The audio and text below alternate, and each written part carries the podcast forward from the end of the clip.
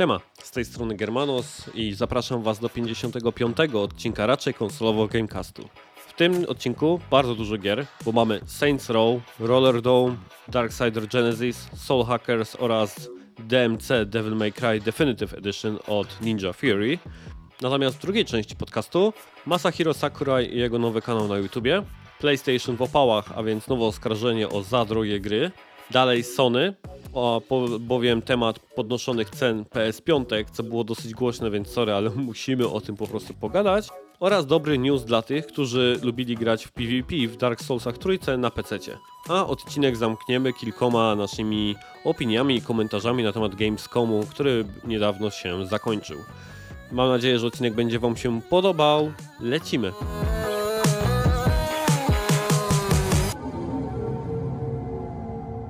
No dobrze, no to w takim razie jesteśmy. Odcineczek 55, raczej konsolowo Gamecasta. Z tej strony witam Was oczywiście ja, Germanos i są dzisiaj ze mną Ania Siemanko!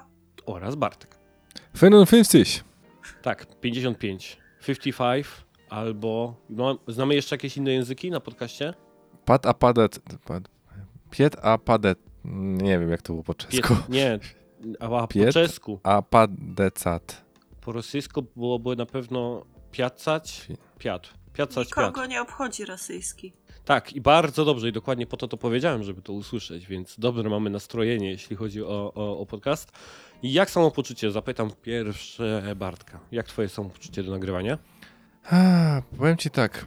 Chyba nigdy nie przychodziłem na podcast mając poczucie zmarnowania tak dużej ilości czasu, ale mam poczucie, że przynajmniej jedna osoba e, siedząca tutaj z nami ma dokładnie takie same poczucie, więc ten podcast nie może się nie udać. więc w cierpieniu... Mamy po raz pierwszy, tak, mamy po raz pierwszy spójność przegadaną przed odcinkiem z Anią, że oboje wiemy, że to było gówno. A, to jeszcze zaraz dojdziemy do tego, o czym dokładnie, o jakim głównie mówimy. E, Choć pewnie można ci się spodziewać ci, którzy już widzieli agendę na ten odcinek. Ania, to twoje samopoczucie, podobnie jak Bartek? E, Ja mam bardzo dobre samopoczućko. No to słychać po głosie, pełne energii. Ba- no, Na, nazbierałaś tych. Pokemonów. Słońce przygrzało i dzisiaj dobry humor. Jakby było ten słońce przygrzało, to byłby udar. E, więc na szczęście nie, nie zmogło mnie aż tak mocno, jak myślałam, że mnie trafi, ale było blisko. Bliziutko, Przecież bliziutko. nie chcę ci nic mówić, ale diagnoza medyczna jest prosta, nie? Ty miałaś udar zanim e, poszłaś szukać tych Pokemonów Ja przez wiem, 12 ja- km, bo nikt normalny by nie chodził. E, No, była masakryczna pogoda w sobotę, było obrzydliwie ciepło i e, niestety parcie na to, żeby zdobyć wszystko, co było do zdobycia w tym evencie było większe niż zdrowy rozsądek. No tak, zdrowy rozsądek. Kto go widział, kto, kto zna. Um, no to dobrze, to super, to w takim razie skoro Żeby nie było, Tomasz, No. jak ty się czujesz? O, Jezus Maria! Wow! Jezu, po co? Ania, po co pytasz? pytanie. Nikogo to nie obchodzi. Mi Ania, zadał przestań. pytanie. Wow! Jezus Maria, po prostu po angielsku. How are you? How do you do? Uff. Jak się Nie bawicie tam z tyłu? Nie wiem, wow, nie wiem co mam powiedzieć. Czuję się tak zakłopotany tą, tą chwilą. E, chwilo, trwaj. E, się nie, głowa, głowa zaróżowiła ci się. no tak, tak, glaca to przyświeciła teraz. Ostatnio trzy włosy postanowiły wypaść lepiej niż Tomek w tym podcaście. Nie, już nawet nie ma trzech tak naprawdę. Nie, coś tam jest jakiś meszek dziwny. A nie, dziękuję również, Ania. Bateryjki dosyć dobrze naładowane. E, głównie, o, mogę pochwalić się e, czymś. E, znalazłem moje PSP. Po roku nieobecności w moim domu i nie wiadomo gdzie e, go zapodziania, e, znalazło się. E, ostatnio w weekend i, i jestem bardzo szczęśliwy z tego powodu. Pokonałem ultra wkurwiającego bossa w Shin Megami Tensei. A Napisa- mówiłeś, że już nie będziesz grał i że fuck at Lucy w ogóle, że się obraziłeś. I co? No, Taki z a- ciebie słaby człowiek. A potem przygrindowałem i znowu kocham tą serię. Nato- No właśnie. natomiast Ten niewierny Tomasz. napisałem dwie recenzje, do jednej gry nawet poradnik napisałem, który czeka na publikację, więc dosyć Człowiek renesansu normalnie. Weekend. No, no, podziało się w ten weekend. I zobaczyłem Antmana pierwszego. Bardzo mi się podobał. A bateria w PSP ci nie spuchła? Nie, nie, właśnie. Ja mam w ogóle te PSP. Ja kiedyś jeździłem po Dolnym Śląsku i przerabiałem ludziom te konsole, bo miałem tą magiczną baterię, tem, tam to się jakoś tam nazywało, tak i tak dalej.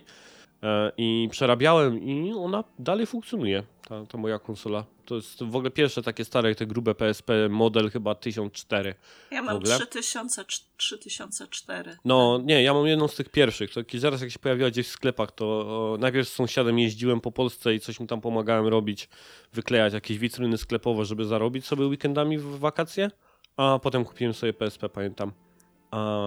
No, i, ale ważne, żeby ją było znaleźć, bo w środku była Castlevania, ta Dracula, ta, to chyba tam X Chronicles się chyba to nazywała, ta, ta, ta wersja, gdzie jest Rondo of Blood i Symfonia e, Tak. jest e, na, na, na UMD-ku. To było dla mnie ważne, żeby się znalazło w środku.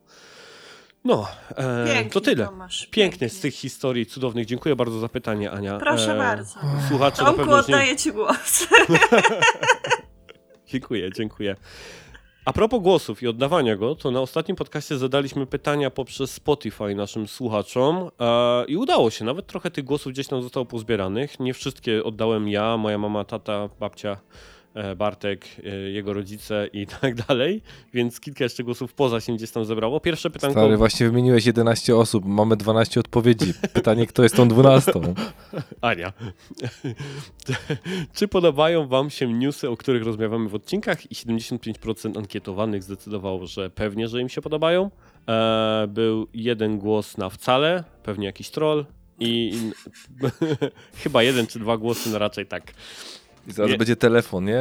SMS u Tomka, ty, ty, ty, ty, ty. Synu, jak mnie nazwałeś? No więc generalnie, wszystko zawsze generalnie na troll, newsy na są na plus. zwala. tak, generalnie newsy, newsy są na plus, więc to cieszy, że Wam się podoba to, o czym gdzieś tam gadamy. Było też sporo odpowiedzi, jeśli chodzi o te takie tekstowe tam pytanie dotyczące e, jakich newsów powinniśmy generalnie gdzieś tam pomijać e, w odcinkach. Dobrze, więc e, jeśli chodzi o te op- pytania, na te pytania o jak, e, odpowiedzi na pytanie, jakich newsów powinniśmy gdzieś tam omijać, to e, jeden gdzieś tam głos powiedział, że jest za dużo Sony w newsach, no ale to muszę przeprosić, no po prostu taki mój konik. To, to Że jednak- jest pelikanem Sony, więc musi Ta- być o Sony. No ja jednak się jak najbardziej interesuję tym obozem najbardziej, więc może kiedyś pojawi się jakiś Switchowiec czy, czy Xboxowiec krwi i kości w składzie, to wtedy e, się to trochę gdzieś tam wyrówna, ale mam nadzieję, że jednak nie jest tego aż tyle. A poza tym muszę szczerze powiedzieć, po- że ostatnio Sony naprawdę dużo gdzieś tam rzeczy różnych dziwnych robiło, od jakichś słuchawek przez kupowanie dziwnych rzeczy. Dzisiaj kupiło kolejne studio mobilne i założyło dywizję mobilną. O tym nie będziemy gadać w newsach, ale tylko napomknę. Więc e, no jakoś tak ostatnio te Sony było tego sporo. Mam nadzieję, że będzie tego mniej faktycznie. E, co to jeszcze takiego wartego gdzieś zaznaczenia, bo poza gdzieś tam tymi pochlebnymi, którymi się nie będziemy chwalić, e, żeby plotek takich, które nie mają jakiegoś pokrycia w żadnych, bym powiedział, źródłach, żeby tego omijać.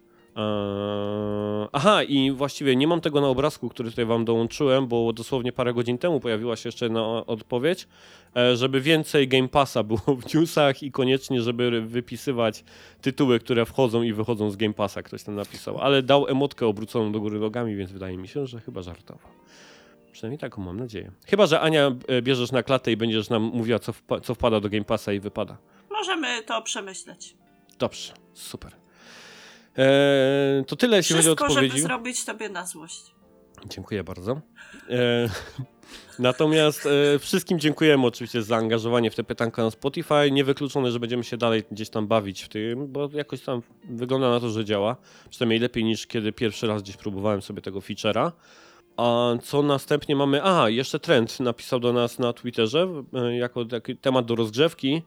E, I tak, ostatnio było rocznicowe wydanie PSX Extreme, w związku z tym, jakie jest Wasze podejście i wspomnienia z grową prasą drukowaną. Mile widziane wspominki i anegdotki, pozdrawiam. Moi drodzy, czy Wy macie jakieś wspomnienia, czy tam miłe, lepsze e, z prasą drukowaną, gamingową? Bartek? Tak. Bartek, leci, bo on już się palił do odpowiedzi, wiesz? Nieprawda, chciałem ustąpić Ani miejsca. Więc Aniu?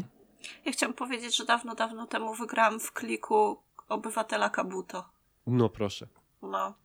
I Gratulacje. byłam, byłam generalnie bardzo y, zajarana giereczkami jako dzieciak i y, przez to, że w sumie nie było stać mojej mamy ani na normalny komputer, ani na konsolę, to prasa growa była jedynym gdzieś tam takim oknem na świat i możliwością powyobrażania sobie, o, to może być Mhm. fajne, w to bym zagrała, to by było super.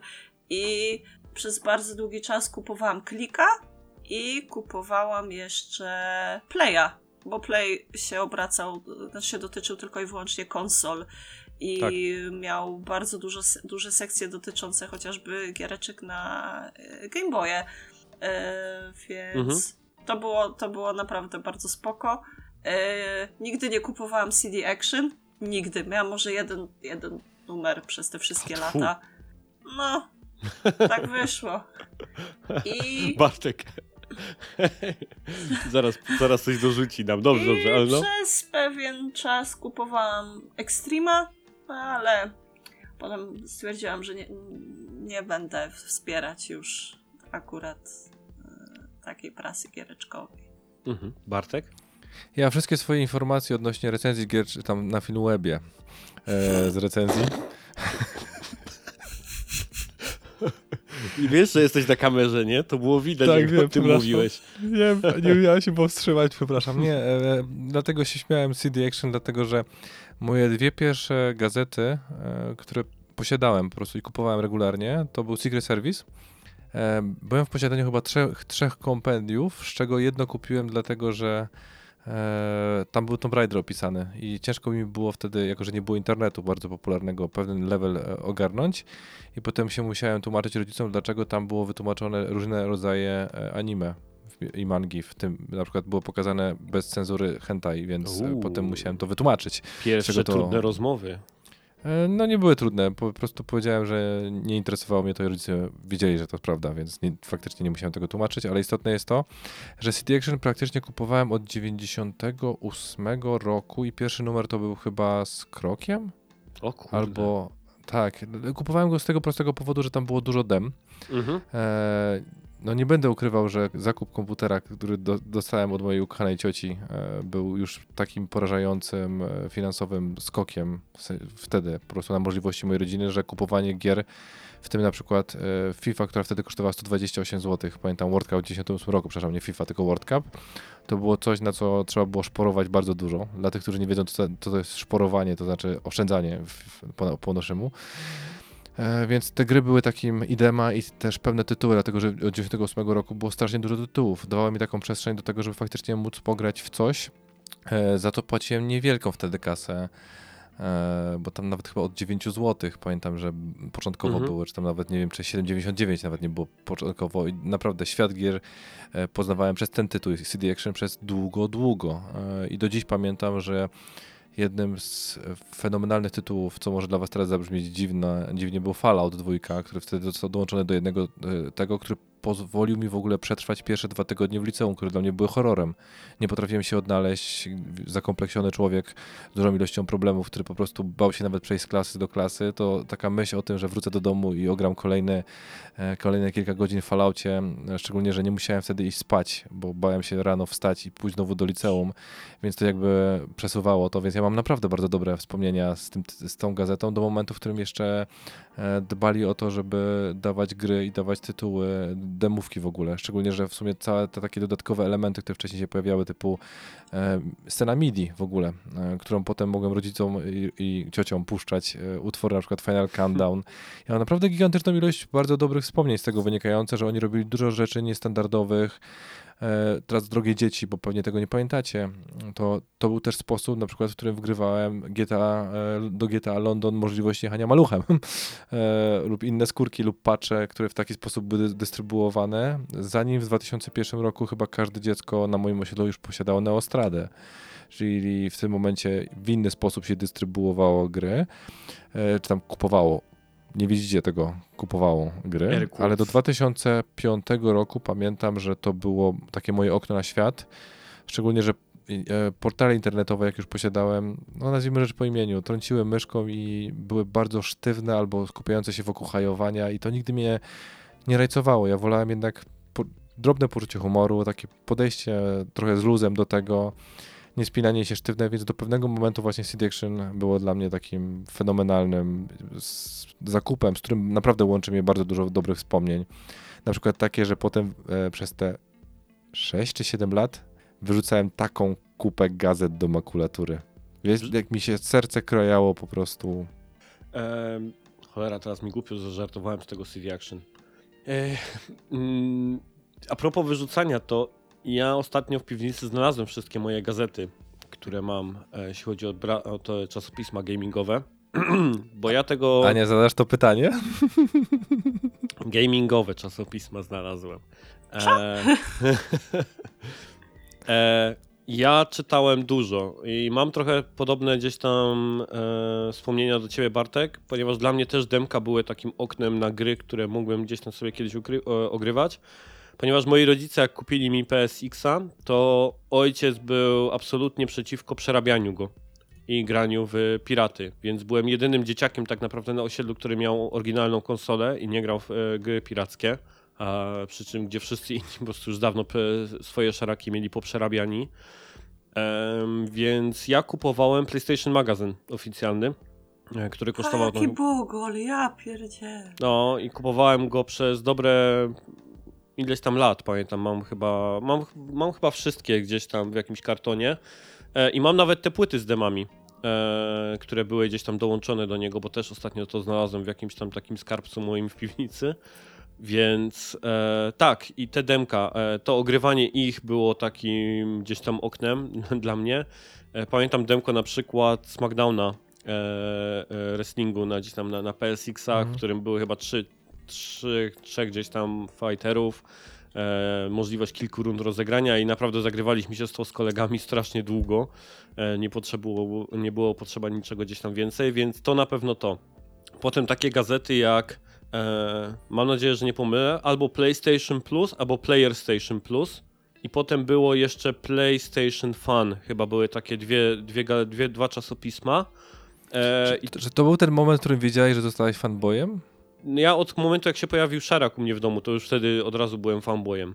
Czyli Więc byłeś to- tak desygnowany automatycznie, tak jak ten, jak... Tak, e, to było po prostu. Jak się przez- nazywał ten głupi film, znaczy ten, e, przepraszam, mm, ta bardzo nieciekawa adaptacja e, czteroczęś- trzyczęściowej sagi, w której wampiry świecą e, diamentami. Mm, Ania, Ania doskonale wie, ale nie chce powiedzieć, nie? Żeby nie Zmierz. wyszło. Tak, zmierz. No właśnie, bo tam pamiętam, że ta, tam była właśnie bardzo podobna. Nie widziałem pierwszej drugiej części, ale widziałem jakąś trzecią część, że właśnie było takie połączenie przez wzrok jakieś dziwne, w którym e, wilk zakochał się w dziecku. W sensie nie wiem, czy to jest dalej normalne w tym kraju, ale no dokładnie pewnie takie samo miałeś uczucie. Tak, może, nie wiem. Natomiast były to czasopisma, w których były solucje z gier. To nawet nie było tyle, że tam były jakieś felietony czy recenzje, tylko to były pełne solucje. Oni tam e, opisywali po prostu walkthrough robili przez e, wszystkie tytuły. Pamiętam genialne walkthrough do e, wa- Vagrant Story, gdzie było takie trochę jakby fabularyzowane walkthrough razem z dialogami ze wszystkim i tak dalej. Więc czytałem na pewno to. Potem była taka gazetka, która nazywała się Game Station, chyba czy coś takiego. To, takie dziwne, okrągłe logo było takie gdzieś z takim szarym napisem gdzieś tam, e, z recenzjami i różnymi gdzieś tam innymi jakimiś rubrykami, więc e, jeszcze to. E, mam chyba cztery numery, bo tylko tyle chyba wyszło. Trzy albo cztery numery takiego czasopisma, które nazywało się Maniak. Nie wiem, czy ktoś to w ogóle kojarzy, że w, że w kioskach było coś takiego. Był Maniak i on tam było, to była o wszystkich możliwych konsolach. To były jeszcze czasy Dreamcasta. Ja pamiętam, bo oni wtedy wyszli na rynek, kiedy się Dreamcast pojawił, te czasopismo i chcieli pisać właśnie o, o Dreamcastie, o konsolach Nintendo, Xboxie i o, o PlayStation. Po A, polsku? Tak, tak, To Maniak. dlatego no. nie pykło. Słucham? To dlatego nie pykło. No wiesz, no, dużo tych czasopism gdzieś tam tak jakby było. I PSX Extreme kupowałem też sporo. Kupowałem sporo, jeszcze za czasów starego bym powiedział e, mm, naczelnego. Kiedy Roger chyba przejął, tak naprawdę to już e, zupełnie gdzieś tam odpadłem e, z, z czytania PSX Extreme, ale też spowodowane to też było e, po prostu... O, właściwie dwa powody były, dlaczego PSX Extreme przestałem czytać. Po pierwsze, wszystko to, o czym oni pisali w tej gazecie, praktycznie już dawno wiedziałem, interesując się po prostu tym w sieci. Praktycznie ze wszystkim byli absolutnie spóźnieni. Recenzje były do dupy, więc generalnie to omijałem. Ciekawe były felietony natomiast. Wiem, że tam pisał ktoś z filmu webu, Ania, nie? Felieton. Miał swoją rubrykę w Michał każdym... Walkiewicz pisze cały czas z tego, Tak, co kojarzę. I to jest jedna z lepszych rubryk, która była w PSX Extreme i bardzo mi się podobały jego gdzieś tam e, teksty. E, więc to i raz, że tak, raz, że po prostu byli spóźnieni dla mnie ze wszystkim, bo ja interesując się tym już dawno wiedziałem o tych wszystkich sprawach. A druga jeszcze sprawa taka, że nie potrafiłem znaleźć numeru e, wokół mnie. Ja wiem, że Bytom to nie jest może jakieś na specjalnie duże miasto znane, ale naprawdę, co ja się nie naszukałem tego, żeby jakikolwiek egzemplarz nowy, kiedy się pojawia w kioskach, go dostać, to w pewnym momencie powiedziałem sobie, no nie, naprawdę się staram, żeby kupić sobie jakiś gdzieś tam numer, to, to jeszcze tam, no nie mogę go nigdzie znaleźć, więc sobie odpuściłem. Um, no, więc to, więc to właściwie tyle, ale trend muszę powiedzieć w ogóle po pierwsze, dziękuję Ci strasznie za pytanko, bo fajnie uruchomiło gdzieś tam jakieś pytania, ale wydaje mi się, że też zrobię jakiś materiał, że przyniosę kiedyś po prostu te czasopisma do domu i gdzieś coś tam ponagrywam o tych starych magazynach, które gdzieś tam leżą u mnie w piwnicy, powspominam sobie. A więc dzięki bardzo za pytanie, dzięki za podsunięcie fajnego gdzieś tam pomysłu a, i dzięki Wam za podzielenie się e, gdzieś tam swoimi wspomnieniami odnośnie e, drukowanej e, prasy. I będziemy przelatywać do mięsa, co? Si? Nie, pogadajmy jeszcze o czymś innym. Nie, no słuchajcie. Pogadajmy, Nie, ja o chcę pi- chwilę- po, pogadajmy o piractwie. Nie, No, słuchaj. Ja chcę, od, wiesz, ten moment gadania o Saints Row chciałbym po prostu odlec Nie, do... Przechodźmy Przyszłego do tego, słuchajcie. Mamy świeżutką grę, dopiero co premiera, nowiusieńka i jeszcze w dwójkę gracie w nią. Więc To jest ja fenomenalne porównanie. Premiera, dokładnie. To można porównać do premiera pewnego kraju. Bo dokładnie mamy taki sam podział. Nie, Słuchajcie, ja teraz powiem coś miłego. Dobra, to będziemy gadać o. Saints Row i ja się już zamykam i Bartek Tak. leci. Słuchajcie, e, przewincie. Ten, Tomek potem wam powie, do którego momentu możecie przewinąć, żeby nie słuchać recenzji Saints Row, bo ja nie mam ani jednej, dosłownie, ani jednej przyjemnej rzeczy do powiedzenia na temat tego tytułu.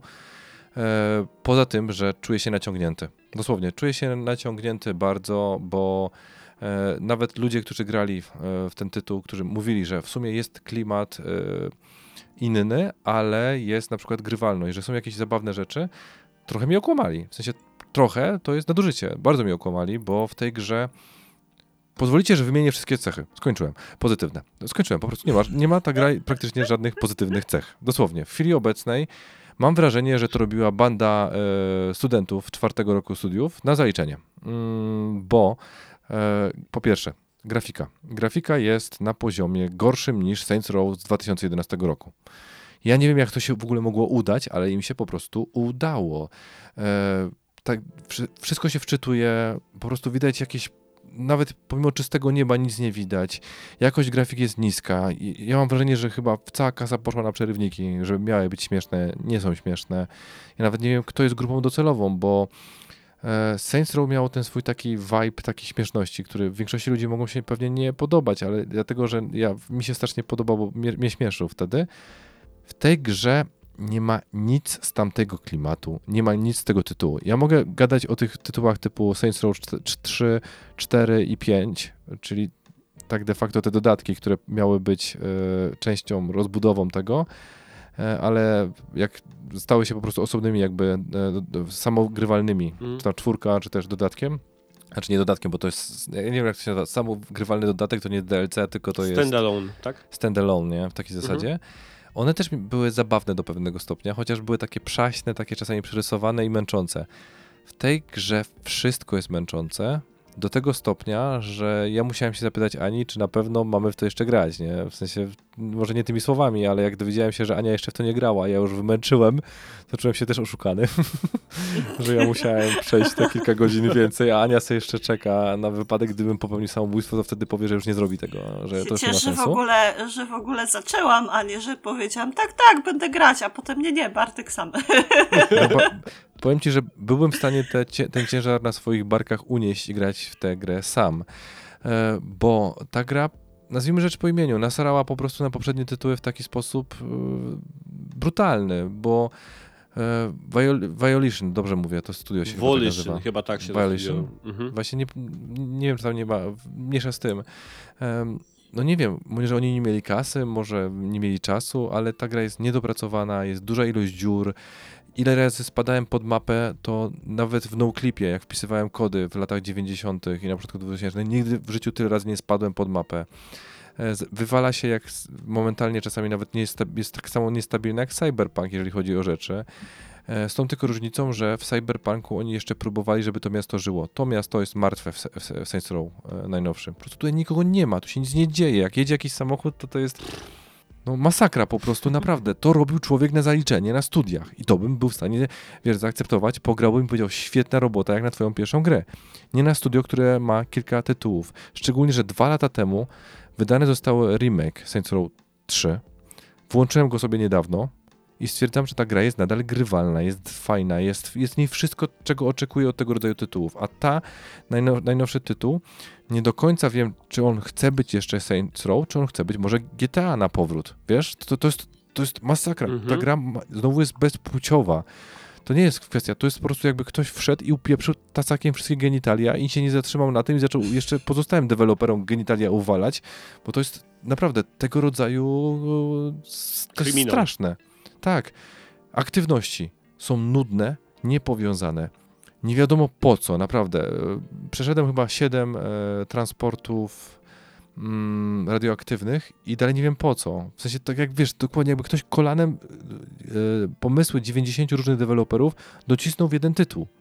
Nie ma polotu, nie ma sensu większości rzeczy robić, e, nie ma tej zabawności na przykład, jak w Saints Row 3, który odwołam się do tego pytania, to jest odpowiedź na, na, na to pytanie, który tytuł jest moim zdaniem najlepszy. Saints Michał Row 3 jest Stelmaszewski właśnie Tak. zadał pytanie na Twitterze. Saints Row 3 moim zdaniem jest takim momentem, sweet spotem dla całej serii. Potem były te takie spadki, a ten, to ja, ciężko nazwać to nawet świętym rowem, którego używam w sposób taki, wiesz, e, zabawny, bo ta gra naprawdę obraża mnie na każdym możliwym e, momencie, próbując być inteligentną, nie, nie, wy- nie wychodzi jej, próbując być zabawną, nie. Uwaga, to będzie spoiler, przepraszam. E, ta gra stara się wytłumaczyć, jak powstali święci od zera. Jakby ich po prostu nie było w taki sposób, e, że w ogóle nie mają nic wspólnego z niektórymi elementami, nie? Po prostu e, jest kościół, w środku kościoła jest ich emblemat, nie wiadomo dlaczego, jest na fioletowo. Uwaga, dla wszystkich ludzi, którzy są historycznie interesują się, to wiecie, że purpura lub fiolet raczej były kolorami szlacheckimi, bo Mhm. nikogo na nie nie było stać. Nawet w, w kościołach, po prostu na posadzce nikt by sobie na takie coś nie, pos, nie, e, nie, nie pozwolił, więc tak naprawdę rys historyczny jest po prostu z bani, jakby dopchany kolanem. E, Są cztery postacie na, na chwilę obecną, bo daleko nie, nie zaszedłem. Jedną sobie stworzyliśmy sami i chyba mogę powiedzieć w sumie jedną pozytywną rzecz, bo kreator jest dalej spoko, aczkolwiek moja postać wygląda jakby ktoś ją strepanował po prostu kilofem, bo ten wygląd zewnętrzny jest naprawdę daleki od tego, co bym spodziewał się po piątej generacji konsol. Tego bym się nawet nie spodziewał na trzeciej generacji konsol. Ja nie wiem, co się stało. No, ja chyba muszę poczekać na jakiegoś patcha, bo mój obiektywizm w chwili obecnej ma taki wkurw, że e, ja naprawdę zastanawiam się, kto to wypuścił, dosłownie. Ja bym tego nawet nie wypuścił, żeby ludzi straszyć na ulicy. Te E, postacie wiesz, są tak, wiesz, takie strasznie plastikowe, takie... Mm, No mamy co? Mamy laskę, która. Mamy trzy gangi tak de facto. Mamy e, kolesia, który chodzi w samych spodenkach przez całą chyba sam część w, w gry, który należy do neonowych e, jednych. Nie będę nawet nazw się silił, bo są bez sensu. Mamy Kujona e, w marynareczce w okularkach, który reprezentuje inny sposób żartowania i tak dalej. I mamy laskę, która najprawdopodobniej reprezentuje tą, to, tę część latynosko e, nie wiem nawet jak to nazwać. I mamy jeszcze oczywiście, że to się dzieje w Stanach Zjednoczonych. Naszym konkurentem głównym poza tymi trzema dwoma frak- frakcjami są marszale, czyli zaskakujące, bo tak się nazywa firma Marshalls, która Mhm. reprezentuje szeryfów. Dla wszystkich, którzy Mm. wiedzą po angielsku, no naprawdę to jest, on, to jest po prostu daleko idący wywód. Ja nie wiem, jak doszli z jednego miejsca do drugiego. E, jakim cudem wymyślili tę nazwę? To Jak naprawdę musiał być kuźwa połączyli? tak, 50 tysięcy kreatywnych złotych zostało wpakowane w agencję kreatywną i ona powiedziała, jak mus, to mus. Reklama dżemu, e, czy tam musu, nie? W sensie, to, to jest przykład inteligentnej reklamy, która mi się podoba, przepraszam, że, że użyłem. Ja nie chciałem Śmieszne, naprawdę. No i na serio, jak, jak sobie, wiesz, pomyślałem o tym wszystkim i zastanowiłem się nad, nad tym wszystkim, to tu ja, ja nie znajduję ani jednej rzeczy, która uzasadnia wydanie tej gry, poza zebraniem hajsu, bo jak Saints Row 3 było napakowane naprawdę dużą ilością rzeczy, które trzeba było zrobić, naprawdę było ich dużo, nie czułem się zmęczony. Tutaj, próbując po raz drugi jechać na dachu, tak, jeździsz na dachu, trzymając się dupą na dachu i strzelasz z shotguna lub podczas gdy kierowca jeździ w lewo i w prawo, trzymasz się siłą pośladków i grawitacji. Ty czujesz, jak, jaki ono musi mieć e, glutus maximus, w, jaki wypakowane, tak jak spięcie pośladów, żeby się utrzymywać w ten sposób.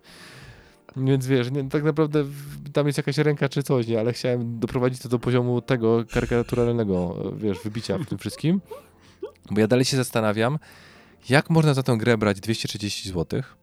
Jak ta gra może mieć ocenę na poziomie 63 na Metacriticu? Na, se- na serio. No. Jak miałbym powiedzieć szczerze, to to jest gra dla mnie na poziomie 4, może 4,5, 5 na 10, przy, przy, wiesz, przy porywach.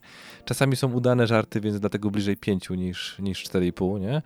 Ale przez większą część rozgrywki, yy, powiem szczerze, dzięki temu tytułowi kupiłem sobie Little Nightmares 2.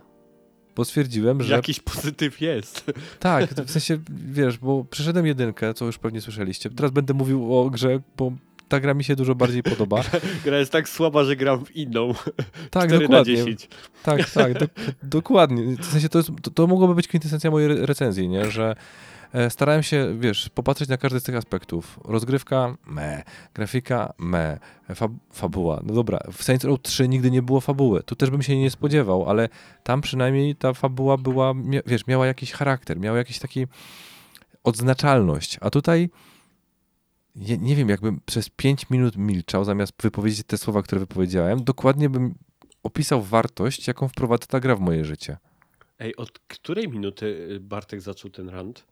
Nie wiem. Od 24, Ale po według co mojego tam- zegara. Po co mu tam przerywać? 16 Nie, minuta, spoko, podoba Nie mi no, się. serio. Czter- W sensie, czter- Mogę już zakończyć, jeżeli nie chcecie mnie słuchać, ale ja na serio jestem tak bardzo wkurzony, bo naprawdę nie spotkałem jeszcze niczego, co by aspiro- aspirowało do AAA, co obraża tak bardzo moją inteligencję. Ania, Bart, Bartek tak bardzo czekał na ten to Saints Row i rozczarowanko. Bartek tak mam taką hiperbolę, muszę powiedzieć, jak tam, czy tam parabolę, przepraszam, miał, jeśli chodzi o ten tytuł, bo pamiętam, że kiedy on się pojawił, pierwszy zwiastun, to Bartek już wtedy w kurwa złapał, bo to nie było Sa- Saints Row takie, jak on pamiętał. Potem gdzieś tak powoli gdzieś tam skalowało w górę, że jednak kupi, no i teraz niestety znowu Taka zapikowało górę. sinusoida bardziej.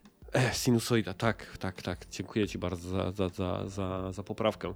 Ania, jak u ciebie jest z oceną tytułu? Ja już nie będę w to grać.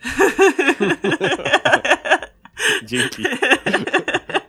nie, no, ja pograłam w to, Nie no, masz jeszcze może 14 minut do wypełnienia, Ania. Teraz ty. Za... Ja nie będę rantować, bo ja też nie mam takich wspomnień związanych z serią, bo nie grałam. Najzwyczajniej w świecie nie grałam w poprzednie e, gry z serii. Jakoś nigdy mnie do tego nie, nie ciągnęło, Mhm. ale jak już trafiło mi się, że mam, to stwierdziłam, że zobaczę, niech Bartek nie będzie e, osamotniony, że znajdziemy wreszcie jakąś wspólną płaszczyznę. W sensie będzie gra, w którą oboje graliśmy. To Może w kopie nawet. E, Nie, tam nie, nie zdążyliśmy w koopie, bo ja później się dość za to zabrałam, bo grałam w co innego. E, I ta gra jest tak totalnie obojętna. Ja mam podobne uczucia jak trochę jak przy Rage'u dwójce, który pamiętam, który zapadł mi w pamięć przede wszystkim dlatego, że było tam świetne strzelanko.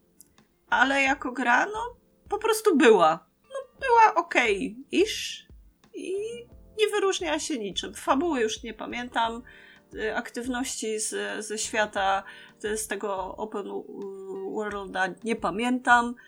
Y, Wszystko po prostu leży i kwiczy i y, tutaj totalnie straciłam zainteresowanie po tym, jak próbowałam ubrać moją postać w nowe ciuszki, a gra mi się wysypała. A potem jeszcze wpadłam pod tekstury, a potem znowu jeszcze coś się stało i i się strasznie denerwowało granie w tę grę, więc nie Mhm. wiem, czy się odważę mm, na to, żeby posiedzieć przy niej troszeczkę dłużej. E, aktywności są nudne. Ja lubię robić zdjęcia w grach, także spoko, też tam jakieś questy, te znaczniki z, z robieniem fotek, spoczko. Mhm. Ale ta cała reszta jest taka no, taka bez polotu i ten świat jest taki płaski i no nie bawi mnie kompletnie. ten tytuł. I trochę szkoda, bo myślałam, że się wkręcę, a tymczasem No. Czyli jednak te mieszane takie oceny, które gdzieś tam ten tytuł zbiera, to już przynajmniej wiem skąd e, gdzieś tam je zbiera, ale zastanawiam się, co, w co grają te osoby, którym się ta gra podoba z jakichś gdzieś tam różnych powodów. E, nie wiem, no pewnie dostali ją za darmo do recenzji, no to jakże tam No mają ale to wiesz, ten- to w sensie nawet jakbym do, za, za darmo, to pewnie jest kwestia, już się uspokoiłem, jakbyście zauważyli w Mhm. głosie, Tak. bo się trochę wkurzyłem. To jest kwestia zbudowania odpowiedniej tych e, zestawu oczekiwań, bo popatrz, jeżeli ktoś przyszedł do tej gry myśląc, że to jest alternatywa dla GTA, no to już sobie Mhm. rozwiejmy, do, nie ma nawet opcji por, próbować porównywać tego z GTA 2. E, tam się działo więcej i, i ciekawie, a tym bardziej z GTA 1, nie? To zupełnie inny tytuł. Jak ktoś próbuje porównywać to do Saints Row 2, 3, e, 4 lub 4,5, czyli Get Out of Hell, Mhm. e, no to też się zawiedzie, bo mm, tam były te takie activity odjechane w zupełnie inną stronę, na przykład latanie mechami po kosmosie, czy Mhm. E, jakieś tam cyberprzestrzenie, w których można było hakować, czy też challenge, które miały sens, w sensie, no, e, w, nazwijmy, że w sensie sens w tym świecie. Jakby Tak. ktoś latał z różowym dildo albo z pierdnięciem w słoiku, to raczej by go wyśmiano w Dubstep rzeczywistości. Gunem, nie? To też było chyba takie Oj, głośne. fenomenalnie, no ale to było w czwórce akurat. No. E, w- Bo tam, no wiesz, mi się to strasznie podobało i ja miałem naprawdę dużo przyjemności z grania w, tych tytu- w te tytuły, bo mnie one, mm, jak to ładnie powiedzieć, e, chillowały. W sensie sprawiały, Mhm. że po prostu, e, pomimo, że jeździłeś mydelniczką, bo nazwijmy rzecz po, imien- po imieniu, model się nie zmienił, dalej jeździsz mydelniczką, jeżeli chodzi o model sterowania samochodem. E, ewentualnie tak jak było w przypadku czwórki, że lepiej było latać z buta, e, bo miałeś supermoce niż jeździć samochodem. Ja do dziś nie rozumiem po co tam były te samochody, ale to pewnie jest e, ta sama mm, pytanie mógłbym zadać Watch Dogs Legion, po, co- po co tam jest cokolwiek innego poza dronem, żeby latać, żeby się poruszać. Wszystko pozostałe nie ma sensu z mojego punktu widzenia. No to też ta gra ich rozczaruje, bo to jest zupełnie diametralnie różne. Jest to reboot zrobiony przez inne osoby pod kątem innych osób. Więc jeżeli Volition, tak, e, bez Mhm. I, e, znalazło grupę docelową, która, pod kątem których celuje, czyli wiesz, jakieś, nie wiem, czy osoby, które mają TikToka, to jest grupa docelowa, też pewnie poczują się urażeni, więc nawet nie będę strzelał do kogo oni to robili. Nazwijmy rzecz po Mhm. po prostu nie mam bladego pojęcia. Po raz pierwszy nie mam bladego pojęcia, no to to jest, i to jest ich pierwszy tytuł, no to czemu mają się nie bawić? Pamiętaj, ja kupiłem e, Świętego Rowa 3, e, dlatego że ludzie pod nim jechali. I ludzie po nim jechali, więc stwierdziłem, że to musi być dobra gra, żeby spróbować, e, bo wymienili, że debilne to, debilne tamto, debilne tamto, a ja sobie siedziałem w ARL-u 3 na, e, na ten, 4, 4, przepraszam, na trzecim piętrze, patrzyłem na debilny kod i stwierdziłem, że kurde, to jest coś dokładnie, czego potrzebuję w swoim życiu, nie, jako odskoczni, więc i się nie zawiodłem. I to było, wiesz, takie ryzyko, jak na, czasami na przykład się ogląda, jak, jak się mówi, guilty pleasure, czyli znajdujesz sobie na Filmwebie Mhm. albo na IMDb e, film, który ma niskie oceny, zaczynasz go oglądać i mówisz, kurde, to naprawdę był dobry film. 2 na 10 była, wiesz, ocena. W- Ja dziś pamiętam, że Młode Wilki, na przykład jedna, druga mi się podobały jako, wiesz, jako rozrywka. Nie był to wybitny tytuł, a ostatnio oglądałem Mie Miecia i Mieciu to zjechał z góry na dół i stwierdziłem, no faktycznie, tam, to co Mieciu mówił, faktycznie tam było, ale mi się to przyjemnie oglądało, nie? Jak, to, jak moja ciotka to pożyczyła na VHS-ie. tym się tam Mieliśmy ro- za roku. dużo alternatyw, więc... No tak, ale to może być też kwestia, nie, nie mieli za dużo alternatyw, albo ewidentnie, wiesz, do nich trafia, ja mam zbyt wysokie oczekiwania, bo pracuję z wami i wy też macie wysokie oczekiwania wobec mnie, więc ja buduję wysokie oczekiwania wobec gier. Patrz, nawet się poczułem ważny, Ania. Co? Wiedziałem. Ania już zasnęła, bo włączyłem mój mm, chill mood głos. Chill mood głos. Dobrze, to teraz zupełnie, żeby wytrącić nas z tego chill moodowego głosu, to porozmawiajmy o grze, e, którą twórcy określają jako połączenie Duma i Tony Hawka. E, czyli Roller Drum, w które grałaś... Ty, Ania, grałaś, nie? W to? A co, myślałeś, że ty grałeś? Nie, myślałem, że może ty też, Bartek. Nie, ale to jednak Ania. Kurde, znacie ten utwór? Stary Niemiec mocno śpi. To Tomasz masz tutaj Nie, nie, nie, to Ania- Ania ciekawe. grała. Tak, Ania- jak Ania grała. No. grałam, grałam, cierpiałam. Cierpiałam mocno w roller e, droma, że tak No, a powiem. czemuż to? E, Bo jest to bardzo trudna i wymagająca gra. I nie byłam gotowa na taki rodzaj wyzwania. Gdzie jest ten E, gif? Git, kut, git, kut. Ja git, gud, git guduję tylko w tych, w sosikach. Zresztą a propos Mhm. sosików, to mamy z, ze znajomym taki, taki challenge przy każdej premierze takiej trudniejszej gry wyszukujemy w necie e, jak, jak szybko od ze spadku embargo pojawi się recka, która porówna daną grę do Soulsów. I przy Roller Drone nie musieliśmy długo czekać, minęło 16 minut chyba od zejścia embargo, już się pojawił tekst, w którym to porównanie do Soulsów padło. E, uwielbiam takie leniwe dziennikarstwo i po prostu... Ale że to się po- ludziom jeszcze nie nudzi, nie? To jest niesamowite. pójście po takiej linii najmniejszego oporu. E, jest to wspaniałe. E, Roller Drone to jest gra twórców Oli Oli. No właśnie, to też jest mega. I, I w ogóle jej zapowiedź była dla mnie totalnym zaskoczeniem, bo ja naprawdę Tak. byłam przekonana, że oni po premierze e, tego nowego Oli Oli trochę sobie odsapną albo się skupią na, nie wiem, Mhm. DLC-kach i tak dalej. A tymczasem zapowiedzieli e, Tonego Hołka na sterydach e, roleczkowych i chyba dwa miesiące minęły od zapowiedzi do premiery. I to, to jest generalnie gra, która mocno czerpie z trochę takich vibe'ów lat 80. Był taki film Mhm. nawet Roller Dome chyba, o ile dobrze pamiętam. I Tak. też troszeczkę nawiązuje do e, Uciekiniera z Arnoldem Schwarzeneggerem.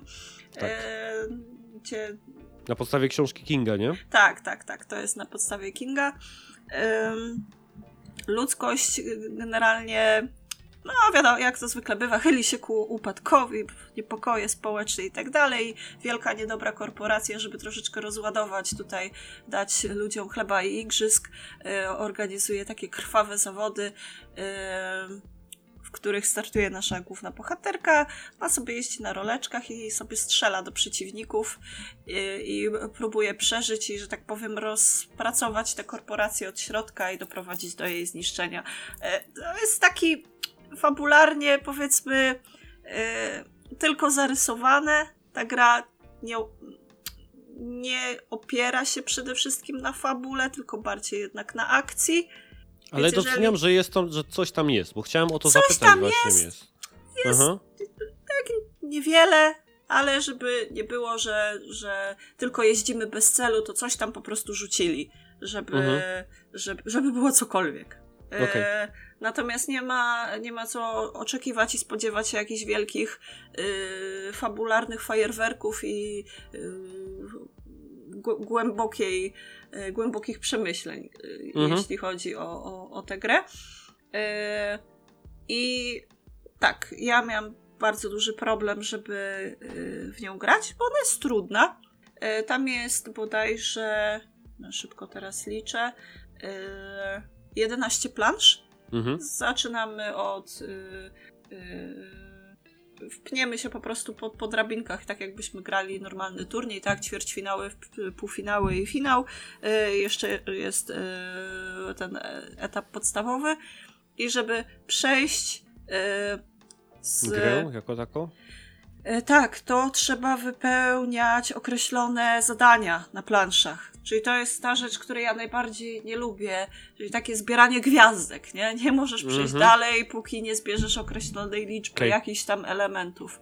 I tu gra rzeczywiście wymaga e, czy zabicia przeciwników w określony sposób, czy wykręcenia określonych kombosów e, na planszy, czy zebrania mm, znajdziek, które na tej planszy widnieją, przejścia w określonym czasie e, danej planszy, a też za przekroczenie czasu, który jest sugerowany dla danego etapu, są przyznawane punkty ujemne. E, Więc e, mimo, że tych plansz jest tylko 11, to gra wymusza e, po- powtarzanie ich. No może nie, że w nieskończoność, ale gdzieś tam doskonalenie tych wyników. E, Okej. I na szczęście są w tej grze dostępne ułatwienia, można sobie włączyć. Zresztą to jest, y, wi- widzę, coraz częściej się pojawia y, taka opcja, żeby te accessibilities y, gdzieś tam y, były dostępne w grach. I spoko. Mhm. Y, Bardzo doceniam fakt, że to się pojawia coraz częściej. Każdy może sobie w taką grę zagrać, powiedzmy, w taki sposób, w jaki lubi. Mhm. I dzięki temu udało mi się dobrnąć powiedzmy do finału, bo inaczej zatrzymałabym się pewnie gdzieś w połowie. E, Nie wstydzę się tego. Absolutnie nie mam sobie nic do zarzucenia. E, Chciałabym oczywiście ją przejść w tak zwany legitny sposób, no ale gdzieś to tam przerosło moje umiejętności. Ja nigdy nie byłam dobra w jakieś tam gry zręcznościowe e, czy tam sportowe. A tutaj faktycznie gra wymaga dużej precyzji, tak jak Oli Oli, Mhm. gdzieś tam przy kręceniu tych kombosów. Tak tutaj e, mamy ten widok z e, trzeciej osoby, e, z postaci i To wygląda jak Tony Hawk, nie? Jak się tak na Tak, to patrzy, to tak, po tak, prostu tak, wygląda tak, na Tony tak. Hawka, nie? I ta nasza babeczka, ona sobie jeździ po, po, po, po tych planszach, yy, wykonuje te wszystkie śmieszne akrobacje e, i musi je wykonywać, bo w ten sposób chociażby yy, doładowuje sobie amunicję. To jest spoko właśnie, jak słyszałem o tym, no. I Czyli musisz robić triki, żeby przeładować broń, tak? Musisz Do- robić triki, żeby odzyskać amunicję do broni. Musisz Okej. zabijać przeciwników, to jest główny cel, żeby przejść do kolejnego, żeby zaliczyło ci planszę, tak, żeby ją skończyć. Yy, z zabitych przeciwników wypada żyćko i trzeba naprawdę mocno kręcić i kombinować i robić uniki, yy, żeby nie dać się zabić. Mhm. E, bo gra jest bezwzględna i nie pozostawia praktycznie żadnego marginesu gdzieś tam na błąd. Mhm. E, I mamy do dyspozycji slowmo, jak w tym w e, Max Payne. Max Payne. Mm, Tylko to slowmo też się musi gdzieś tam przeła- przeładować. Że nie Mhm. możemy korzystać z niego cały czas, tylko gdzieś tam ma ten cooldown nałożony. E, I cóż jeszcze mogłabym powiedzieć? Hmm. Czy są jakieś nawiązania do Oli Oli? Mm, Nie. Jakieś easter eggi albo coś nie, takiego? Nie, nic mi nie przychodzi w tej chwili do głowy. Poza, poza tą taką zręcznością, zręcznościowością, tak? Jakby tą, o której tam mówiłaś, tak? Że jednak trzeba się trochę namęczyć przy tym jeżdżeniu i precyzji pod, e, wymaga ta gra, jeśli chodzi o triki, to to jest bo, coś no takiego. Bo to też w Oli Oli generalnie trzeba było po prostu y, mieć dobrą koordynację, że tak powiem, ręka, oko, y, bo były te przepaście, tak, i tak dalej, i, i postać po prostu jechała do przodu. I nie trzeba było kombinować na boki, że tak powiem, Mhm. y, i, i, i myśleć nad, nad ruchami, a tutaj mamy jednak 360, tak, Jeden wymiar mniej, mniej miałaś, tak? Do No, tego, żeby opanować. I tutaj trzeba mieć o wiele, wiele większą kontrolę i gdzieś tam yy, przemyśleć te triki, żeby dobrze przejechać po ścianie, żeby się przenieść z jednego miejsca w drugie, yy, żeby się dostać do niektórych przeciwników, bo pojawiają się czasem w takich miejscach, że tylko przy określonym tr- triku i dużym wybiciu będziemy w stanie gdzieś tam się do nich dostać. Yy, więc jest trudno. Jest trudno, jest ciężko i Mm, nie wiem, komu tak na dobrą sprawę bym poleciła tę grę. Chyba jakimś takim fanatykom właśnie lubiącym y, wyzwania i, i takie gierki sportowe. Pokroju właśnie Tonego Hołka, bo to jest na, najbliższe skojarzenie. Mhm. Spoko. No ja mam nadzieję, że gdzieś tam kiedyś sprawdzę tytuł, bo zapowiada właśnie się pod kątem takiego wyzwania e, gdzieś tam e, ciekawie. Bartek, ty chciałeś jeszcze coś zadać Ani? Pytanie jakieś do tego Roller Doma? Mm, nie. To lecimy. To lecimy w takim razie e, dalej, bo mamy tych gier jeszcze trochę, a już prawie gdzieś tam godzina na, na, na, na liczniku. Dzięki Ania za ten tytuł. I teraz e, w coś, w co graliśmy wspólnie z Bartkiem. E, Darksiders Genesis. E, nie wiem jak to się stało, czy to kto gdzieś tam zaproponował, kto pierwszy wyszedł z tym pomysłem. Natomiast jakoś się Jak tak do zebrało. tego doszło, nie wiem.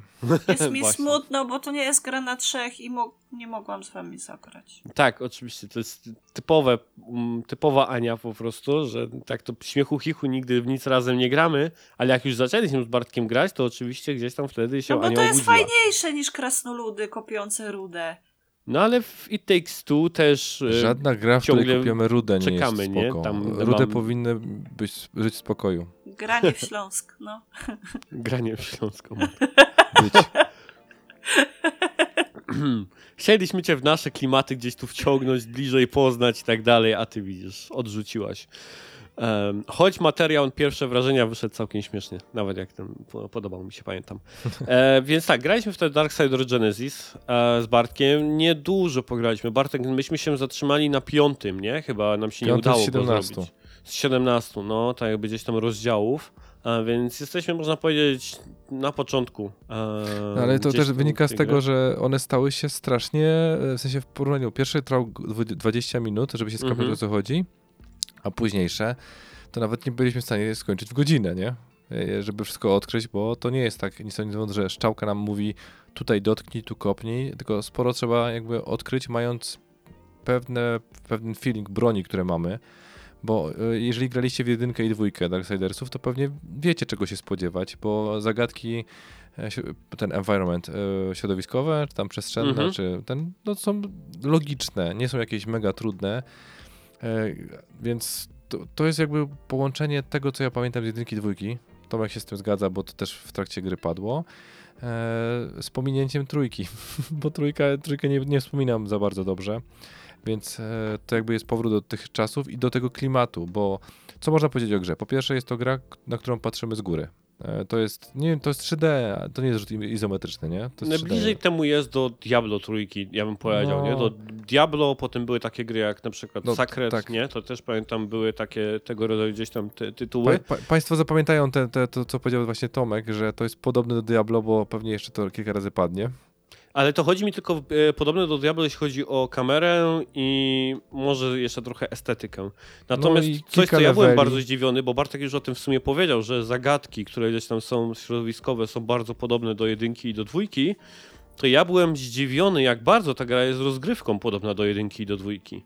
Ponieważ nie jest to Diablo na pewno, jeśli chodzi o e, combat i gameplay, bo nie jest to e, hack and slash, taki bym powiedział typowy, gdzie się po prostu naparza gdzieś tam tymi czarami i tak dalej. To jest normalnie taka zręcznościowa gra po prostu akcji. Tylko, że kamera jest inaczej ustawiona. Kombo, które wykonaje, wykonuję w moim przypadku, bo ja gram e, wojną, ty grasz, jak się nazywa po polsku? Waśń. Waśnie. E, Bartek gra waśnią. To e, przy, przy, przy, przy wojnie te komba, które on wykonuje i finishery na przeciwnikach są żywcem wyjęte z jedynki. Wydaje mi się, że nawet są te same gdzieś tam animacje. E, Więc ta gra jest bardzo podobna gameplayem do tych pierwszych gdzieś tam e, odsłon, tylko z innej perspektywy, co Mhm. e, zaskoczyło mnie, bo spodziewałem się innej gry, ale podoba mi się to, e, bo ja Darksiders e, uwielbiam, bo nie grałem jeszcze w trójkę, więc jedynkę, dwójkę uwielbiam absolutnie. Jedynka to jest w ogóle jeden z najlepszych tytułów na Playu Trójce dla mnie, e, gdzieś tam taki, w takiej topce tamtej generacji na pewno. E, Co warto jeszcze powiedzieć o tytule, że jest robiony przez tą ekipę właśnie, która wraca, tak? Bo trójka była robiona przez gości, którzy robili e, Remnanta. Nie pamiętam jak się nazywa te, te, te studio. E, Gunfire chyba, czy coś takiego. Coś, coś z jakimiś kowbojami, tak mi się kojarzy, jeśli chodzi o tę nazwę tego studia albo o logo. Bartek możesz pogooglować. Natomiast tutaj wraca Joe Mad, czyli Ma John Madera, chyba tak, mam nadzieję, że nie zgwałciłem zbyt mocno gdzieś tam tego nazwiska. Gunfire Games. Słucham? Gunfire Games. Gunfire Games, dzięki. E, robiło trójkę i po- później zrobili Remnanta. No i tutaj właśnie wraca e, Airship, gdzieś tam e, Syndicate, e, którzy robili też Battle Chasersy i oni robili tą takiego RPGa z Lola. Ty chyba grałaś w tego RPGa z Lola, co, Ania? Tak. Grałaś, Był, pamiętam, no że nawet go, gadaliśmy o tym tutaj na tym na podcaście. Tak mi się wydaje. Nie jestem pewien, ale pewnie masz rację. Czy porównywaliśmy do Battle Chasers? Chyba tak. Tak, chyba tak. Chyba tak. Tak, tak, tak. Coś tam King, nie? W nazwie. Ehm, No, Dobra. No, no. No, coś takiego. No, więc e, wracają oni i to czuć przez gameplay, tak? Czuć to przez gameplay, czuć to również przez to, jak ta gra wygląda, ponieważ ja ten styl tej kreski, tego gościa absolutnie łykam. E, uwielbiam, jak e, wyglądają tam postacie, jak są po prostu tak, wszyscy są cholernie kozaccy, wszystko jest takie po prostu gdzieś tam przesączone, gdzieś, nie wiem, takim marvelowskim bym powiedział, nie wiem, jakimś taką... Mm, epickością czy zajebistością. E, I wszędzie są, tak jak w Warhammerze, wszędzie są czaszki, to tutaj pełno jest jakichś ornamentów z demonami, głowami demonów i tak dalej. E, I strasznie mi się to wszystko podoba, jak to wygląda. No ale to, tak jak mówię, zawdzięczę to po prostu tej, tej ekipie, która tak naprawdę gdzieś tam stworzyła e, Darksidersy. Więc to jest coś, co na pewno też chciałem o tym powiedzieć, że ta gra jest bardzo bliska normalnym Darksidersom. Więc jeśli podobały wam się e, po prostu gdzieś tam te poprzednie odsłony, to tutaj nie ma co się tak gdzieś tam sugerować tym e, zmianą perspektywy kamery, bo w gruncie rzeczy to gra się w to bardzo podobnie. Przynajmniej dla mnie. Bartek, nie wiem jak tobie się gra tą nową postacią. Znaczy, jak mi się gra, to jest w ogóle nowa postać, czyli ona nawet nie istniała w tej całej trylogii, Mhm. która ma być kwa kwaterologią, czy... No bo w końcu Darksider 4 wyjdzie pewnie, znając życie, bo po co? No właśnie jest śmieszna, tak jak ja, więc to chyba powinna być recenzja dla tych dwóch osób, które uważają mnie za śmieszną. Nie, nie znam ich. Ale śmieszną czy zabawną, bo to jest różnica. Znaczy, no, dla mnie żadna, bo ja ani zabawny nie jestem, ani śmieszny, więc nie wiem po co my o tym dyskutujemy. E, nie, w sensie mi się gra przyjemnie, bo jest bardziej, bardzo mi przypomina dwójkę, jeżeli chodzi o gameplay. E, Mhm. ta, po, ta, ta postać, tak samo mi się fajnie nią gra. Nie ma tak jakby gigantycznej ilości broni, to jest plus, w sensie jednocześnie i minus, Tak. pewnie dla niektórych, że mamy na razie do, do czynienia chyba e, na piątym levelu ja mam dwie bronie, takie specjalne, Mhm. i mam pistolety oraz e, coś do uderzania, bym to nazwał, bo nawet nie wiem, czym ja uderzam. Po prostu, bo ja bardzo rzadko uderzam.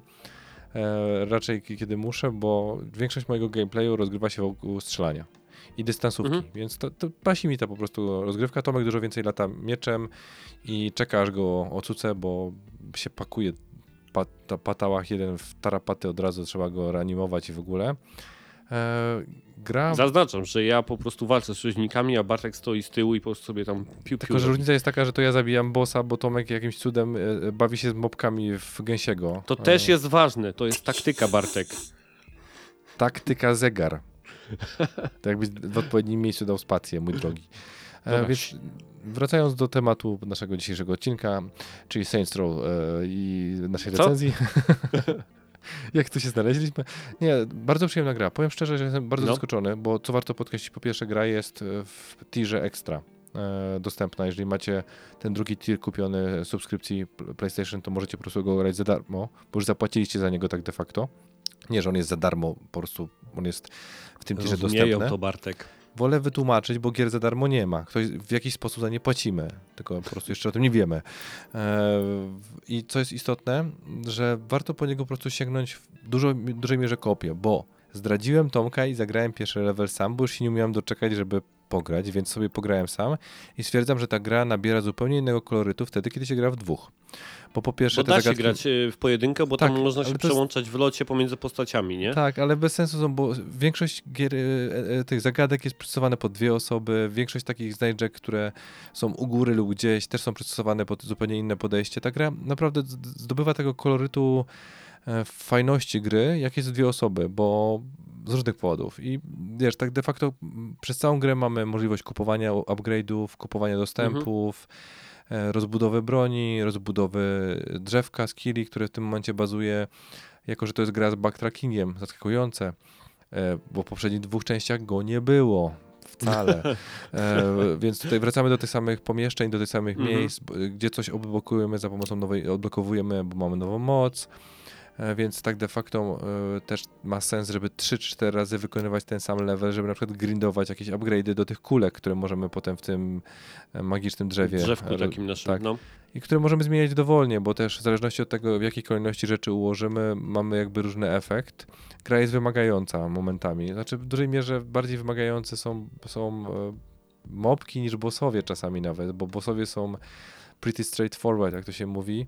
I czy my zginęliśmy na którymś z pięciu bossów? Nie kojarzę. Nie, ginęliśmy na jakiś, znaczy ja na pewno na jakiś tam padłem Tomek, parę razy my, jakimś myśmy zginęli w dużej mierze na przykład na tych e, sekwencjach skakanych, w Tak, na pewno na sekwencjach przed- jakichś tam skakanych i takich zręcznościowych też parę razy zginęliśmy, no bo jednak jest to, że ta kamera jest ustawiona trochę inaczej i trzeba się przyzwyczajać Tak, a oni do, chcieli do odwalić. Prince of Persia tutaj w pewnym momencie, naprawdę, bo to mi śmierdziało Prince of Persia tak na kilometr. Przez, pewnie też przez rzut, e, czy też przez perspektywę, jaką, Mhm. jaką oglądamy, więc mamy łączenie jakby tych samych rzeczy, które były wtedy spoko, plus bardzo fajna fabuła. Nie jest Mhm. wyszukana, Nie, ale w Darksiders 1 2 też nie była wyszukana, bo otworzyli pierwszą lepszą książkę, która się sprzedaje na świecie i stwierdzili, zerżniemy, nie? E, no, bo to tak de facto są wszystko postacie z Biblii, nie? Dalej, więc wiesz. Tak. Więc tutaj Plus- też bym, ta fabuła jest, bym powiedział, prosta, mega prosta, tak? O, tu jest ktoś zły, tak? Wy tam jeźdźcy oczywiście słucha, słuchają rady grzecznie, jak, jak, jak nie przystało na nich, bo to jest prequel do całej historii, tak? Czyli jeszcze nie wiedzą tak jakby co się stało gdzieś tam na początku jedynki, etc. Więc e, wysłani na misję i rozmawiamy z Wulgrimem, który nas rzuca w jedno miejsce, potem w drugie. Najwięcej Potem z tej fabuły na pewno... Tak, na pewno najwięcej w fabule i w historii po prostu dialogi pomiędzy postaciami robią robotę, bo e, spotykane gdzieś tam osoby, osobistości e, są, są super. E, ma, świetny voice acting jest e, wrzucony. Ja gram w wersję angielską. Ty masz polski dubbing w ogóle? Ja gram w wersję polską i grałem w angielską wcześniej i stwierdziłem, No. że e, nie tyle, że nie chce mi się czytać, co po prostu brzmi to za, komicznie, zabawnie, w sensie ja, ja mam z, tego, z tej polskiej wersji więcej fanu. O, no to dobrze, to w takim razie spoko, dobrze gdzieś tam o tym wiedzieć. E, ja przyzwyczajony gdzieś tam do tej wersji angielskiej, do głosów, szczególnie gdzieś tam wojną Wolgrima, tak samo u mnie tam gdzieś tam e, Strife'a. E, przekomarzanie się pomiędzy tymi dwoma braćmi też jest zajebiste, bo oni nie mogliby być bardziej od siebie gdzieś tam różni, nie? Wojna jest to, takim jak typ- my, nie? Ja jestem ten, ten e, lu- luzacki fan i w ogóle, a ty jesteś taki spięty, proceduralny, sztywny z zasadami, człowiek, tak. nieżartujący. Mhm. Dokładnie. Przecież to, to tak samo jest Blokujący odzorowanie. Dlatego Ania nie może grać, bo nie ma dla niej postaci. Ania nie może tam już po prostu wytrzymać przy, przy, przy mikrofonie. Nie ma dla mnie baby do grania. No nie ma baby do grania, e, niestety, e, w tym tym. E, a więc oni nie mogliby być od siebie bardziej różni, bo tak, właśnie jak Bartek powiedział, no Straf jest wyluzowany, żartuje e, i niejednokrotnie było tak, że rzucał jakimś żartem czy tekstem i czekał tylko aż wojna jakoś zaśmieje się albo coś zareaguje. Po czym wojna wszystko oczywiście odbiera mega poważnie i przy dużym gdzieś tam zirytowaniu. A więc e, wcielamy się dosyć. Gdzieś tak, jest taka imersja, jak gramy z Bartkiem w te, w te nasze postacie. A więc e, fajnie się gdzieś tam tego wszystkiego słucha. Ja może tutaj e, przytoczę pytanie od Bruszewskiego. E, czy Darksiders e, Genesis wrzucilibyście do listy gier, w które można zagrać z osobą rzadko sięgającą popada? Czy jest przyjazna w koopie dla lajków? I z mojej perspektywy powiedziałbym, że nie, że bardziej dla lajków wydaje mi się Diablo, e, które jeżeli nie zmieniamy sobie poziomów trudności i ciągle lecimy na jakimś tam niższym, to jest po prostu taką przyjemną sieczką, gdzie się odpala po prostu te czary, skille i brnie się do przodu i nie za bardzo trzeba w ogóle o czymkolwiek myśleć. Bo tak jak powiedziałem, to są normalne Darksidersy, to jest normalna gra akcji, e, zręcznościowa, taka bym powiedział, e, akcji i tak dalej, e, w której są kombosy, są czary do odpalania, trzeba wiedzieć, kiedy wykonać unik przed jakimś tam wielkim ciosem bossa e, i tak dalej, więc e, wymaga, wymaga jednak, bym powiedział, umiejętności wpada, trzeba potrafić wpada, więc powiedziałbym, że nie. To jest jednak dla osób, które grają w gry. Nie wiem, czy Bartek się z tym zgadzasz. Znaczy ja właśnie do, pierwsze, pierwsze dwa levele spoko, nie? To jeszcze ogarnia osoba bez pada. E, boss fighty i takie fighty już e, z mobkami, gdzie masz zamkniętą arenę też już dają jakby, wiesz, w kość troszeczkę, że trzeba umieć to wszystko ogarniać. Szczególnie, że przy dwóch osobach ja czasami zagapiałem się na twoją postać, ty na moją i tak Mhm. wiesz, to, to jest jak, trochę jak w Cupheadzie w dwie osoby, że moim zdaniem trudniej się gra w dwie osoby w Cupheadzie niż w jedną osobę, ale to jest moje zdanie. Mhm. Pomimo tego, że można się re- reanimować nawzajem, to jakoś tej wartości nie- dostrzegałem. No i te, prostu... i te elementy platformowe, nie? Gdzie się skacze Tak. i tak dalej, to też Nie, ktoś, to kto jest- wpada, nie gra, to. Zdecydowanie, zdecydowanie są prostsze tytuły e, dla osób. Nie, nie wiem, dlaczego miałbym po to sięgać. E, chyba, że chciałbym się rozwieść na przykład. E, Na pewno It Takes Two jest znacznie lepszym pomysłem, no ale to chyba już wszyscy wiedzą e, na, na tego rodzaju gdzieś tam produkcję.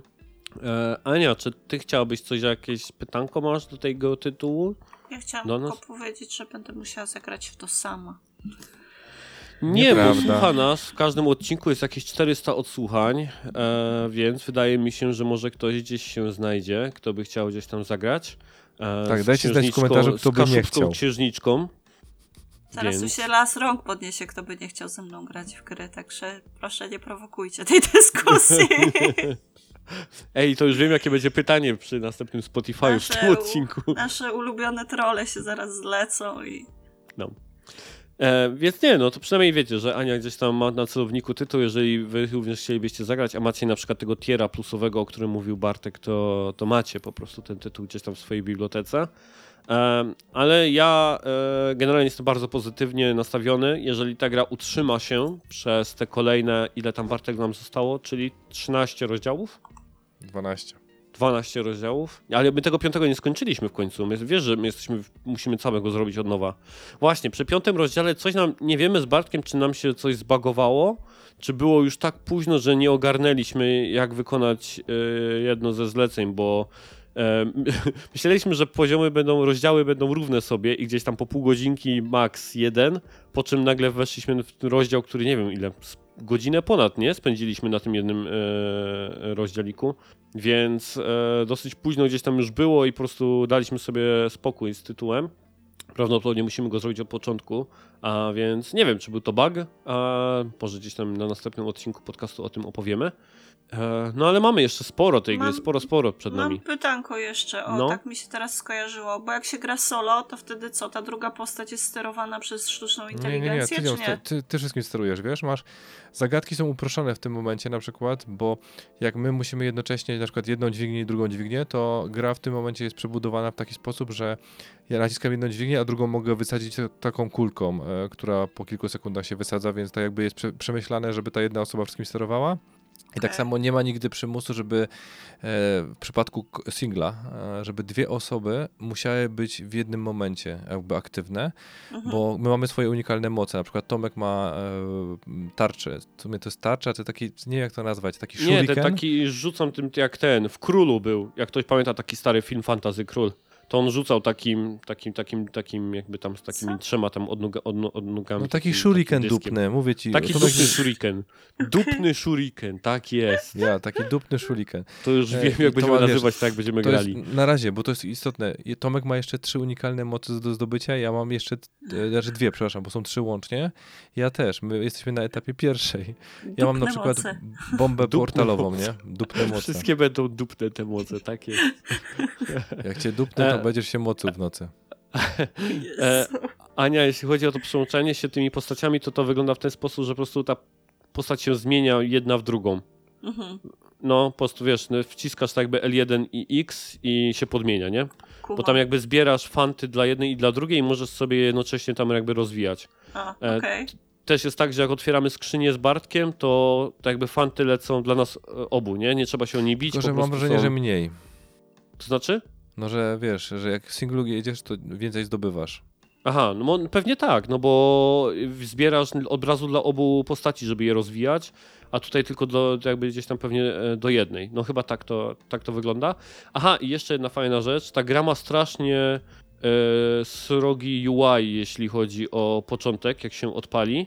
I warto sobie po prostu gdzieś to pozmieniać w opcjach. Można sobie go w ogóle wyłączyć, że pojawia się tylko w walkach i tak dalej. Więc z tym UI-em, jeśli ktoś zagra, to nie przestraszcie się, że jest nasrane na ekranie, można sobie to wszystko gdzieś tam dostosować. Nas kolejnym tytułem, bo mamy jeszcze dwa przed nami, jest Soul Hackers e, dwójeczka, e, które wyszło na PS5. Ty grasz na PS5? Tak, na PS5. Gratulacje, dobry wybór. No to teraz, Ania, jak Pelikanie ten... Sony, uspokój się. Hi, hi, hi. Jak hi, tam? hi, hi, jak Michael Jak- Jackson. Jak tam ten Shin Megami, no? E, no rozczarowanko dla mnie. Au, au. Ej, fenomenalny odcinek, naprawdę. Jesteśmy w dupie i... Nie, tak lecimy, góra dół, góra dół, jest dobrze, jest klimacik, są wajby, woohoo! Jak się bawicie tam z tyłu? Łup, łup, łup. Tam Tomek wypija E, monsterka. Dupny mons, dupnął se monsterka. A, po nowszemu już gada. No, dawaj Ania, dawaj. E, cóż mam powiedzieć, ja... y, Jak dobrze wiecie, ja bardzo lubię całe uniwersum Shin Megami Tensei. Gram w bardzo wiele gier. Tomasz zresztą też y, chwyta coraz więcej z, różnych gałęzi Mhm. tej, tej całej marki. I nie, nie mówię, że z jakimś tam wielkim jarankiem zawsze podchodzę do tych gier, ale mam wysokie oczekiwania. I tutaj troszeczkę chyba się przeliczyłam z tymi oczekiwaniami, bo e, w mojej skromnej opinii wyszedł bardzo mocny średniak, jeśli chodzi o mangozjebowe RPszki i Hmm.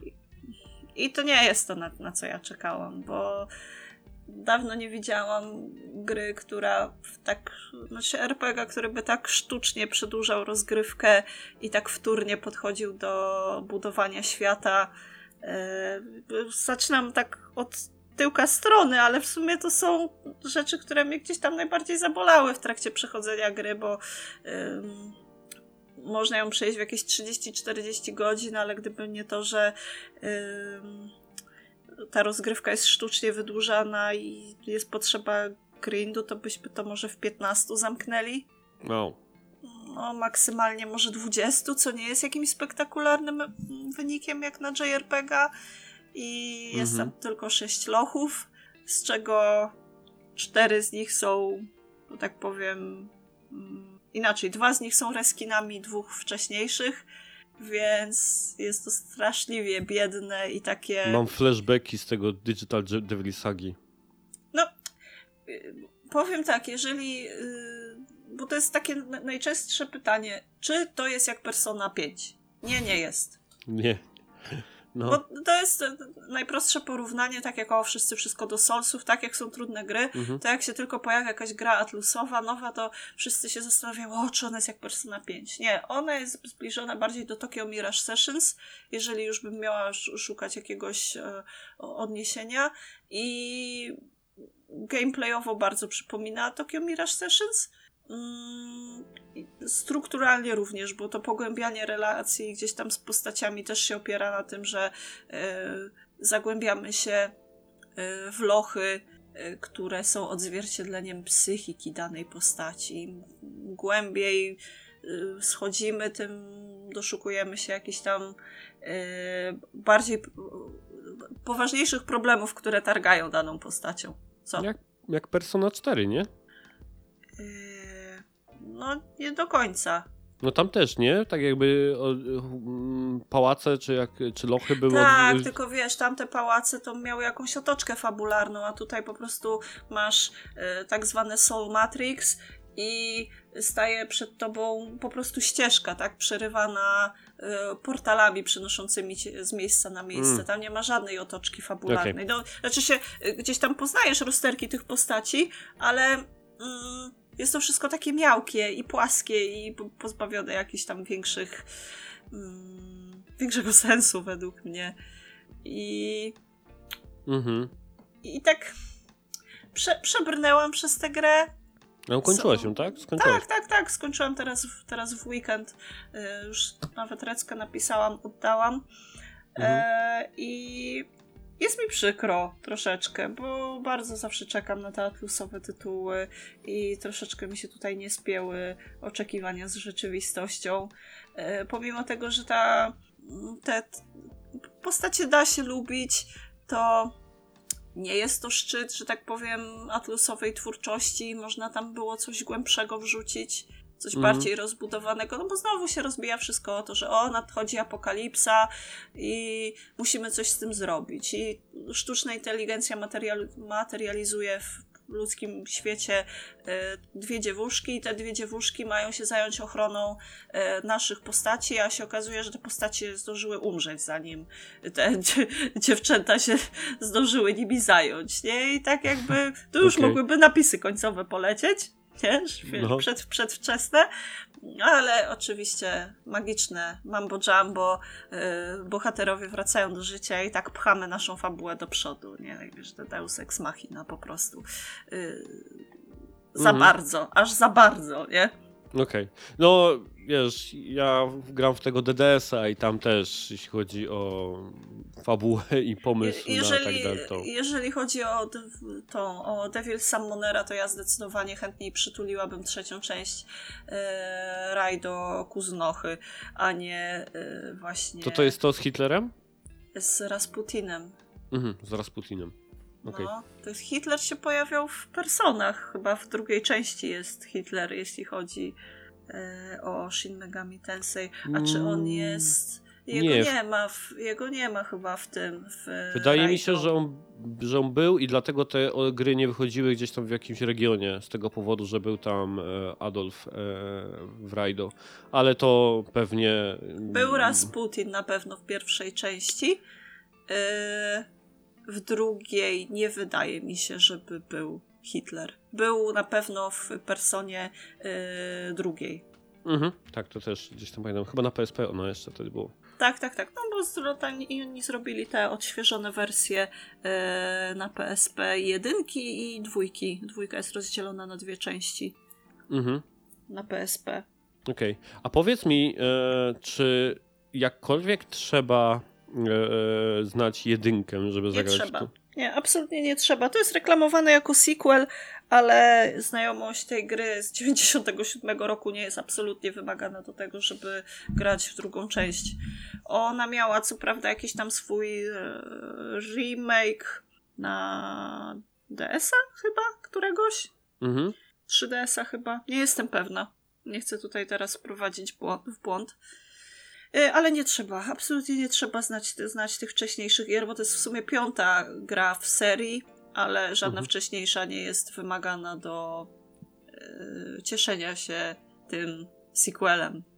Cieszenia się w cudzysłowie oczywiście, No, e, tam mówiąc. Co mnie zdziwiło, to jest to, e, że gra jest zrobiona w Unity.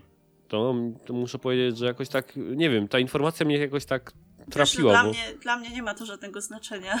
Ja wiem, tylko że Unity kojarzy mi się raczej z tytułami małymi i nieczęsto się spotyka, żeby duży JRPG był robiony w Unity. Nie nazwałabym tego dużym JRPG-iem. Ta gra jest tak ograniczona, jeśli chodzi o dostępne e, lokacje, że e, nazwałabym no, się bardziej bym ją przypisała do tych skromniejszych tytułów. Okej, Bo Okej. wiesz, na- nawet pałace, nie wiem, w, w piątce, tak, persony były Mhm. bardzo rozbudowane, e, miały dużo zawartości, gdzieś tam e, kombinowania, że te zagadki były proste, tak, ale, ale były, jakieś tam były. E, natomiast tutaj no, mamy pięć, pięć lochów plus szósty finałowy e, z, i one są brzydkie. One są brzydkie, zrobione są bardzo słabo i tak wtórnie. I e, też jest taki motyw na przykład, że te demony, które są do nas przypisane, one na początku danego lochu się rozpraszają po nim i szukają dla nas itemków. I nawet miejsca, w których te demony są, nie są zaznaczone na mapie, więc też się snujemy bez celu Mm, e, po tych wszystkich korytarzach, szukając demona, który czasem e, ma dla nas jakiegoś itemka potrzebnego do sidequestu. To już Mhm. mnie też denerwowało. To jest e, może i rozleniwienie gdzieś tam moje, że nie chciało mi się ich szukać, ale jeżeli są to jakieś właśnie rzeczy związane z fabułą, e, może nie główną, no ale z zadaniami pobocznymi, to no nie wiem, ja już nudzi mnie bieganie bez celu i, i w ciemno gdzieś tam szukanie pewnych rzeczy. Y, Nie mam na to po prostu czasu, tak? Zmarnowanie i gdzieś tam sztuczne wydłużanie dla mnie rozgrywki.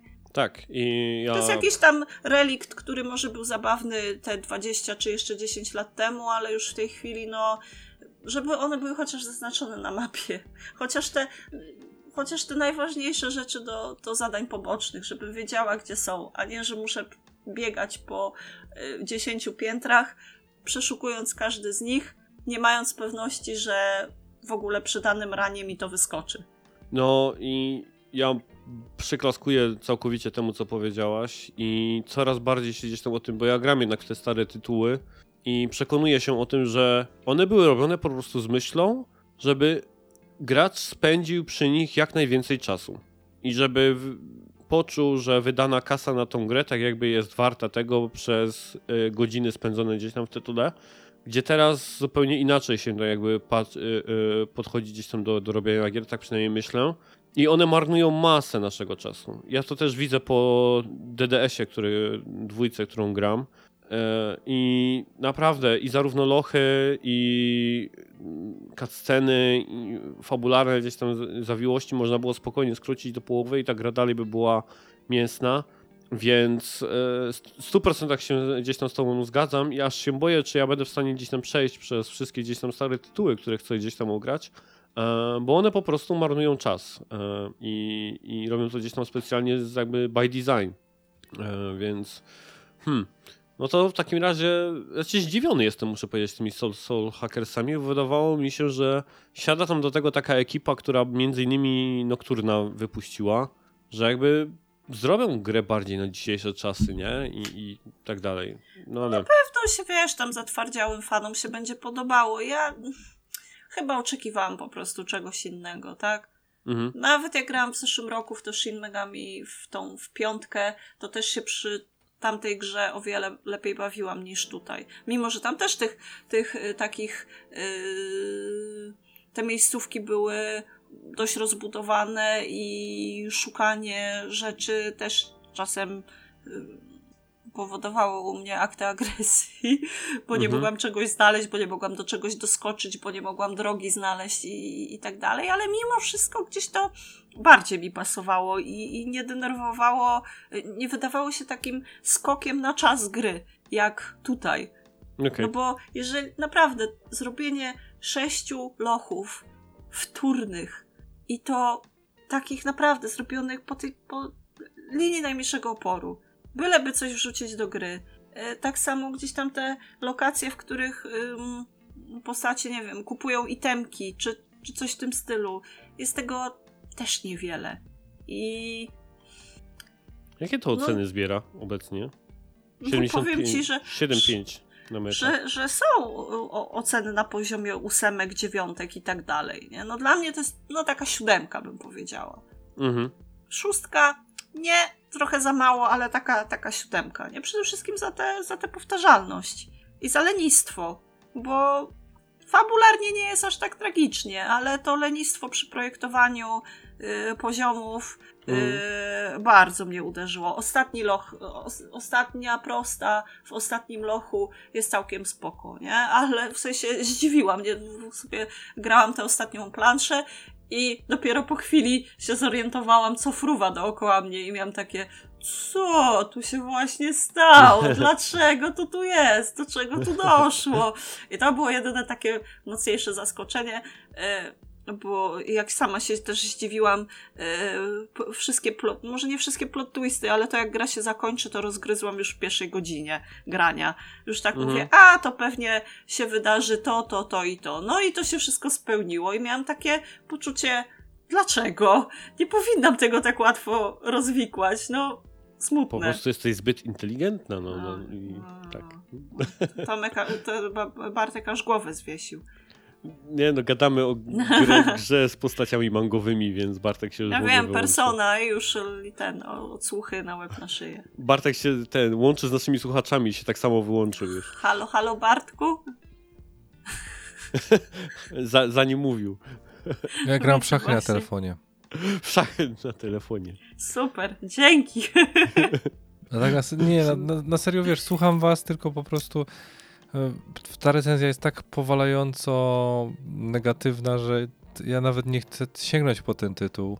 E, nie, wiesz, ja Persona 5 lubię, Persona 4 Golden lubiłem, Shin Megami Tensei tak bardzo lubię, że pograłem... Nie z- grałeś żadnego, nie? Chyba. Grałem w ostatniego, w piątkę. A, grałeś Na na Switchu. Switchu, faktycznie. Tak, faktycznie grałem. Wiesz, on No dla mnie jest... to trzeba, to musi wybrzmieć. To nie jest persona. Te, te relacje między postaciami odbywają się w barze. y, Po tym, jak znajdziemy tematy do rozmów, a tematy do rozmów też są losowo rozsiane po, po lochach, też się trzeba ich naszukać, a y, zwiększanie właśnie interakcji z postaciami nabija takie punkty zażyłości i im więcej punktów zażyłości mamy, tym niżej w lochu danej osoby, w tym Soul Axis, przepraszam, Soul Matrix, możemy zejść. Yy, a warto się trochę tam poszlajać po tych dungeonach y, postaci, bo wtedy odblokowujemy jakieś specjalne umiejętności dla nich, więc to też takie jest. No. No cóż, szkoda. Szkoda, bo myślałem, że będzie jakieś takie mocniejsze uderzenie od Atlusa, ale w takim razie wygląda na to, że odcinają kupony i zbierają fundusze, żeby w końcu wyszła ta ich e, nie Persona kolejna 6. persona. No, Persona 6 na pewno kiedyś powstanie, No, ale oni oni. pewnie ten na najbliższym Tokyo Games Show pokażą ekran z napisem Persona 6 coming soon i, I tyle. I tak to się skończy. Jaki kolorek personki obstawiacie? Ja myślę, że zielony będzie. Nie, niebieski. Był już. Zielon- Trójka. by- trójka Nie mam tego pojęcia, jakie, jakie były kolory, poza czerwonym i żółtym. Trójka była niebieska, dwójka chyba była pomarańczowa. Ja bym jedynki i dwójki tu nie uwzględniała, bo to jednak No to dobra, no to trójka była niebieska, potem był żółty, potem Czerwony, czerwony. czerwony. No ja to myślę, teraz że zielona będzie szóstka. tak. E, no jeśli chodzi o takie dywagacje na temat tej następnej persony, no ja jestem ciekaw, czy oni w ogóle nie zmienią zupełnie klimatu i pójdą w fantazy. E, bo pamiętajmy, że o tym było najgłośniej, nie? Oni mówili o tym w swoim projekcie, jak oni to nazywali? Re- Refantazy, tak? E, I tam te art, arty, które pokazywali, chyba że po prostu jokowali i wrócą po prostu do tematów szkolnych. No ja bym Nie, zobaczył. no wiesz, tym. persona, wszystkie części się rozgrywały gdzieś tam w tematach okołoszkolnych, więc no i ludzie są do tego przyzwyczajeni, więc myślę, że nie będą tutaj zmieniali tego kora. No, znaczy, tak, bardziej jestem przychylny do tego, co mówisz, ale nadal wydaje mi się, że fantazy RPG od nich byłby czymś ciekawym. Bo jednak oni się mocno kręcą w tym samym cały czas. No trzeba powiedzieć, nie? Postapo i szkoła, nie? To są praktycznie wszystkie te ich RPG. Obojętnie, czy mówimy o Personach, czy Shin Megami Tensei, jakichkolwiek, DDS-ach No i dużo tak takiego me metafizycznego mambo jumbo, nie? Tak, więc to jest, bym powiedział, bardzo podobne są te gry do siebie, więc wydaje mi się, ch- chętnie bym zobaczył taką zmianę klimatu zupełnie gdzieś tam od nich. Um, natomiast mówiąc o zmianie klimatu i całkowitego gdzieś tam redesignu, to ja gram w DMC Devil May Cry.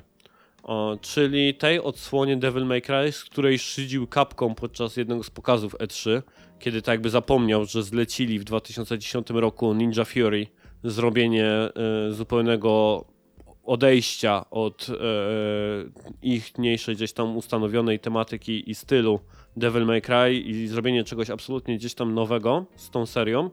E, co spotkało się też, pamiętam, z niezłym backlashem, bo tam ten pierwszy model Dante to straszny gdzieś tam hejt leciał na deweloperów, o czym sobie poczytałem i tam faktycznie oczywiście jak najbardziej znowu groźby śmierci, okaleczenia, śmierć i tak dalej, wszystko gdzieś leciało w ich stronę za to, że Dante wyglądał inaczej niż, niż wcześniej. Um, ja byłem bardzo ciekaw, jak ta gra e, gdzieś tam wypadła, szczególnie, że ostatnim takim tytułem, w który grałem, była Bayonetta, którą, jeśli słuchaliście mojej opinii na podcaście i czy albo recenzji, to nie siadła mi za bardzo. E, Pomimo zajebistej postaci e, głównej i ogólnego gdzieś tam uniwersum, to gameplayowo mi strasznie nie siadła. Tak, tutaj muszę powiedzieć, że bawię się mega zajebiście.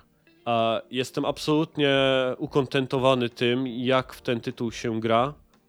Combat e, jest absolutnie czymś innym niż Bayonetta, mimo tego, że to są podobne gry, bo to są tak zwane slashery i nie, nie chodzi mi tutaj o rodzaj filmów, tak, slasher czy, czy hack and slash, jeśli chodzi o gry, tylko po prostu jest też taka, jest podgatunek, który nazywa się grami akcji, są slashery i to są właśnie Devil May Cry, pod to się też Dante's Inferno gdzieś tam się podpina, jest Bayonetta, e, Metal Gear Rising, e, czyli gry Platinum można też powiedzieć, e, się pod to podpinają, więc jest to jak najbardziej gra akcji, w której generalnie rzecz biorąc najczęściej się po prostu naparzamy z przeciwnikami i robimy to w jak najbardziej e, efektywny, nie, nawet nie efektywny, tylko efektowny sposób, bo wszystko się opiera na tym, żeby e, nabijać e, oceny, gra cały czas jakby ocenia nasz kombat, to czy zmieniamy bronię, czy maszujemy cały czas jeden i wyłącznie tylko cios, czy rotujemy brońmi, kombosami, czy wyrzucamy przeciwnika w powietrze, do,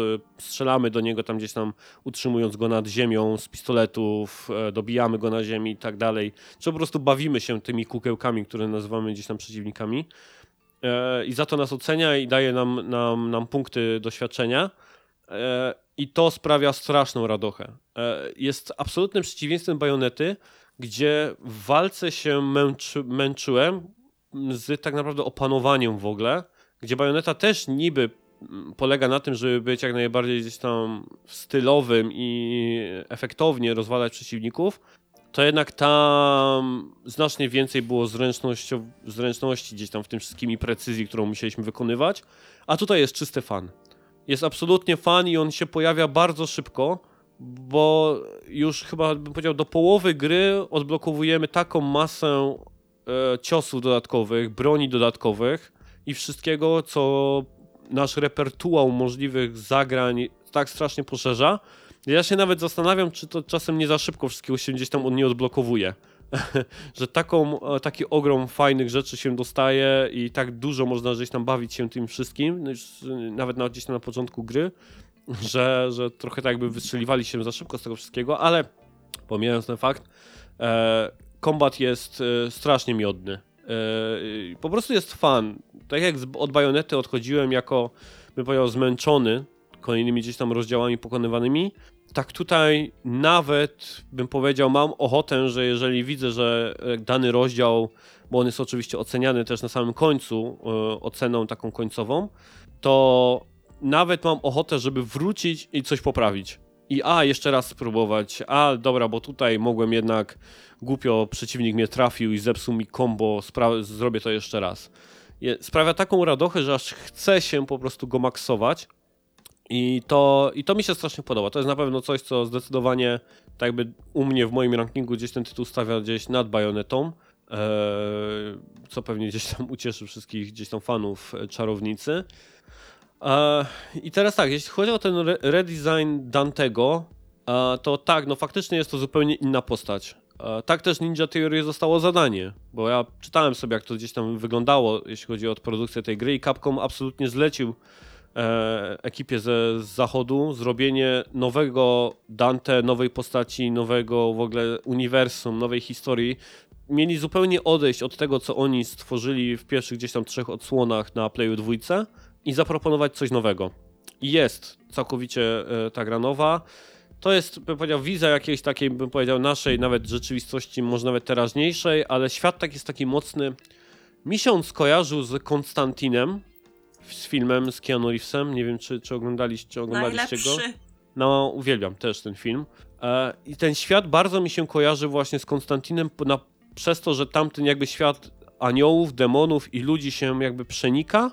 I na przykład jednym z takich jakby naszych głównych wrogów jest jakby człowiek, jakby, który politycznie i poprzez wpływy finansowe jakby rządzi gdzieś tam od tyłu światem, polityką i tak dalej i on jest tak jakby w ogóle arcydemonem, jakimś tam półbogiem też przy okazji.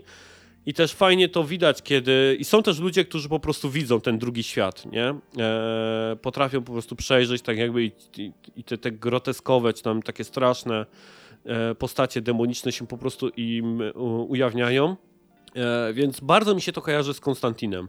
On też jest taki ciężki, ten świat, ten klimat jest taki, by powiedział, jego dosyć mroczny.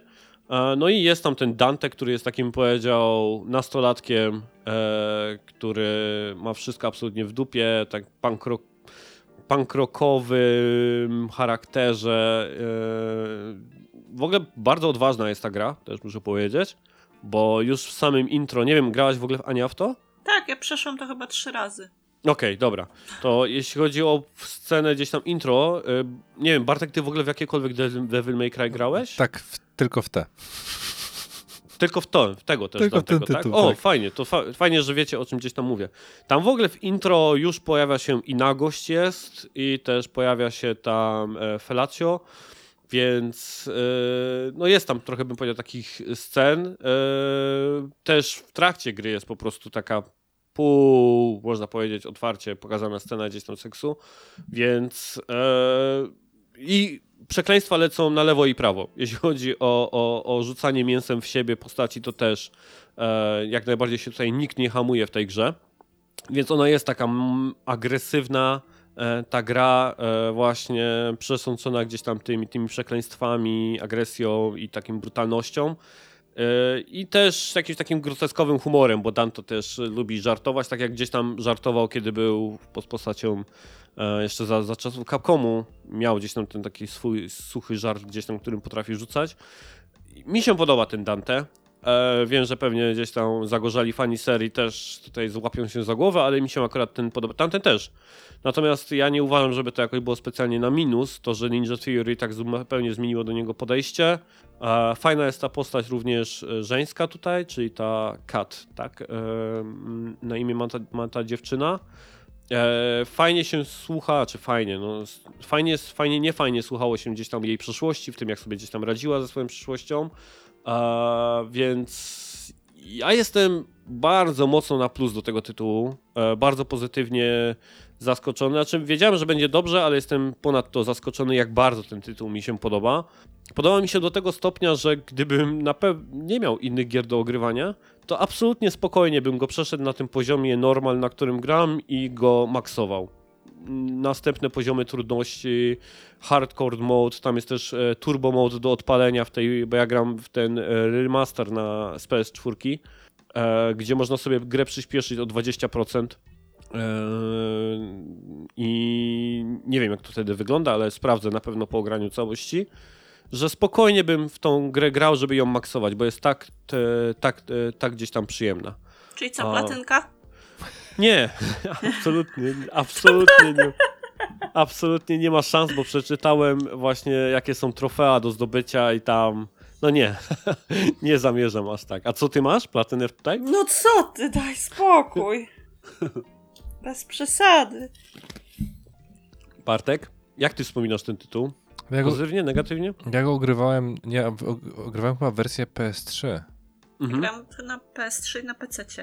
No, mi się wydaje właśnie, że na PS3 i e, ja nie do końca rozumiałem całej tej, wiesz, e, otoczki związanej z peruką, e, srebrą, którą on tam złapał i tak dalej. Dla mnie to był po prostu pierwszy tytuł i ogrywałem go po fazie na bajonetę. Zaskakujące. Tylko, że ogrywałem bajonetę w 2010 roku, jak wyszła praktycznie. E, To był to Mhm. jeden z pierwszych tytułów takich chyba, albo 2.11, teraz nie pamiętam. Więc wiesz, ja, to bardzo dobrze wspominam, bo mm, był opór, to jest, co jest najważniejsze. Ja do dziś nie rozumiem wszystkich, tych, znaczy nie rozumiem, rozumiem, ale nie lubię tych systemów ocen, w których trzeba etapy powtarzać, żeby wejść na S, S+, czy tam S++, czy cokolwiek innego. No jest taki fajny, który nazywa się SS. No tak, e, no to musiałeś to powiedzieć ze względu na, no wszyscy wiem, na co ja będę oszukiwał. Więc tak samo u Kojimy e, w Metal Gear Solidzie e, też on występował w kontekście skradania, żeby o, ocenę. Mhm. Natomiast to, to nie jest rzecz, która mnie bawi. Mnie bawi właśnie to, co było w Dante, Dante Inferno, mnie bawi to, co było w Bajonecie i tutaj. Czyli po prostu taka swoboda nakurwiania we wszystko, co się rusza, bez myślenia pod tytułem, e, e, czy to ma sens. Nie, nie, Znaczy, właśnie wydaje mi się, że tutaj się nakurwia znacznie bardziej swobodnie i z y, zupełnym... Jeżeli człowiek nie patrzy na te oceny, to po prostu ta przeleci przez tą grę tak naprawdę. no nie wiem, ja w Bajonecie sp- spędziłem dużo czasu w samouczku, żeby się kombo nauczyć, nie? No, a w Bajonecie naprawdę tam te walki były serio wymagające. Żeby trafić w te okna uników, żeby wejść w ten witch mode i nauczyć się przeciwników. Tutaj mimo tego, że przeciwnicy są różni, jest tam powiedzmy chudy, gruby, z tarczą, to, O, o, o kurwa, bogowie designu, jak żeście to wykombinowali. to, to jednak właśnie no, Grupy chudy starczą, no. to można się bardzo szybko nauczyć, jak gdzieś tam ich zaś podejść, żeby ich wrzucić w powietrze i robić te dżugle i tysiąc e, obrażeń i zadać gdzieś tam w każdym gdzieś tam powietrzu. Trochę mylą się klawisze na padzie. Na pewno, jeżeli, szczególnie jeżeli przeskakiwałem Bartek grając z Darksiders i wracałem do Devil May Cry'a, to chwilę potrzebowałem, żeby gdzieś tam znowu wejść w, jakby w taki nurt e, grania w, tę w tą grę, bo jest tak, jakby e, mamy trzy bronie, które mamy jednocześnie przy sobie. I tak naprawdę mamy trzy zestawy combo z każdą bronią dostępne i po prostu przełączamy się pomiędzy tymi trybami albo nie, albo nie trzymając żadnego triggera, albo trzymając L2, albo trzymając R2. I w zależności od tego, co, czy trzymamy, czy nie, to taką broń, tak jakby Dante ma, tak taką używa broń. Je można też mieszać pomiędzy sobą, dzięki temu jeszcze większe gdzieś tam kombosy nabijamy. Są też elementy platformowe. Dużo się w tej grze skacze, łapie się takich e, świecących gdzieś tam elementów otoczenia. E, I tutaj też e, polega to na tym, że trzeba się przełączać pomiędzy tak jakby dwoma linkami. Jedna linka przyciąga nas do obiektu, a druga e, przyciąga obiekt do nas. No i zależnie od tego, czy jakim kolorem się ona gdzieś tam świeci, no to trzeba odpowiednio na padzie albo przytrzymać L2 i wcisnąć kwadrat, albo przytrzymać R2 i wcisnąć kwadrat. No i to się czasem gdzieś tam też potrafi pomylić. E, więc e, takie nawet dobrze wykonane jakieś długa sekcja platformowa przy użyciu tego też nawet sprawia gdzieś tam radochę. Ale i tak jest to znacznie bardziej rajcowne niż cokolwiek robiłem e, w Bajonecie. A propos jeszcze tak porównania do Bajonety, bo tamten świat, jak się nazywało na L? Limbo, tak? Mhm. Limbo. Limbo się tak nazywało Tak, ten, tak, tak, tak. ten No. świat, który, do którego nas wciągają demon, demony. Mega jest efekt zrobiony, kiedy tak naprawdę rozwala się wszystko wokół nas i nie wiem, i my skaczemy po ścianach, po sufitach, po takich kawałeczkach e, poziomu. Level designowo muszę powiedzieć, że studio Ninja Fury tu się spra- naprawdę sprawdziło, bo te poziomy w tym limbo, w tym, tym świecie demonów wyglądają mm, bardzo, bardzo dobrze. E, I strasznie ciekawie są zbudowane właśnie dzięki temu, dzięki temu takiemu abstrakcyjnemu gdzieś tam nam podejściu do tego wszystkiego. E, Walki z bossami są fajne. Miałem na razie trzy walki z bossami, wszystkie były e, zupełnie od siebie różne. Zarówno z elementami, bym powiedział, platformowo-zręcznościowymi i naparzaniem, więc było tak jakby połączenie tego wszystkiego. Więc ja jestem mega happy e, z tego tytułu. Pytałem Bartka, jak on wspomina ten tytuł, a nie pytałem w sumie ciebie, Ania, o to. No, gdybym go ws- wspominała źle, to bym nie grała w niego kilka razy. Mhm. No, Ja się przy nim naprawdę dobrze bawiłam. Absolutnie mi ta estetyka nie przeszkadzała. W sensie y, nie jestem jakąś zagorzałą fanką oryginalnych DMC i nie zabolał mnie redesign tej postaci, tak? I gdzieś tam przewrócenie do góry nogami y, tych wszystkich rzeczy, które, do których przyzwyczaiły nas oryginalne DMC. No, się bawiłam naprawdę super. I też wykręcałam całkiem spoko kombosy i, i y, dość wysokie wyniki. No, byłam Mhm. sama zaskoczona tym, że nawet w miarę dobrze mi szło w tej grze. E, I nawet się ostatnio zastanawiam, się ostatnio, no jakiś czas temu się zastanawiałam, czy nie chcę przejść tej gry jeszcze na PS4 jeszcze raz, e, Mhm. bo gdzieś tam mam i mogłabym w sumie sobie pyknąć, ale Wydaje mi No się, nie że to nawet było w plusie, wiesz? być E, może. Tak, Bartek kiwa głową, że było, więc e, wydaje mi się, że ta gra jest z plusa, więc jeżeli dodajecie do biblioteki te gry z plusa, to powinniście ją nawet gdzieś tam mieć. Więc ja polecam. E, trzy palce ma Bartek. Na trójce była w plusie. Aha.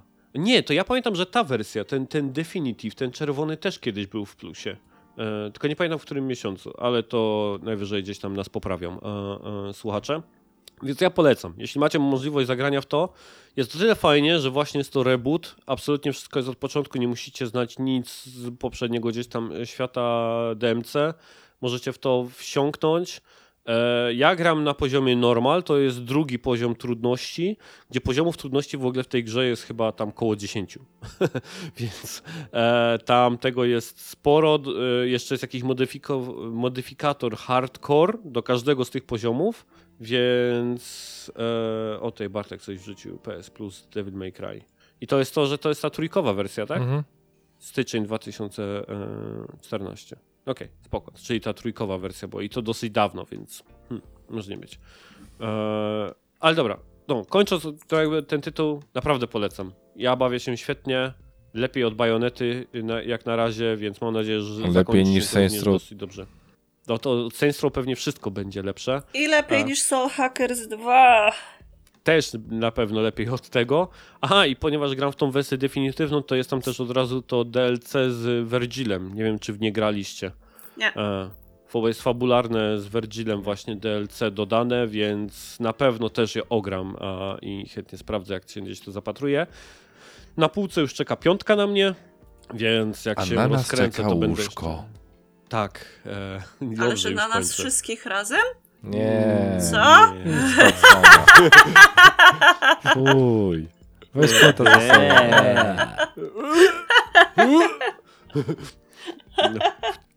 Dobrze. Bartek się powiesił. Ach, no dobrze, no to w takim razie dotrwaliśmy do końca naszej części mięsnej, czyli gier, które ogrywaliśmy. Sporo tego było, e, prawie dwie godzinki gdzieś tam materiału.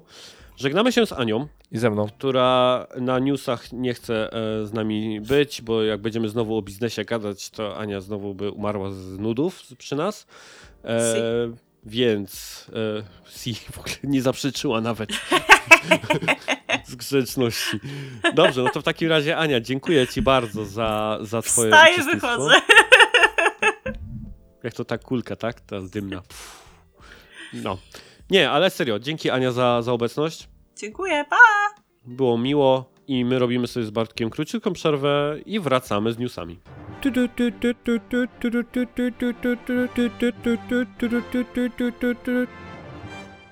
No dobrze, no to jesteśmy po przerwie. Mam nadzieję, że tempo nam nie spadnie, że będziemy utrzymywać wysokie tempo, atmosferę i w ogóle e, e, wajby takie, jakby Ania dalej była z nami, choć wiem, że oczywiście na pewno duszą i, i myślami jest z nami dzisiaj nagrywając. Ja siedzę obecnie dzisiaj e, z Bartkiem. Co, co, co, co, No słyszysz, nie słyszysz chra- chrapania? Właśnie śpi. no tak.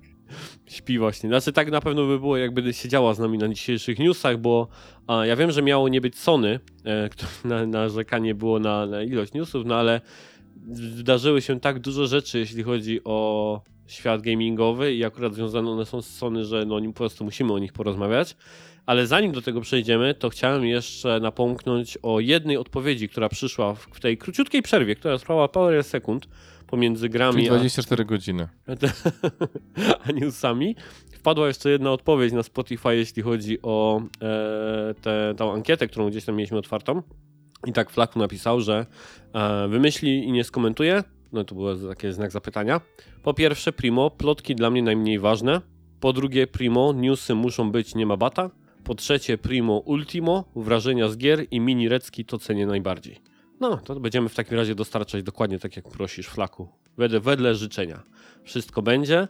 I przechodzimy do newsów. Czekaj, Pierwszy- bo powiedzmy najważniejszy news, jaki dzisiaj wyszedł. Proszę Państwa, w ciągu niecałego tygodnia od premiery Saints Row, o którym mówiliśmy wczoraj, Aha, no. dzisiaj po prostu pojawiła się promka na 169 zł, czyli praktycznie spadło o no 30% w ciągu tygodnia.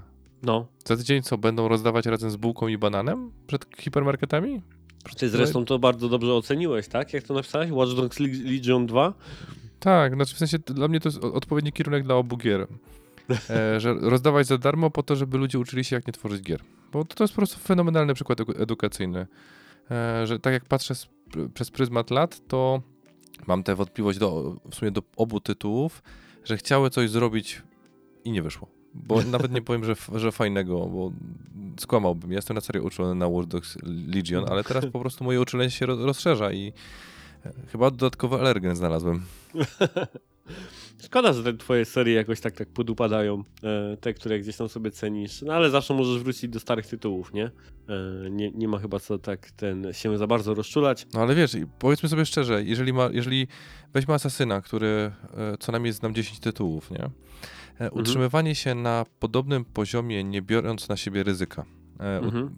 tak de facto, albo produkując bezpieczne gry, no to przecież nikt nie będzie grał w ten sam tytuł, dobra, przepraszam fifłowców, e, w ten sam tytuł e, bez jakichś diametralnych zmian w grafie. To był żart, oczywiście wiem, że są zmiany w FIFA. Mhm.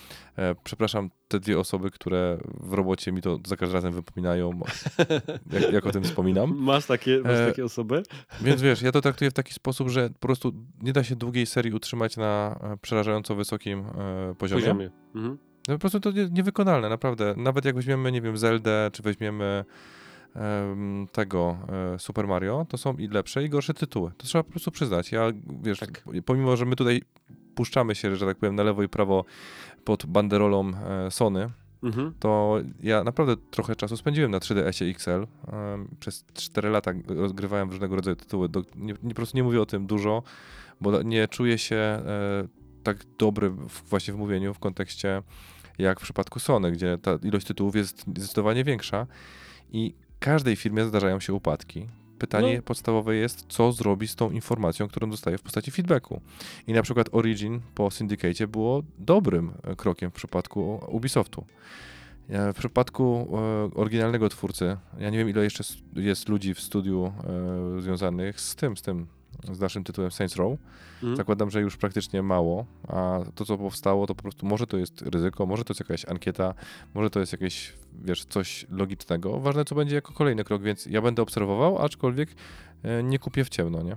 No tak właśnie myślałem, że e, te takie No, ale zaufanie wiesz, jest, podupadło. z- z- Słuchaj, wykorzystajmy ten moment fenomenalnego rozpoczęcia rozmowy o newsach. Słuchajcie, jeżeli znacie jakieś takie długie serie, w które gracie do dziś e, i praktycznie nie, nie, spa- nie schodzą po, poniżej pewnego poziomu i każdy z tych tytułów jest dobry, na przykład chcecie napisać Metal Gear Solid, ale boicie się o ten survive czy coś, to to to nie jest ta sama Mhm. seria. To to nie jest, że Kojima oszalał, tylko to jest po prostu inna seria, więc dajcie nam znać po prostu w Twitter, na Twitterze, w komentarzach, co wy uważacie za takie... Ja, to może być dobre, pytanie na Spotify, serie. żeby po prostu tak nie, jest ty, ty, pytanie, po- odkryłeś nowy mechanizm, będziesz kuźwa wszystkim teraz to Dokładnie do tak. zapuszczę tam po No prostu święta pytanie makrelo, odnośnie nie, nie. serię, która utrzymała poziom przez wiele, wiele odsłoń i się nie, nie zepsuła e, dla was. To będzie pytanko gdzieś tam, które, które umieszczę, ale oczywiście możecie też i na Twitterze, i na, przez formularz o nim e, do nas pisać. Tak będę teraz wykorzystywał to za każdym razem. Dobrze, no to w takim razie przechodzimy do tych newsów e, w końcu.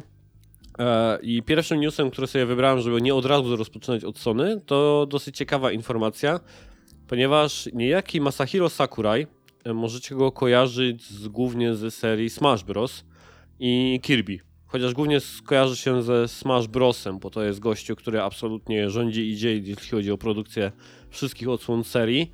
A prowadzi też te wszystkie e, directy smashowe. E, jest strasznie cringe'owym typ, typem, ale, ale, ale legendą, jeśli chodzi o, o Nintendo. To założył swój kanał na YouTubie, e, prawdopodobnie z nudów. E, tam w pierwszym odcinku wypowiadał się na temat tego, że ma już tam tyle i tyle gdzieś tam doświadczenia i nauczek czy porad, który, z którymi chciałby się dzielić. E, jak on to nazwał, był nieraz proszony o robienie jakichś prezentacji, keynote'ów czy wykładów, na przykład dla studentów e, z, jakby z, od game designie. Natomiast twierdzi, że to jest jakiś taki limitowany, li, limitowana liczba widzów i słuchaczy, która może to odebrać. Pomyślał, że robienie takich materiałów wideo, które mają znacznie szerszy gdzieś tam zakres, większy e, odbiorców, będzie to lepszym pomysłem i założył kanał YouTube'owy, w którym będzie opowiadał o e, game designie, o wskazówkach, e, jeśli chodzi o, robienie gier.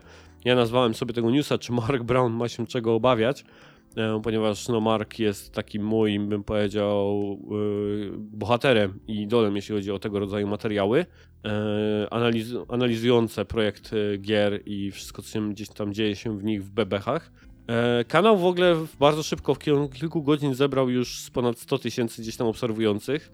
Ja obejrzałem sobie e, kilka gdzieś tam filmików z, je, z jego udziałem i są spoko, natomiast mam nadzieję, że będzie tam trochę coś więcej niż tylko jego gry, bo na razie wszystkie jego wskazówki i tak dalej mocno opierają się na jakby rzeczach z jego produkcji, e, a chciałbym też wiedzieć, czy na przykład, nie wiem, będzie oceniał albo analizował rzeczy, które inni na przykład robili w grach i, i się do, do tego jakoś tam odnosił. Mhm. E, czy ciebie w ogóle tego rodzaju materiały w ogóle jakoś interesują? Bartek, lubisz takie rzeczy Znaczy oglądać? wiesz, nie, nie, kompletnie nie. Ja mam swoich, e, że tak powiem, youtuberów e, w zupełnie innych kierunkach idących. To nie jest coś, co. To było już do przesady, żebym jeszcze oglądał analizę gier. Grał, an, oglądał analizę gier i nie, nie, nie, nie, nie, nie. W ogóle nie ten kierunek. Natomiast pytanie, odwrócę twoje pytanie w drugą stronę. I czy aby na pewno? Czy aby na pewno on tego chce? Bo nazwijmy rzecz po imieniu, skoro on zebrał taki kapitał społeczny wynikający z de facto z bycia skonotowanym, czyli skorelowanym, bardziej to chyba słowo lepiej pasuje, z, e, z ograniczoną ilością tytułów, e, wiesz, z dwoma, w których jest specjalistą i na ich podstawie jest w stanie ciekawie o game designie się wypowiadać, no to nie wymuszajmy od człowieka, żeby wychodził, wiesz, stawał się specjalistą od czegoś, na czym się nie zna, tylko po to, żeby zadowolić, wiesz, szerszą. Skoro ludzie już mu zaufali, to raczej to zaufanie jest związane właśnie z tego typu akcją. Więc ja bym się w ogóle nie spodziewał, ale żeby, żeby w tych kierunkach właśnie bardziej szerszych szedł, bo po pierwsze, spotkałem się z ludźmi, którzy byli w jednej dziedzinie specjalistami i jakoś z automatu, przez to, że mieli dużą ilość subskrybentów i słuchaczy, e, dawali sobie takie nadane prawo, żeby wypowiadać się na inne tematy. I takim fenomenem jest e, dla mnie, przepraszam, że wyjdę poza gry, Mhm. ale po prostu to jest, jak, jak tak o czymś mówię, to mi to, ta osoba mi przychodzi do głowy, to jest Jordan Peterson, który mm, w pewnych zakresach naprawdę jest specjalistą, a w pewnych nie powinien się wypowiadać, bo e, buduje autorytet, tak de facto właśnie dzięki kap- kapitałowi społecznemu, robiąc dużą szkodę, e, nadużywając to. Tak samo Tak. jest drugi autorytet, pe- pewien pan doktor Z- na Z, e, związany z ptaszkiem e, pewnego rodzaju. Mhm. E, w sensie nie, on związany, tylko jego nazwisko związane z ptaszkiem, e, który przez to, że sobie dał doktor, e, wszyscy myślą, że jest specjalistą od medycyny. I wiesz, dlaczego o tym mówię? Że tak de facto za tym, że ulegamy właśnie tego kaprysom, e, tego rodzaju kaprysom, idzie to, że rozszerzamy kanał, nie mamy nic ciekawego do powiedzenia w tym zakresie, więc albo kupujemy czyjąś opinię, albo powielamy pewne rzeczy. Niech on się skupi na tej niszy, w której jest specjalistą. Dlaczego? Bo specjalistów niszowych mamy zdecydowanie mniej. Ludzi, którzy mają ten taki broad, nie broad peak e, w kontekście tak, no, se- serialu, szerokie tam tylko horyzont. szeroki, Mhm. jest sporo, ale ludzi, którzy weszli w głęboko, którzy mają, są związani z jakąś marką, którzy mają wiedzę, e, bo Smash Bros. jest dobrym przykładem pytania, którego zadaliśmy, prawda? Bo on się też Mhm. utrzymuje. W sensie nie mówię, że jest dobry z punktu widzenia, ale może być dla kogoś Tak, e, z naszych słuchaczy, nie? Mhm. Więc jeżeli komuś się udaje utrzymywać na powierzchni wody z tytułem odpowiednio dobrym, który ma swoje lepsze i gorsze, ale wiesz, nadal ludzie go chcą kupować, e, to ja, ja bym takiej osoby słuchał, dosłownie. W sensie ja kupuję takie coś, Mhm. bo e, ta osoba jest autentyczna. Nie jest sztuczna, nie stara się być, znowu tak mówię, specjalistą od wszystkiego i ekspertem od niczego, jak to się żartobliwie czasami mówi. Więc nie szedłem w ogóle w tym kierunku i to będzie super, szczerze powiedziawszy. I to może być fajne, bo nie będzie sztuczne, nie będzie nakręcane i będzie właśnie e, autentyczne w tym, w czym powinno być. Bo jak sobie zobaczysz na YouTubie, to takich specjalistów, którzy komentują kur... też przy nim wszystko jest e, jak od zasrania, nie? Mhm. Że jak pojawia się jakikolwiek news, to wszyscy czują się, a w sumie to skomentuję, a Darka tutaj. I takich komentarzy też jest sporo. A ludzi, którzy jasno wyznaczają granice i trzymają się tej granicy latami, dlatego że są faktycznie w czymś dobrzy, jest bardzo mało. I ja tych drugich i pierwszych cenię, ale cenię za content. Więc Mhm. ja sobie teraz zapisałem nazwisko, w sensie czytałem tego newsa, ale po tej rozmowie po prostu mnie zachęciłeś, czy faktycznie e, warto, żeby on jakiekolwiek elementy dodatkowe realizował i sobie zobaczę ten kanał. E, bo ja na przykład mam, oglądam kanały, przyznam się teraz, e, człowieka, który ma 12 subskrybentów. I jest Ja- specjalistą w Guild Wars 2. I tłumaczy, e, chociaż gra mnie tak de facto nie interesuje z punktu widzenia bycia graczem, bo nie gram, Mhm. ale komentarz i sposób prowadzenia kanału jest po pierwsze niszowy, analizy są wyczerpujące, ale to daje mi przeświadczenie w takim, że trafiłem w dobre miejsce i mogę to oglądać. Pozdrawiam żółwia. Okej, dobra. To żół, nie wiedziałem, że żółw jest specjalistą e, w Guild Warsach, ale to w takim razie e, ja też sprawdzę kanał żółwia. E, możemy link gdzieś tam, zarówno do tego bo kanału z Sakuraja. Boję się, że pomyliłem nazwę Guild Wars 2, nie? Dobrze mówię, to jest. No, była taka gierka. Tak, Guild Wars E, 2, tak, tak, tak. On- Była taka gierka, w na sensie, nie, nie mogę powiedzieć, jak się nazywa, bo mnie zabije, że zrobiłem mu reklamę. On ten kanał chce zostawić niszowy, bardzo niszowy, żeby docierały tu bardzo specyficzne osoby o szukające bardzo konkretnej rzeczy. No, no to idealnie nasi słuchacze. Nie, nie, nie, nie dlatego, ale nie, wiesz, wiesz do czego dążę, nie? Że Tak. e, fenom, ja się cieszę, że przychodzą na, na YouTube ludzie, którzy nie chcą e, znowu omawiać podstaw, bo podstaw jest zbyt dużo. Jest to zbyt naprawdę dużo ilość filmików, które uczą mnie programowania od zera, które uczą mnie tego, jak zrobić jakiś tam pierdołek i to wiesz, w 10 czy tam 14 osłonach, a bardzo mało jest osób, które mówią mi na przykład, ty, jak kładziesz szpachlę albo gładź szpachlową, to w takiej sytuacji zrób tło. I wiesz, zupełnie, uff, wow, zupełnie inna jakby optyka tego wszystkiego, więc propsuję. Super, więc e, może faktycznie dobrze, żeby się gdzieś tego trzymał. Tym bardziej, że on będzie mi pokazywał dużo takich rzeczy deweloperskich i koncepcyjnych e, z tych gier. E, tutaj sobie zapisałem taki cytat gdzieś tam z ogłoszenia tego jego kanału. Dostałem zgodę na pokazywanie niektórych rzeczy, takich jak buildy, buildy deweloperskie Smash Bros. i dokumenty projektowe, które napisałem, co oczywiście oznacza, że obsługuję to wszystko przez Nintendo, ale żeby było jasne, Nintendo nie jest zaangażowane w ten kanał, to mój osobisty projekt. Czyli tak by dostał zgodę na pokazywanie jakichś tam rzeczy od kuchni, e, tam niedokończonych i tak dalej, co może być ciekawe z tych gier. E, natomiast nie jest tak, że Nintendo tak jakby kontroluje ten kanał i ten, więc e, tym bardziej Znaczy, kontrol, pośrednio kontroluje, wydając pewno, zgody no. lub je zabierając, bo to jest, wiesz, takie znowu... Ci ludzie nic No. nie robią bez tak jakby zgody tych większych firm. Ja to doskonale wiem, jak się odbijam od jakichkolwiek pytań o No. dołączenie do podcastu, gdzie To mi jest jak wierzenie, mówią, że wiesz, jak widzisz kanał, kanał Chińczyka na YouTubie, to znaczy, że to jest jego dobra wola i on sobie tak e, o, cały ten o, proleta... przepraszam, nie, nie, nie, ten, nie ten ustrój, pomyliło mi się troszeczkę, chciałem, tak, żeby śmiesznie było, olać i zrobić po swojemu. Nie, to zawsze jest w jakichś warunkach kontrolowanych. To, że to, to, przetłumaczę na język polski, to jest jego inicjatywa. My jako Nintendo mu za to nie płacimy. Tak, dokładnie tak. Bardziej w tę To jest- stronę. No, ale wiesz, dalej nie posądzam go o brak obiektywizmu, tylko posądzam o to, że e, ten zakres, który chciał powiedzieć, że nie mają na to wpływu, mają wpływu na content, bo mogą się nie zgodzić. Tylko to nie jest tak, że mu wyznaczają kurs, nie? Więc Mhm. odróżniajmy jakby stwierdzenia. tak, jest dalej tak jakby on e, ownerem tego, tak jakby co, co robi. Mhm. Zgadza się. No, więc e, zachęcam. E, bo ja na pewno będę wrzucał wygrzebanych z sieci tego filmiku, jak tylko będę oglądał, więc fajnie, że tego rodzaju, bym powiedział, legendy, co by nie można było powiedzieć o gościu, to e, na pewno osoba znana i, i mająca ogromną wiedzę. Chcę się też gdzieś z tym dzielić i pokazywać. Mhm. Um, no dobra, no to skończyło się w takim razie. Lecimy do kącika PlayStation. E, zaczynamy naszą e, podróż. Pierwszy news, który właściwie Bartek, ty od razu w sumie jak się tylko już pojawił, to nawet napisałeś na Discordzie, dawaj to na Mhm. podcast. PlayStation w opałach, nowe oskarżenia za za drogie gry. E, I żeby was wprowadzić w temat, to tak. E, pojawił się powe, pozew zbiorowy wszczęty przeciwko Sony w Wielkiej Brytanii, oskarżający firmę PlayStation o okradanie ludzi w swoim cyfrowym sklepie. Zgodnie z jego treścią, gracze w Wielkiej Brytanii zostali oskubani za zakupy cyfrowe na 5 miliardów e, funtów, dokładnie gdzieś tam 5,9 miliarda dolarów w ciągu ostatnich 6 lat.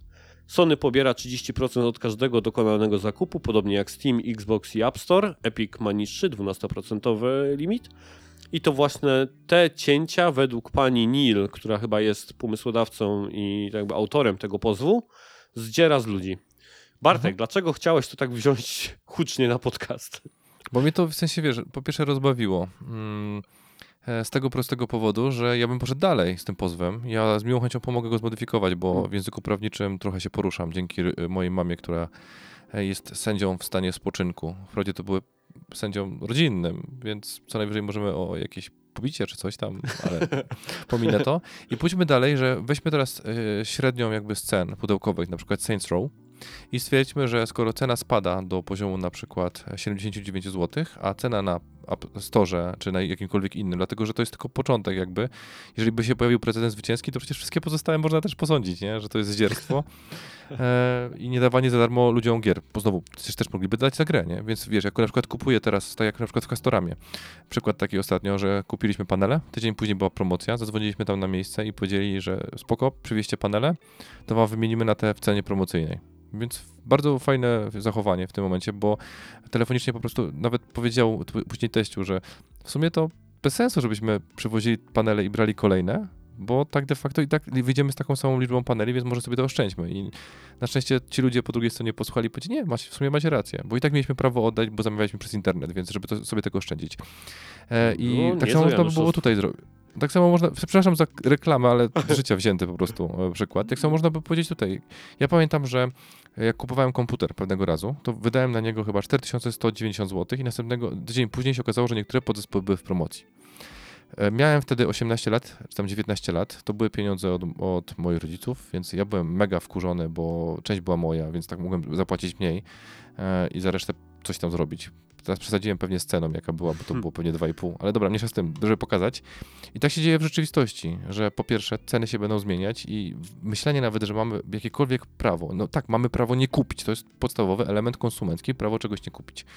I mm, teraz idąc dalej w tym kierunku, e, to nie wiem, czy to można traktować jako monopol jeszcze na chwilę obecną, dlatego że e, Sony ma, jest jedynym, tak samo jak Xbox jest jedynym e, sprzedawcą, na, na PC to jest więcej, cy- cyfrowej dystrybucji w dostępie na swoich platformach. Na swoją platformę, no.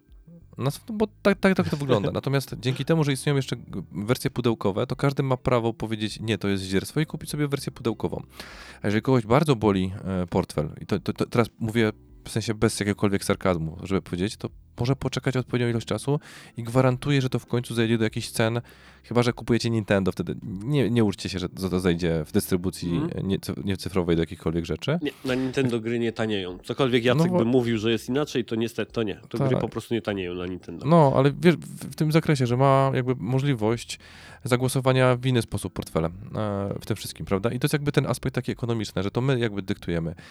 Em, nie, I teraz idąc, dlaczego mnie to dziwi? Bo po pierwsze, e, stwierdzenie kradzież jest gigantycznym nadużyciem i ja nie wiem, jakikolwiek sąd by to w ogóle przepuścił, bo jeżeli ten pozew jest skonstruowany wokół tego słowa, to nie ma sensu. Dosłownie, wiesz, do, do, do, ja, nie, ja nie widzę jakiejkolwiek możliwości, żeby wyjść poza sąd, bo to by stwierdzili, że oni zostali faktycznie okradzeni, czyli ludzie podejmowali decyzje bez świadomości, że kupują grę w cenie, która e, jest Jest droższa. za duża.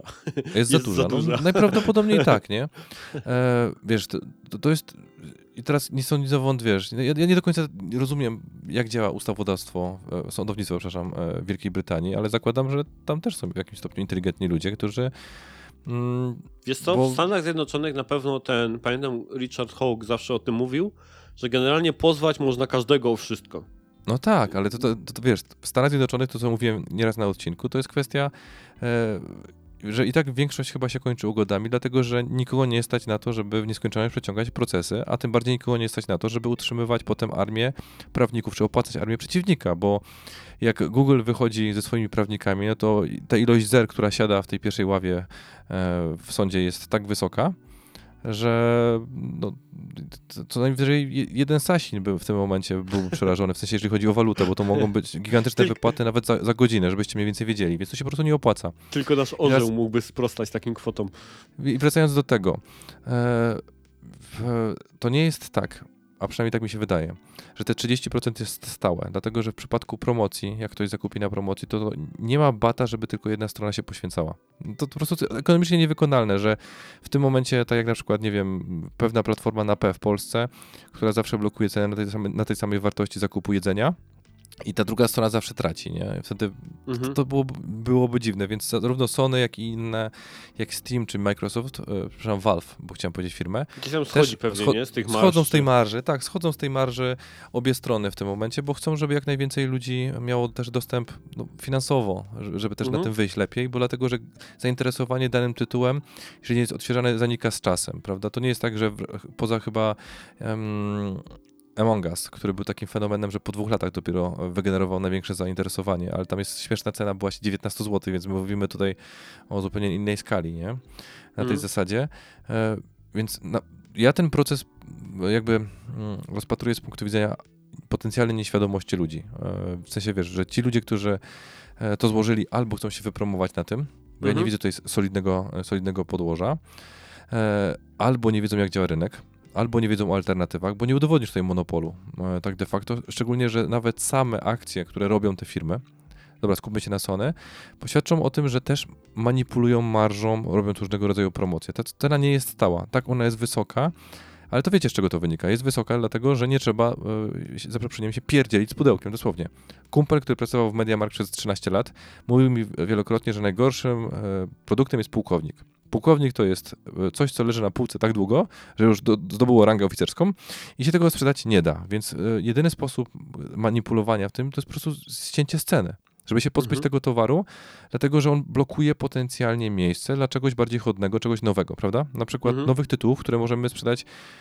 Diablo było fenomenalnym przykładem, dlatego że Diablo praktycznie przez pierwsze dwa miesiące nie, nie można było trój, trójki kupić w ogóle na PC-ta. To był deficyt Mhm. gigantyczny, nie? Teraz takich sytuacji to są pewnie w przypadku kolekcjonerek czy gier, ale żebyście mniej więcej wiedzieli, że pułkownik to jest po prostu blokada finansowa. Nie da się w ogóle obracać tym towarem, bo on blokuje finanse, które musimy w końcu zapłacić. W sumie nie wiem, jak, jak, czy, czy też e, wpływa na obrót, ale pewnie też w jakimś stopniu negatywnie To jest chyba tak na... jakoś, że y, wydawca dostaje kasę dopiero jak to się sprzeda, nie?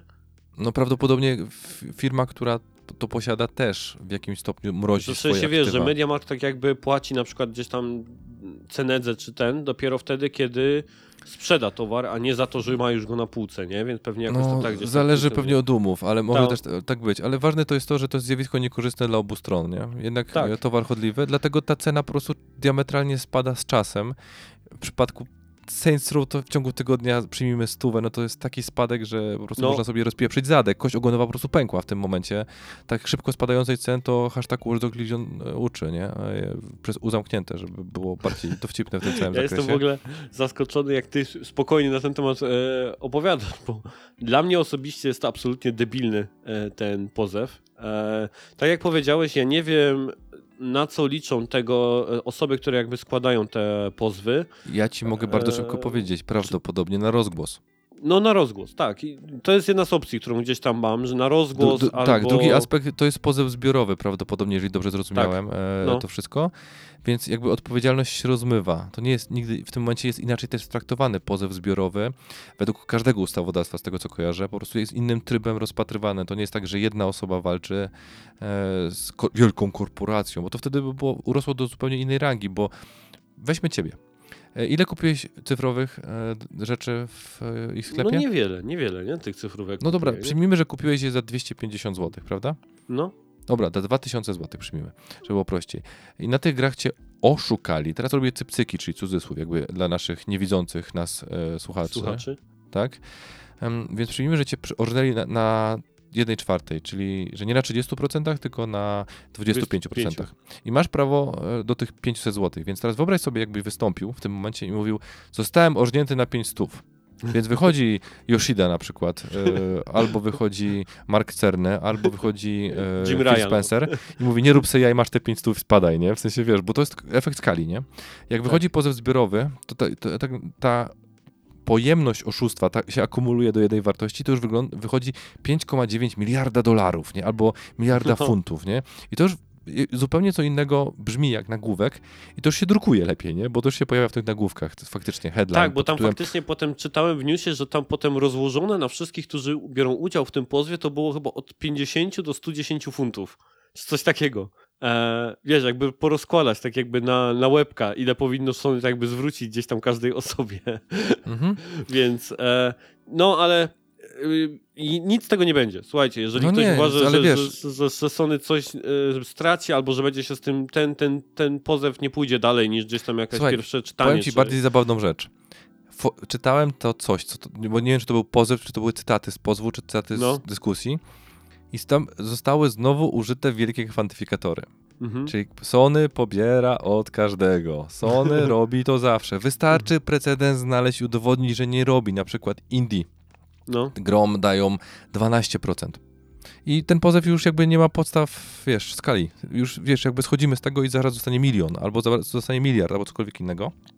A drugi Mhm. aspekt jest taki, no to przepraszam, że to powiem teraz dla wszystkich, którzy uważają, że gry powinny być za darmo albo tańsze i w ogóle, ale skoro Sony wprowadziło w obieg e, własne urządzenie ze własnym rozwiązaniem, to dlaczego miałoby się dzielić, jakby, wiesz, nie, nie widzę logicznego, dawać innym e, możliwość dystrybucji na swoim własnym urządzeniu i mi się to po prostu nie opłaca. Wiesz, ja patrzę z punktu widzenia monopolu, nie jest to dobre, ale w tym momencie, wiesz, stworzenie konsoli albo stworzenie urządzenia, wyobraź sobie, że teraz Steam Deck umożliwia Epika. E, to, to mniej więcej ten sam przykład, nie? Mhm. E, I że możesz mieć gry z Epika. Jak to bardzo to skomplikowany będzie ten system Linux, który już i tak sobie z, z tym, ze Spider-Manem, z tego co widziałem, po prostu e, nie tak dobrze radzi, jak, jak się, znaczy ra- radzi sobie dobrze jak na takie urządzenie, żeby nie było, ale nie ma fajerwerków w kontekście 60 FPS-ów i tam nie ma Tak, ray tak. tracingu, tylko tam jest inny jakiś mechanizm w przypadku tego Steam Decka, bo to jest AMD, AMD z tego co kojarzę, jeżeli chodzi o Mhm. układ graficzny i musi się tym dzielić. Sony w tym momencie musi zrobić to samo, więc musi dopuścić na przykład Xbox i wtedy mamy Game Passa, e, pomimo, że gry stamtąd nie uruchamiają się na tym, więc Sony y, tym musi doprowadzić do sytuacji, żeby wszystkie gry, które da się zakupić w ramach tego, dało się uruchomić na tym sprzęcie. E, Więc w tym momencie Sony łączy się e, tak zwanym królewskim mariażem z Microsoftem. E, Do tego dochodzi Nintendo. Budują jedną wspólną platformę, tak zwaną wieżę Babel. Widzicie ten bezsens kompletny, który już tutaj kreuje, że i w tym momencie wszyscy twórcy gier stwierdzają, że to już się w ogóle nawet nie opłaca, bo już nawet nie wiemy o co chodzi, nie? Bo doprowadziliśmy do sytuacji, w której bardziej opłaca się, żeby istniała jedna platforma wspólna, w której oni mogą naruszać, narzucać jakieś formy marży i tak dalej. Będą się działy, działy za, e, rzeczy za kulisami, których my już teraz nie rozumiemy, bo na pewno się Mhm. dzieją. Ja nie wierzę, że to jest stałe 30% z tego prostego powodu, że pewnie na swoje gry nie mają marży dla swoich studiów aż tak wysokiej, Mhm. e, bo starają się dumpować ceny, żeby to lepiej wyglądało w storze. E, na pewno nie mają na, dla indyków, dlatego że chcą też w jakimś stopniu pomóc, bo jakby nic oni zowąd upieprzyć 30% przychodu w takim studium, no to, to, to jest diametralna różnica pomiędzy być a nie być, prawda? No wiesz, to pewnie zależy case by case, nie? Jest to po prostu Tak, od przykładu to, do przykładu. O to, o to mi chodzi, nie? wiesz. No. Tak, że case by case, że zakładam, że to nie jest po pierwsze stałe, tylko jednak mamy podejście e, różne do tego wszystkiego. Szczególnie, że jak Epic się bił, z kim tam się bił? Chyba z Apple'em, nie? Właśnie to chciałem to powiedzieć, Tyle to jest... gówna wypłynęło, ale Tak. gówna, które można było odsiać i zauważyć te bardziej ciekawe, e, ciekawe elementy Tak. w tym wszystkim. Tylko, że Więc- tam właśnie ten pozew Epic versus Apple, on jak poszedł gdzieś tam dalej, e, faktycznie wydaje mi się, że ten nie dojdzie do takiego skutku, żeby zaczęły te by osoby gdzieś tam przetrzepywane, świadkowie powoływani i tak dalej. E, Bo szczerze mówiąc, ja przy tamtym Epiku versus Apple, pomimo tych fajnych rzeczy, które wypłynęły przy okazji tych wszystkich czytań, tych maili i tak dalej, to ja tamtego pozwu też nie rozumiałem. Bo wiesz, to było tak samo. Epic oskarżał Apple o posiadanie monopolu na swojej platformie. Że, że Apple tak jakby jest jedynym e, sprzedawcą dóbr w Apple Store, tak? Że, bo tam głównie chodziło o to, że Epic, dla przypomnienia, chciał mo mieć możliwość sprzedawania swojej waluty, tam Mhm. V-Bucksów w Fortnite, ale nie przez App Store'a, bo App Store pobiera wtedy 30% tak jakby z tej transakcji, tylko chciał kierować graczy, wychodzić z gry do zewnętrznej przeglądarki i tak jakby pomijać App Store'a. Tak? Czyli po prostu chciał unikać tak jakby tej marży od, od Apple'a e, na, na iPhone'ach. Więc e, i tam to się jakby gdzieś tam mniej więcej o to gdzieś wszystko rozbiegało.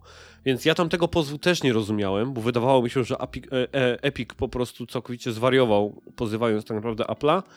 No ale tutaj, jeżeli ktoś szuka, a pojawiły się takie głosy gdzieś tam w sieci i na Twitterze, że o, Sony znowu ma kłopoty, będzie się musiało tłumaczyć, według mnie to nie pójdzie dalej niż jakiekolwiek tam pierwsze czytanie, czy, e, czy jakbykolwiek to tam gdzieś było nazwać, jeśli chodzi o ten pozew akurat.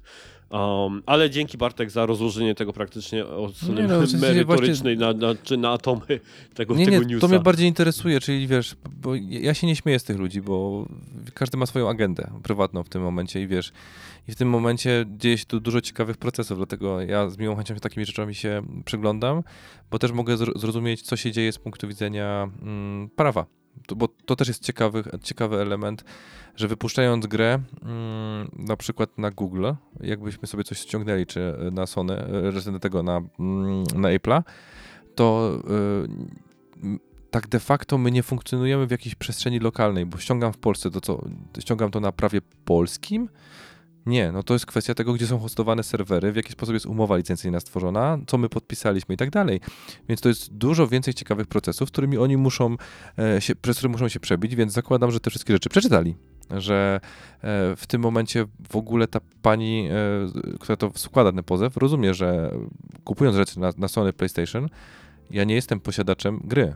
To nie jest fizyczna kopia. Ja jestem e, rental, e, wypożyczaczem, tak w języku polskim. Posiadaczem tytułu. licencji na granie w nią. Dokładnie, która jest czasowa. Czyli w momencie, jak na przykład stwierdzą sobie, że wyłączamy ten tytuł, ja go nie mam na dysku, parcie na przykład PI, którego też PT. się zakupowało, PT, przepraszam, które się za, za, zakupywało, to ja nie mogę sobie do niego rościć praw w nieskończoność. I to jest, jeżeli faktycznie jesteście legalistami i próbujecie mieć leg artis wszystko w domu, Tomasz Niemiec pozdrawia. Tomasz Niemiec posiada wszystkie możliwe kopie gier, które, na których mu zależy, więc w przypadku jakiejś, wiesz, klęski, że na przykład ktoś wysadza wszystkie możliwe chmury, to Tomasz nadal może grać e, offline w te tytuły, które mu się podobają.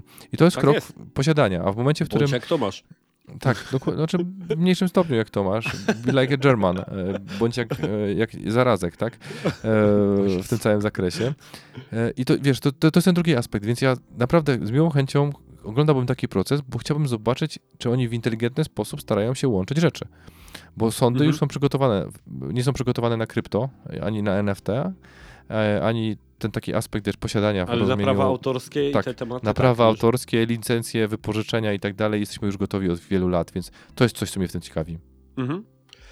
Dobrze, lecimy dalej. E, I to jest właśnie ten news, który już gdzieś tak zapowiedziałem, ponieważ e, stała się rzecz dosyć niespotykana, jeśli chodzi o nasz sprzęt gamingowy.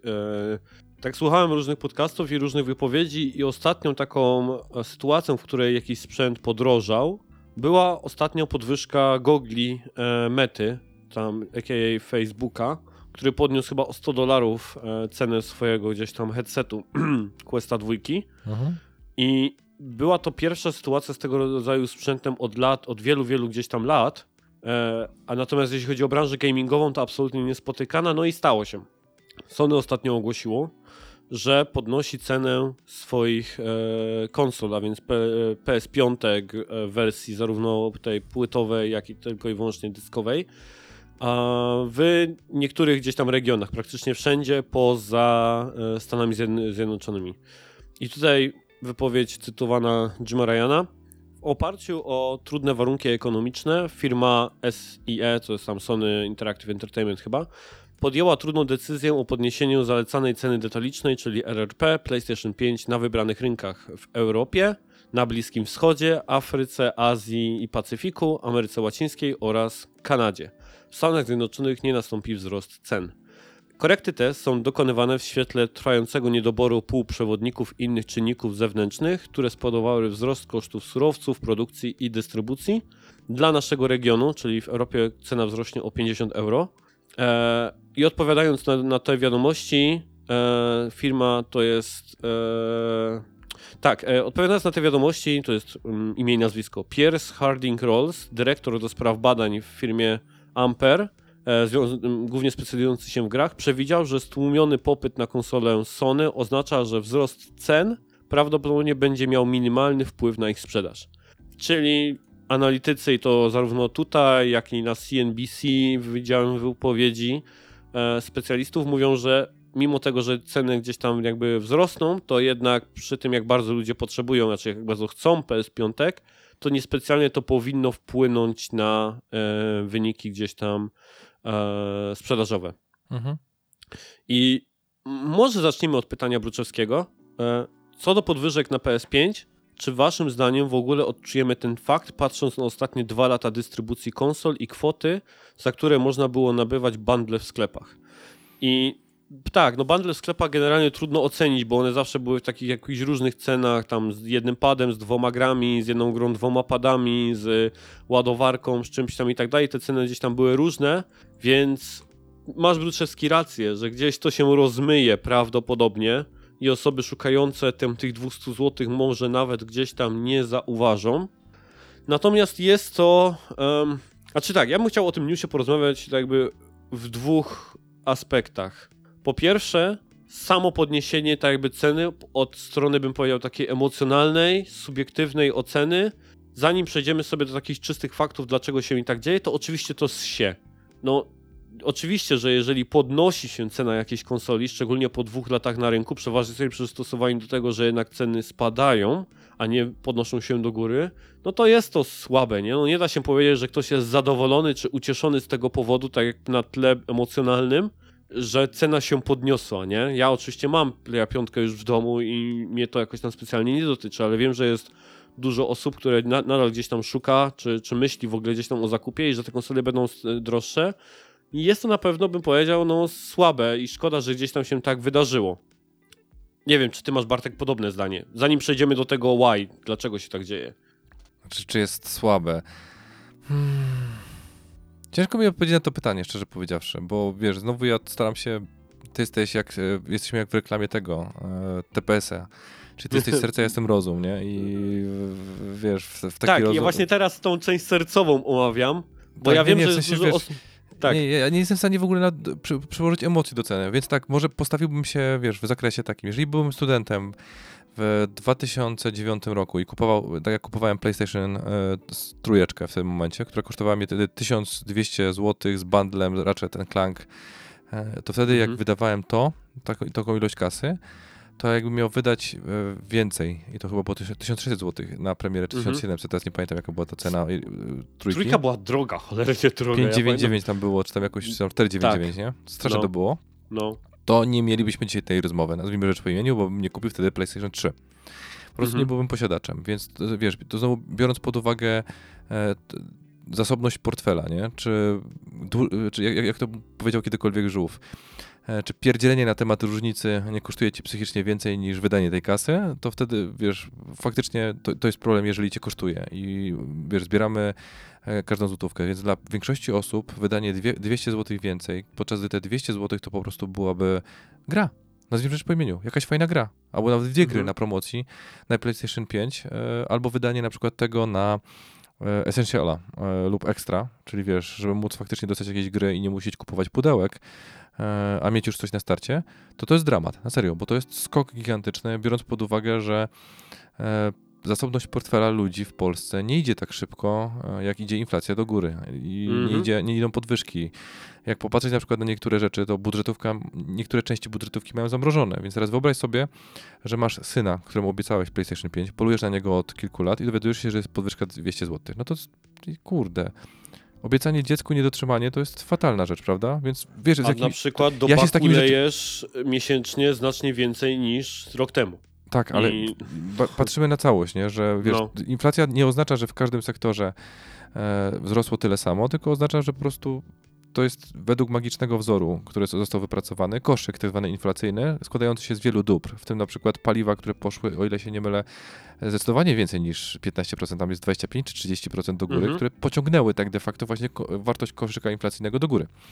I to też powoduje, że e, biorąc pod uwagę, z każdym rokiem nasze oszczędności maleją i tak dalej, i tak dalej. Ekonomia straszna rzecz, ja wiem, nie będę tego Tak. tłumaczył, ale w tym momencie podkreślmy jedną bardzo ważną rzecz. Konsola to jest dobro luksusowe. To nie jest dobro podstawowe. Ludzie dają radę przeżyć bez konsoli, więc jeżeli ktoś już oszczędzał na konsolę i brał to pod uwagę, tylko czekał na odpowiedni moment, to właśnie ten moment przeleciał jakiś czas temu i teraz to będzie bolesnym. I idąc w te bundle, nazwijmy rzecz po imieniu, to jest ja, wiesz, ja, ja nienawidzę skalperów. Ja po prostu jak słyszę Mhm. o takim gównie, ja wiem, że to jest ekonomicznie uzasadnione i kto lepszy ten, ten, ale to jest dla mnie po prostu zachowanie Też gówniane. nie przepadam. Bardzo Tak. zawsze gardzę wszelkimi Januszami i kupowcami na tak zwane Tak, strychy. a te bundle to jest po prostu wykorzystanie sytuacji, dlatego że ludzie wiedzą, że jest coś deficytowe, więc mają prawo narzucać swoje zasady, bo chcesz kupić, obiecałeś dziecku, znowu e, Cialdini, czyli w tym momencie Mhm. to jest taka dźwignia, wiesz, płaczące dziecko w domu, które nie spełniłeś e, życzenia gwiazdkowego, czegokolwiek innego, no to jest przecież straszne uczucie, nie? Mhm. E, I więc oni to wykorzystują do tego stopnia, że pozbywają się czegoś, co wiedzą, że nie zejdzie tak samo szybko, robiąc bundle z jednym dobrym tytułem, jednym kijowym. E, więc mniej więcej widzisz, jak, jak, to jest jaka taka forma manipulacji, e, bo wiesz, jedna rzecz to by był upsale, czyli kupiłeś konsolę, tak jak było kiedyś robione, a może Mhm. jeszcze weźmiesz grę, on nie chce, waha się, a to ci zjedziemy z marży w media, e, na przykład tej czy- 15% zostawiamy sobie marżę, Kiedyś więc... tak było, nie? Że na przykład kupowałeś na przykład konsolę, ja pamiętam, że były takie akcje i na przykład jak kupiłeś od razu grę, to miałeś ją tam x taniej, jak kupiłeś dwie gry, to jeszcze więcej tam mogłeś Tak, zaoszczędzić. ale to był właśnie upsale. To jest w sensie, wiesz, upsale to jest forma do sprzedaży, e, która jest opcjonalna. A w przypadku Mhm. bundli, które zostały sztucznie stworzone, czasami nawet dorzucanie pada i innych rzeczy, no to dorzucasz FIFA, to na pewno potrzebujesz dwa pady. Nie, nie masz wyboru. Musisz kupić Mhm. to, bo z jakichś powodów, nie? Więc to jest forma po prostu manipulacji ekonomicznej i takiego rezonowania zupełnie nie w moim stylu, nie? Więc wiesz, mm, i to też powoduje, że teraz wyobraź sobie, że większość z tych ludzi i prawdopodobnie ja też, znaczy na pewno, nie patrzyło na co jest w środku tej ceny, więc tak jakby zakodowało sobie, że na pewno jest gra i konsola. A tam mogły być dwa pady lub e, dodatkowa stacja ładująca, czy cokolwiek innego, nie? Mhm. Więc teraz, widząc to zdjęcie, widząc grę, ja nawet nie zauważę różnicy, że zabrali mi pada za 259 zł i dali za niego cenę konsoli. Dlatego Tak, to- po prostu ma rację. To, to, się nie, to Tak. jest kolejna Mhm. forma, dokładnie kolejne narzędzie dla dużych sklepów przestrzennych, po to, żeby zmanipulować klienta według swoich zasad gry, nie? żeby oni wyszli na to, żeby obrót generować. Nie? Myślisz, I- że Sony... Nie, dobra, to już wchodzimy w taką trochę e, teorie spiskowe. Myślisz, że Sony tak jakby nawet zleciło sklepom sprzedawanie Mm, bundli nie, właśnie nie, po to, żeby nie, cena się tak rozmyła, żeby te, ta podwyżka się ulotniła? Nie sądzę. Raczej oni wykorzystali po prostu sytuację, bo tak było łatwiej, nie? No, więc nie, nie widzę w tym prikazu. Nie, nie, ja wiem, ja wiem, że ja mocno spekuluję, nie? Ale tak, wiesz, to po prostu był taki film z Melem Gibsonem, gdzie on był takim tam teorię Wiem, wiem, wiem do czego wierzył. prowadzisz.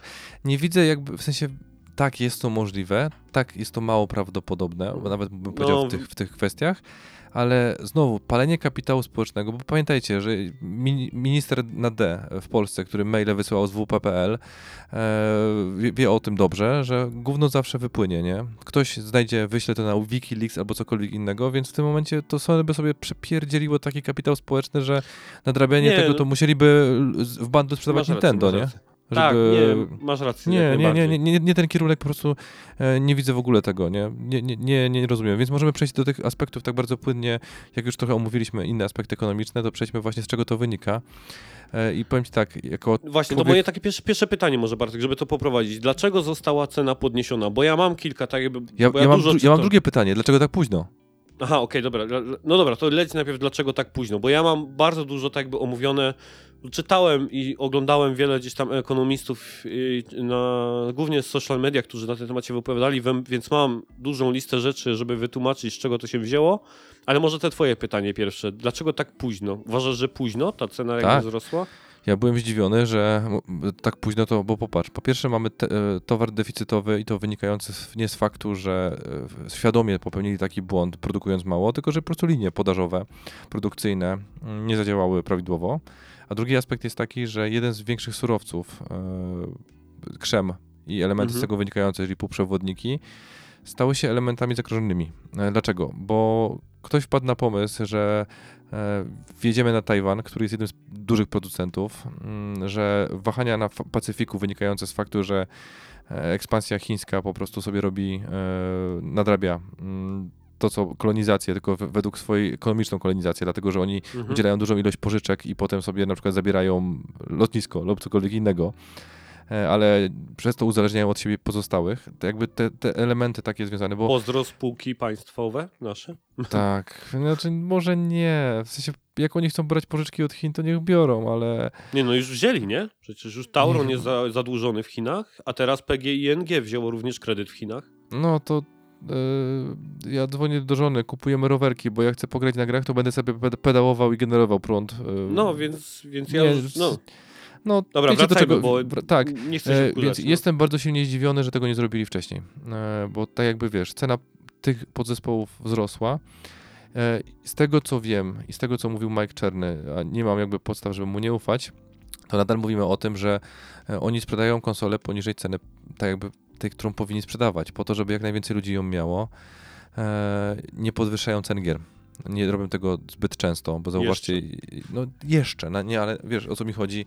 Też ceny gier e, też powinny, Jezus, ja nie powinienem tego na, na głos mówić, ale przy tym, o czym będziemy teraz mówić, też powinny pójść w górę, bo e, szalejąca inflacja, niedobór właśnie półprzewodników, nie, te osłabienie linii produkcyjnej, fakt, że przez te zastoje, które były, teraz za przeproszeniem byle gówno w postaci lodówki też ma układ scalony w środku, nie? Ile rzeczy takie, że, takie wiesz, kiedyś to budka telefoniczna miała 286 czy 386 wbudowane i wtedy było wow, procesor, a teraz nawet głupia rzecz, którą mam z, z Xiaomi k- e, do Wentylator. na przykład e, szczotka do kibla e, też ma, jest inteligentna, nie? Żeby wiedzieć, jak, nie panie, bardziej pan szmaruj tą, ten, ten, ten, ten trzeba kupę tutaj zacząć. Tak, no czy inne rzeczy tam, ale wie, wie, do, czego prowadzę, nie? Że przez to, że staliśmy się bardziej smart, to wszystko jest smart, więc to jakby też pociąga za sobą e, cenę tego wszystkiego, nie? Więc tak jakby Mhm. w chwili obecnej jesteśmy w takim momencie kryzysu wynikającego po pierwsze z COVID-a, który swoje zrobił, e, ze złego parkowania mm, pewnego e, statku w kanale Suezkim, nie pamiętam jego nazwy, ale to też było swoją drogą Tak. zabawne. Mm, I ten taki aspekt trzeci, czyli fakt, że mamy jedną wojnę w Ukrainie aktywną i jedną potencjalnie konflikt Chiny-Tajwan, który wpływa na tę całą destabilizację, a rynki pracują, w sensie rynki reagują bardzo silnie na tego rodzaju zmiany. I tu mówimy o różnego rodzaju surowcach, e, w tych na przykład takich, które w danych krajach się, będą wydobywane. Naprawdę są naczynia połączone. My żyjemy w jednej zesranej globalnej wiosce, więc wszystko praktycznie może wpłynąć na wszystko. Nawet sobie z tego nie zdajemy sprawy. Ja tylko mówię o rzeczach, których wiem i to jest, jak się mówi, iceberg, czyli e, wierzchołek góry lodowej. Ja sobie nie zdaję sprawy z, z dużej ilości elementów, nie? Bo znowu, Tak. nie jestem ekspertem, jestem człowiekiem oczytanym, e, który ma przerost, e, że tak powiem, potrzeby wiedzy. Nie, nie że mam dużą wiedzę, ja mam potrzebę Ale mnie wiedzy. to zawsze, powiem ci, Bartek, zastanawiało. Znaczy zastanawiało i byłem, tak jakby wiesz, jest takie słówko angielskie flabbergasted. E, Mhm. Z tak, takimi ludźmi, którzy potrafią po prostu absolutnie wyłączyć myślenie o rzeczach, które się wokół nich dzieją, tak jakby takie systemowe, nie? Tak jakby w ogóle nie, Nie, ja uważać, tego że to, co się potrafię. dzieje ekonomicznie na świecie, tak jakby nie wpływa na, na, na to, co na przykład mają pod telewizorem. I czytam potem takie komentarze na przykład gdzieś tam na Twitterze, że od 20 lat grałam na e, Playu, na konsolach Sony, ale po tym, co Sony wyprawia, to absolutnie mam dość i kupię teraz Xboxa, nie? Tak jakby to, tak jakby to było po prostu, wiesz, takim kaprysem Sony, to jakby to wszystko się, to, to co się gdzieś tam wydarzyło. Ja się tak zastanawiam, czy... Może to być kaprys, w sensie, dobra, złe słowo, kaprysem, tylko popatrz. To jest znowu kwestia, na co sobie może pozwolić Sony, a na co może pozwolić Xbox czy Microsoft, o czym wielokrotnie mówiliśmy, że Microsoft może więcej, bo ma większe zaplecze finansowe, więc oni mogą te decyzje odwieźć do momentu, w którym ona będzie, e, przestanie być uzasadniona ekonomicznie, nie? Jak to się ładnie Tak, mówi. tak, ale to, to, to już mówiąc, wiesz, co jedni mogą, co drudzy mogą, ale mi bardziej chodziło na takiej zasadzie, że wiesz, wyłączyć takie klapy myślowe w ogóle o tym, okej, dobra, prawdopodobnie idziemy gospodarczo i ekonomicznie w stronę recesji, co może nas niedługo tak jakby mocno gdzieś tam wszystkich pierdolnąć i to po prostu sierpowym. Nie, już sam powiedziałeś, że E, nie wszystkich pierdolnie, dlatego że tych, y, o których mówiłeś, nie, bo oni wyłączą myślenie systemowe i tak jakby uzasadnią wszystko, że to jest wina Tuska. Dokładnie, może tak. Więc e, zamknąć się na to wszystko i po prostu obierać wszystko w takich po prostu formach, że ten miał kaprys, ten nie zrobił, a ci po prostu są strasznie chciwi i chcą to gdzieś tak pra, tego czy te, gdzieś tam tamtego. Nie mówię, muszę powiedzieć, że jestem po prostu tak jakby niezażenowany, ale fascynują mnie po prostu ludzie, którzy absolutnie o tych rzeczach gdzieś tam nie, Nie, myślą, bo ja nie, nie. potrafię. Ja wiem, że ty też nie potrafisz na ten temat, bo ciebie też to wszystko Tomek, interesuje. W sensie, wiesz, ja sobie trochę to tak gdzieś tam żartuję. z tych- analizujesz. To nie, nie, w w sensie, ja szanuję i jednych i drugich, dosłownie, z tego prostego powodu, że e, rozmawiacie, słuchacie dwóch ludzi, którzy są anomaliami w skali światowej, bym powiedział, w rozumieniu takim, bo jesteśmy bardzo przesunięci w kontekście już nawet samych IT, nie? Jest przesunięte na prawo bardziej w kontekście bycia już anomalią.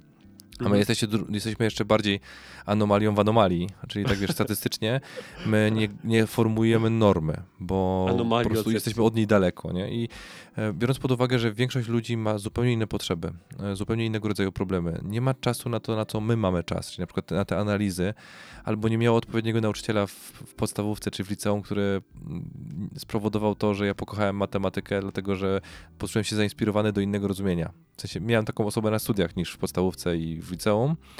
E, istotne jest to, że wiesz, brakuje jed- jednego czasami jednej zapałki, żeby pójść w inną stronę. Więc ludzie mają prawo nie wiedzieć, natomiast moim zdaniem e, nie, pozostali ludzie nie mają prawa wykorzystywać tej niewiedzy przeciwko im. To, to jest ten problem, nie? E, Mhm. t- ta forma manipulacji. Tak jak to robią na przykład ludzie sprzedając te bundle, nie? Bo to jest wykorzystanie tej niewiedzy. Albo tak jak ludzie po prostu wykorzystują takiego newsa, kreują e, emocje, tak de facto, to jest, wbijają emocje Mhm. kradzieży. Przecież ten news, można by było stwierdzić, Sony okrada nas z, pięć, z 50 dolarów na każdym, na każdym ty, na każdej konsoli, nie? Bo wcześniej była niższa cena. I o ile jakieś portale i tak dalej chyba nie widziałem, żeby tak to wykorzystywały, to na pewno jest taka narracja, bym powiedział, w stronie, która akurat powiedziałbym jest nieprzychylna Sony, to dokładnie taką narracja jest budowana, tak? Że jest to po prostu tylko i wyłącznie e, grid i tam chciwość Sony, które wie, że ich konsole będą się sprzedawać, więc jeszcze to bardziej wykorzystuje i chce gdzieś tam jakby podbić e, cenę, nie? I jest jakby narracja, co ja, okej, dobra, to jest w jakimś tam procencie możliwe, nie wiemy, co się dzieje w kuluarach i w salach konferencyjnych. Ja akurat uważam, że jest inaczej. Natomiast e, na pewno jest to gdzieś tam wykorzystywane. Ale tak, bo czytałem, tak jak powiedziałem, na ten temat gdzieś tam sporo i wypisałem sobie, tak jakby ktoś chciał zrozumieć, zastanawiał się, z czego to się tak jakby gdzieś tam bierze, to ja mam takie punkty gdzieś tam sobie wypisałem. Po pierwsze, bardzo słaby kurs jena w Japonii do innych walut, walut, co z ostatniego finansowego raportu kwartalnego Sony było do przewidzenia. Nie idź w tą Więc- stronę, nie idź w tą stronę, bo ja wiem od czego to wynika i możemy, w sensie Japonii zawsze zależało na tym, żeby mieć niski kurs, w sensie, żeby mieć słabą, oni osłabiają po prostu od zawsze e, kurs jena. To jest, to jest ich permanentny stan, e, związany z inwestycjami innymi, po prostu nie, ten przykład może nie być trafiony. Znaczy, Dosłownie. wiesz co, o dobra, no, e, tak to przynajmniej podają gdzieś tam ci Wiem, analitycy. wiem, co, wiem, co I powiedziałeś, faktycznie ale... jest słaby, bo jest wyjątkowo słaby. E, On by powiedział, ja wiem, że Japonia zawsze gdzieś tak grała, ale ostatnio jest naprawdę gdzieś tam słaby yy, i to nie jest, yy, czy ja gdzieś tutaj też mam, a okej, to może od razu o tym też powiem, że Sony nie tylko i wyłącznie y, podwyższyło ceny PS5, ponieważ inne produkty Sony, takie jak kamery Alpha, Xperia, Mhm. e, również poszły w górę. E, Dobrze, że nie i brawie, bo nie, nie, nie sprzedają pewnie brawi już. I więc inne telewizory może też pewnie. Natomiast inne produkty Sony również poszybowały w górę, więc nie jest to i wyłącznie tylko tak, że po prostu Sony podwyższa z powodu dobrej sprzedaży PS5, ceny PS5, tylko wszystkie produkty Sony gdzieś tam lecą e, w górę. Dalej. Świat boryka się z ogromnymi problemami logistycznymi, który Mhm. między innymi polega na problemach z transportem morskim, opóźnieniem statków, korkach na kanałach i tak dalej. I o tym głównie mówił Hiroki Totoki, dyrektor finansowy Sony, który wprost jakby wzrost cen e, wyłącznie łączył z logistyką, że to jest największy ich tak jakby gdzieś tam problem, z po prostu transportem tych zarówno jakby podzespołów, jak i gotowych po prostu gdzieś tam sprzętów. E, teraz, czy ty może wiesz, co oznacza skrót TSMC podwyższyło ceny chipów o 6 do 10%? Prawdopodobnie chodzi o ten Tajwan. Znaczy Nie. TSMC to jest ogólnie rzecz biorąc e, f, f, e, manufaktur, e, w sensie fabryka. E, oznaczenie po prostu fabryki na Tajwanie, e, która pod, produkuje Dokładnie tak półprzewodniki. myślałem. Tak, Dokładnie tak, tak, sobie tak myślałem właśnie. Myślałem, że to jest może jakaś tam jedna szczególna, ale tak, no po prostu zostały ceny podwyższone o 6-10%. No nie są głupi, wiedzą, że cały świat tego potrzebuje, więc po prostu podnieśli, podnieśli ceny. Ale to jest bardzo ciekawe i tutaj naprawdę niektórzy ludzie na Twitterze, którzy analizują te wszystkie sprawy są mega, mega mądrzy, inteligentni. I tak, Sony obecnie sprzedało 21 milionów konsol, a cel na ten rok, rok fiskalny to 37 milionów. Więc do marca chcą sprzedać 16 milionów, e, minim, minimalnie 16 milionów, żeby gdzieś tam uzyskać ten cel. Mhm. Stąd musieli mocno dopłacić, aby dobrać się do półprzewodników. Mhm. E, czyli bardzo mocno i agresywnie e, tak jakby działają i nie schodzą z tych planów. Oni dalej utrzymują, że chcą to sprzedać i chcą mieć te gry na, na półkach. E, nawet gdzieś tam już obie- obiecują, że, że this holidays, że będą normalnie PS5 gdzieś tam dostępne na półkach sklepowych, więc a, deale, które musieli robić właśnie związane z logistyką czy dobraniem się do podzespołów, też pewnie gdzieś tam swoje gdzieś tam e, kosztowało, nie? Więc i to są Znaczy- tak jakby powody, dlaczego się tak dzieje. E, Powiem ci jedną rzecz, która mi się wydaje po analizie. E, wydaje mi się, że dalej jesteśmy 150 poniżej ceny e, konsoli. 150 euro. 150 150 euro okej. poniżej ceny konsoli. Tak mi się wydaje. Że, wiesz, Mhm. tak jak sobie e, podsumowałem, że ona jest po prostu dalej dumpowane i że jak nie lubię niektórych rzeczy, co robi Sony, mam wrażenie po prostu, że ten ruch jest ekonomicznie uzasadniony. Że tam ludzie, nazwijmy pana Kazimierza, który jest moim fenomenalnym po prostu przykładem, z Excelem siedział, przeliczył sobie to i znalazł tak jakby podwyżkę, która jest akceptowalna z punktu widzenia, szczególnie, że ile to jest e, 50 euro w stosunku do tej ceny? To jest 10%? Nie. E, Ile wynosi teraz ko- konsola w ogóle na, na euro?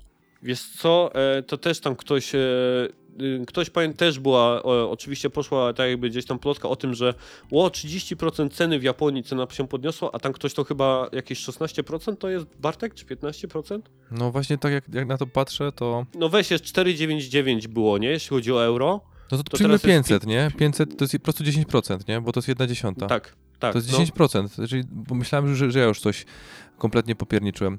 I No. podwyżka 10% przy fakcie, że w większości miejsc nawet inflacja nie, nie... Znaczy w Polsce to jest fenomen, bo my musimy być w czymś najlepsi, e, więc Mhm. musieliśmy walnąć o 15%. E, żartuję tak sobie po prostu, wiesz, No staram jeszcze- się jeszcze popatrzeć na Turcja, swoje nie? oszczędności i nie Mhm. płakać w tym całym zakresie, no ale no, no, fakt faktem jest to, że to jest takie wiesz, wypośrodkowanie, biorąc pod uwagę nadal, że mówimy tutaj o dobrze luksusowym. To nie jest towar, który wszyscy chcą mieć, znaczy dobra, może wszyscy chcą mieć, nie wiem, nie, tego, na to nie mam odpowiedzi, ale na pewno nie, nie wszystkich na, nas na to stać i powinno być stać, bo to nie jest Na taki pewno nie jest to pierwsza potrzeba rodzinna, nie? nie. I też nie, ma, nie, nie jest tak nic oni wątpiesz, że wszystkie osoby na świecie powi powinny mieć samochód, e, czy chcą mieć, znaczy powinny mieć samochód. Powinny mieć możliwość przemieszczania się, ale nie każdy musi mieć luksusowy samochód. Do tego dążę, nie? Bo Mhm. e, po to też, bo co, wszyscy będziemy jeździć BMW, no bez przesady. Kierunkowskazy by nas, a raczej ich brak, by nas zamordował wszystkich, bo nie wiedziałby, kto- gdzie kto jedzie, nie?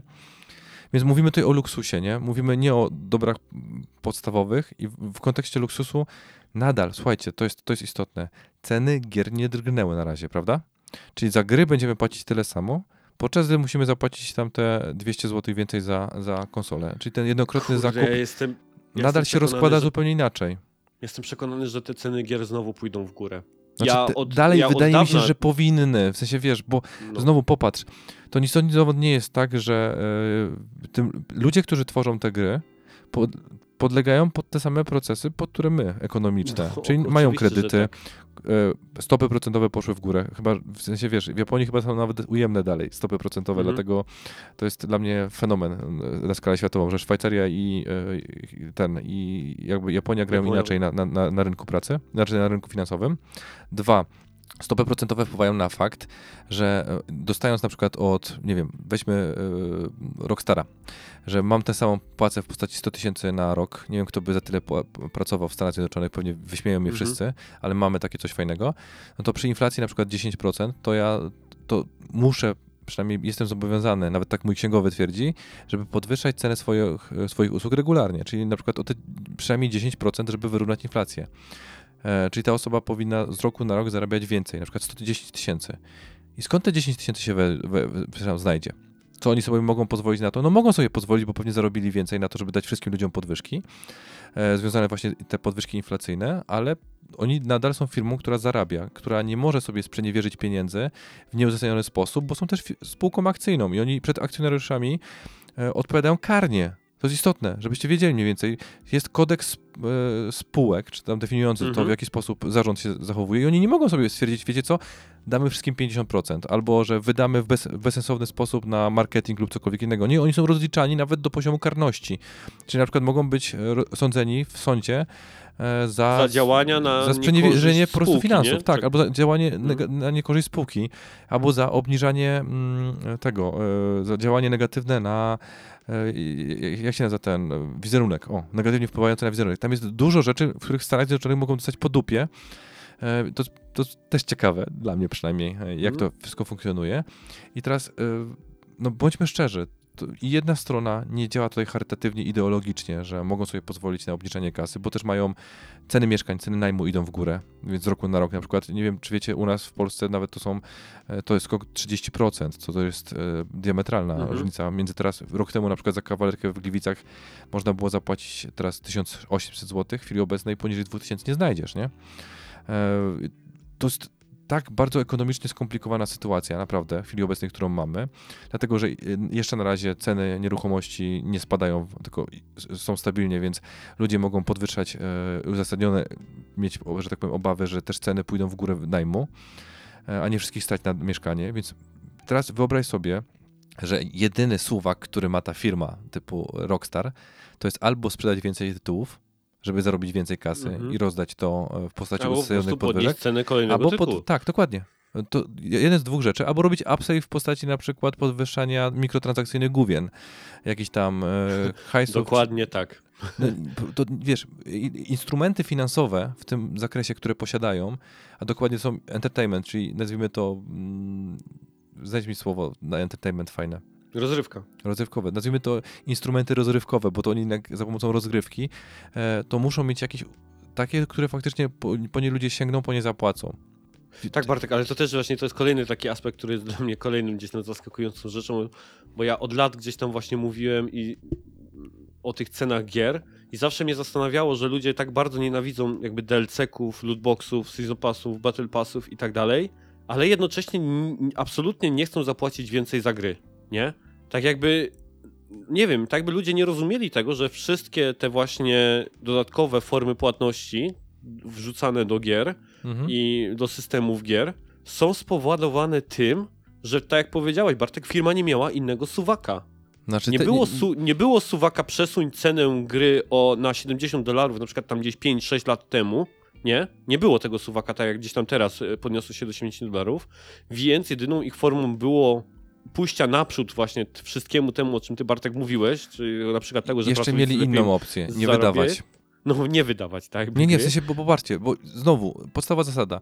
Jeżeli tam są ludzie inteligentni, a na razie zakładamy, że są w tych e, studiach ludzie inteligentni, to oni wiedzą, w którym momencie na przykład tworzenie podstawowej historii przerasta koszty e, założone na przykład e, produkcji, które mieli wydać. Mhm. Więc wtedy stoją przed takim e, stwierdzeniem pod tym, jeżeli chcemy więcej zarobić, a pewnie chcą więcej zarobić, bo to są dalej firmy tego rodzaju, i jednocześnie dostarczyć wartościowy content, to wypuśćmy to w postaci DLC. I mają ten taki, wiesz, rozdroże pod tytułem, teraz jak weźmy, o nie, ludzie nie chcą tego, nie lubią DLC, nikt tego nie kupi, no to tego nie wydajemy, bo to nie ma sensu, bo znowu to jest inwestycja. Inwestujemy czas tak naprawdę z własnej spółki, ludzi, którzy w tej spółce pracują, w tej, e, w tej wytwórni gier, e, czas, który też jest opłacalny, zaskakujące, nie? bo to nie jest nic o nic Wiecie co? E, dostaniecie kasę dopiero wtedy, jak się DLC sprzeda. Kto by z was pracował na przykład w firmie, nie wiem, w McDonaldzie, dobra, zły przykład, kto by pracował w jakiejkolwiek firmie, w której właśnie pada stwierdzenie, że zapłacimy ci dopiero wtedy za twoją pracę, kiedy ktoś kupi dany produkt. To mi się kojarzy z tymi takimi domokrążcami, nie? Co, co, co muszą garnki sprzedawać, chodząc od domu do domu i zarobią dopiero wtedy, kiedy coś sprzedadzą. E, ale tak, no masz rację, nie? A propos, e, były takie historie, kiedy gry absolutnie gotowe, ready do, do wypuszczenia, nie, nie, nie wychodziły, bo filmie się nie opłacało jej wydawać, mimo tego, że była zrobiona. No. I, i, i, I gotowa. Ja ostatnio o tym słuchałem na podcaście Play Watch Listen e, mówił o tym Austin Wintory i Mike Biffle tam, e, że, że znają takie historie. Nawet Troy Baker opowiadał, że była gra, w której nagrał wszystkie kwestie, sceny były gotowe, historia, czekali tylko aż gra trafi do pudełek i dostawca w końcu e, podejmował decyzję, że jednak jej nie wypuszczają. Mhm. Że, że, że nie opłaca im się tak jakby budować marketing, wypuszczać je i tak dalej względem tego, co, co zarobią. Więc strasznie dziwne historie, ale, ale faktycznie gdzieś tam się tak jakby e, dzieje. Ale wracając do, e, do tego, co jakby dzieje się tutaj z Sony, to kolejne takie pytanie, które gdzieś wnioskuję z dyskusji na Twitterze się pojawia, to dlaczego nie zmienia się cena w Stanach Zjednoczonych? I ze wszystkich źródeł, jakie ja gdzieś tam pozyskałem, to głównie wszyscy opierają to, ponieważ e, dolar jest bardzo silny względem innych walut, stąd prawdopodobnie Sony nie musiało na razie tutaj reagować. Na razie. Drugi, drugi aspekt. Drugi aspekt jest taki. Pamiętaj, z kim konkurują na rynku amerykańskim.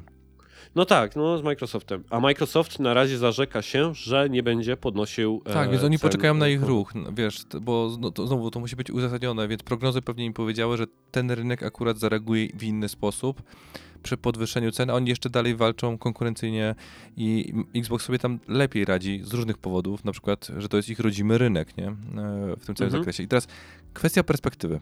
Bo popatrzcie, 50 euro dla, mm, nie wiem, Brytyjczyka w przeliczeniu na funty, Amery- e, nie wiem, mieszkańca na przykład Niemiec, to jest to tak, porównujmy to troszeczkę jakby do 50 zł, nie? Czyli to jest jakby cena, którą potencjalnie taki średni człowieczek, e, średni w sensie wchodzi mi nie wzrost, tylko statystycznie średni, no pracuje godzina, dwie. Więc perspektywa tego, wiesz, popracuję jedną godzinę, wydam na konsolę, jest mniej bolesna niż perspektywa dla Polaka, dla którego to już jest 200 zł. To już nie Mhm. jest godzina pracy, szczególnie, że u nas chyba średnia to jest 32-35 zł netto na Chyba tak, godzinę. E, Więc przerzucając to, to jest około 20, 20 godzin. Tak, wiecie, teraz ekonomicznie po prostu zawodzę, jeżeli chodzi o przeliczenie, ale pokazuje, Mhm. że to jest Ale prawdopodobnie skala, nie? Po prostu jest Tak, na pewno. że to jest pół tygodnia inaczej. roboty najprawdopodobniej e, naszego średniego człowieka, jeżeli chodzi o, o zarobki, to zupełnie co innego, więc jak ja się w ogóle, że tak powiem, ekonomicznie nie, nie uważam za eksperta w żadnym, to co mówiłem o Japonii, to po prostu słyszałem w, w pewnym podcaście, o, mm, te, znowu zapomniałem jak się nazywa, ja, ja, za, jak ja za każdym razem o nim mówię, to moja żona mówi, nie, Ten to nie jest... ninja naz- ekonomiczny? Czy, nie, czy... to jest o, o fina, fin, ten... Bartek szuka. Tak, ja, będę- jak zaraz będziesz mówił, to, to znajdę. E, bo ja nie potrafię tego słowa się nauczyć na pamięć, e, które się zaczyna, w sensie, wiesz, po prostu mi to nie pasuje nazwa podcastu do podcastu i tam właśnie o tym mówili, Okej. o rynku japońskim, więc po, postanowiłem to zacytować. Ale po prostu, Mhm. więc, wiesz, przeliczając to, co się dzieje w polskich realiach, to ja uważam, że dla nas to jest po prostu zauważalne. Tak samo jak ceny gier 250 zł, to też jest dla nas zauważalny jakby, wiesz, wydatek w kontekście dobra luksusowego, więc żeby ktokolwiek z naszych słuchaczy nie poczuł się urażony, to jest taki disclaimer, e, ja się stawiam jakby w obu pozycjach, bo ja rozumiem, że dla korzyścią jest dla graczy, żeby gry jak były jak najtańsze. Tylko nie powinny być tańsze niż cena ich produkcji, bo to jest zło dla obu stron, bo w tym momencie nie zagramy w kolejną grę, jak zabierzemy im źródło dochodu, bo po prostu nie będzie się im opłacało e, tworzyć kolejnego tytułu, więc czasami po prostu e, jedyne co mogę powiedzieć to róbcie to samo co ja, czyli po prostu bardziej rozważcie, rozważnie podchodźcie do zakupów tytułów. Nie dotyczy Saints Row, które kupiłem emocjonalnie, e, ale pozostałe po prostu e, w odpowiedni sposób, e, wiesz, ważę, nie? Mhm. E, dobra, to ty szukasz e, jakby gdzieś tam tego, tej, tej informacji w tym podcaście i ostatnia rzecz, którą jeszcze jakby chciałem zaznaczyć, będzie chyba już ostatni tak jakby część tego gdzieś tam e, tego, tego tematu. Dlaczego Microsoft nie podnosi ceny? E, przynajmniej gdzieś tam na razie. I z głównych powodów, znowu jakie gdzieś osoby znacznie mądrzejsze, analityczne, e, które jakby o tym mówiły, wypisały tak jakby takie trzy powody mam, e, dlaczego się tak dzieje. Po pierwsze, Xbox nie otrzymał ani innej produkcji AAA od Microsoft Studios w 2022 roku. To też trzeba sobie powiedzieć. Nie było żadnego dużego tytułu od Mhm. Microsoftu w tym roku. Oni nie wydali ani jednego tego rodzaju produkcji e, z tych swoich e, tam 20 chyba 6 studiów, czy ile oni tam mają w swoim repertuarze. E, więc wchodzi w ogóle w sezon świąteczny bez hitu first party. Ja wiem, że tam będzie Lies of P, będzie w, day, w Game Passie Day One, że chyba ten Atomic Heart rosyjski, produkcja rosyjska, warto zaznaczyć, będzie również gdzieś tam e, w Game Passie Day One. Natomiast nie wchodzą bez swojego gdzieś tam AAA kończy quadruple A hitu w okres świąteczny. Więc według ludzi po prostu nie są w jakkolwiek w sytuacji, żeby podwyższać ceny konsol. E, ponieważ po prostu no, nie ma popytu na nie. Na takiego jak na przykład jest popyt na Game Passa, nie ma popytu na konsole. E, jak to było, na, jak to jest z Playem 5. I teraz jak to wygląda sprzedażowo? E, obecnie e, sprzedaż PS5 kontra obie serie, bo Microsoft podaje liczby sprzedanych konsol podwójnie, czyli Series S i X razem, jest 21 do 13. Czyli 21 milionów sprzedanych PS5 do 13 milionów sprzedanych łącznych S-ów i X-ów, gdzie e, wskaźnik pomiędzy S a X to jest 52 do 48. Mhm. Mniej więcej to jakoś tak wygląda, jeśli chodzi o sprzedaż gdzieś tam tych, e, tych konsol. Więcej się sprzedaje S-ek niż X-ów e, generalnie. Więc Sony prawie dwukrotnie, prawie, z dużym cudzysłowiem tutaj, wysprzedaje tak jakby obie gdzieś tam serie, więc samym popytem Microsoft nie jest w żadnej pozycji do tego, żeby podnosić cenę. Bo tak jakby no nie ma możliwości takiego rynkowej, żeby, że- żeby to robić. Byłoby to strzałem w kolano tak naprawdę z ich strony. Czyli Phil No to, Spencer co to, jest- zrobi, tak? Słucham? Czyli Phil Spencer to zrobi. Tak, e, więc e, to, co jeszcze Bartek powiedział, nie? Że, i ja też o tym pisałem między innymi w tym moim tekście, że my sobie tutaj tak gadamy, wiesz, Sony, Microsoft i Apple, ale Microsoft i Apple i Amazon to są takie firmy, które mogłyby sobie po prostu kupić Sony, nie? Trzeba sobie to zdawać, nie? Że tak jak mówimy o filmie miliardowej, jeśli chodzi o Sony, to jaki jest potem miliard, potem jest co? Trilliard? Jaka jest następna gdzieś tam? Ale w naszych jednostkach. No, w naszych jest. Bo wiem, że w Stanach jest bilion, potem jest trylion, nie? E, a w naszych jednostkach teraz nie pamiętam, e, jak, jak, jak, to, jak to jest. E, natomiast to jest inna skala w ogóle. Mi- Microsoft, Sony i, i a, Apple i Amazon, nie? Więc kolejny raz to jest firma, która może sobie pozwolić po prostu na e, niemalże nieskończone gdzieś tam tracenie w niektórych obszarach, na co na przykład gdzieś tam inne firmy sobie nie mogą e, pozwolić.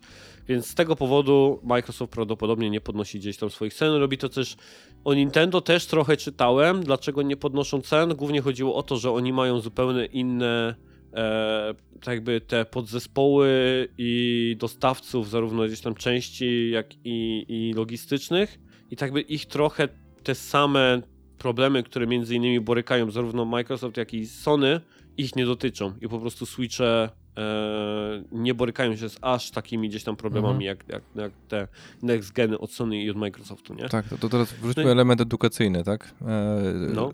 Czyli mamy tak.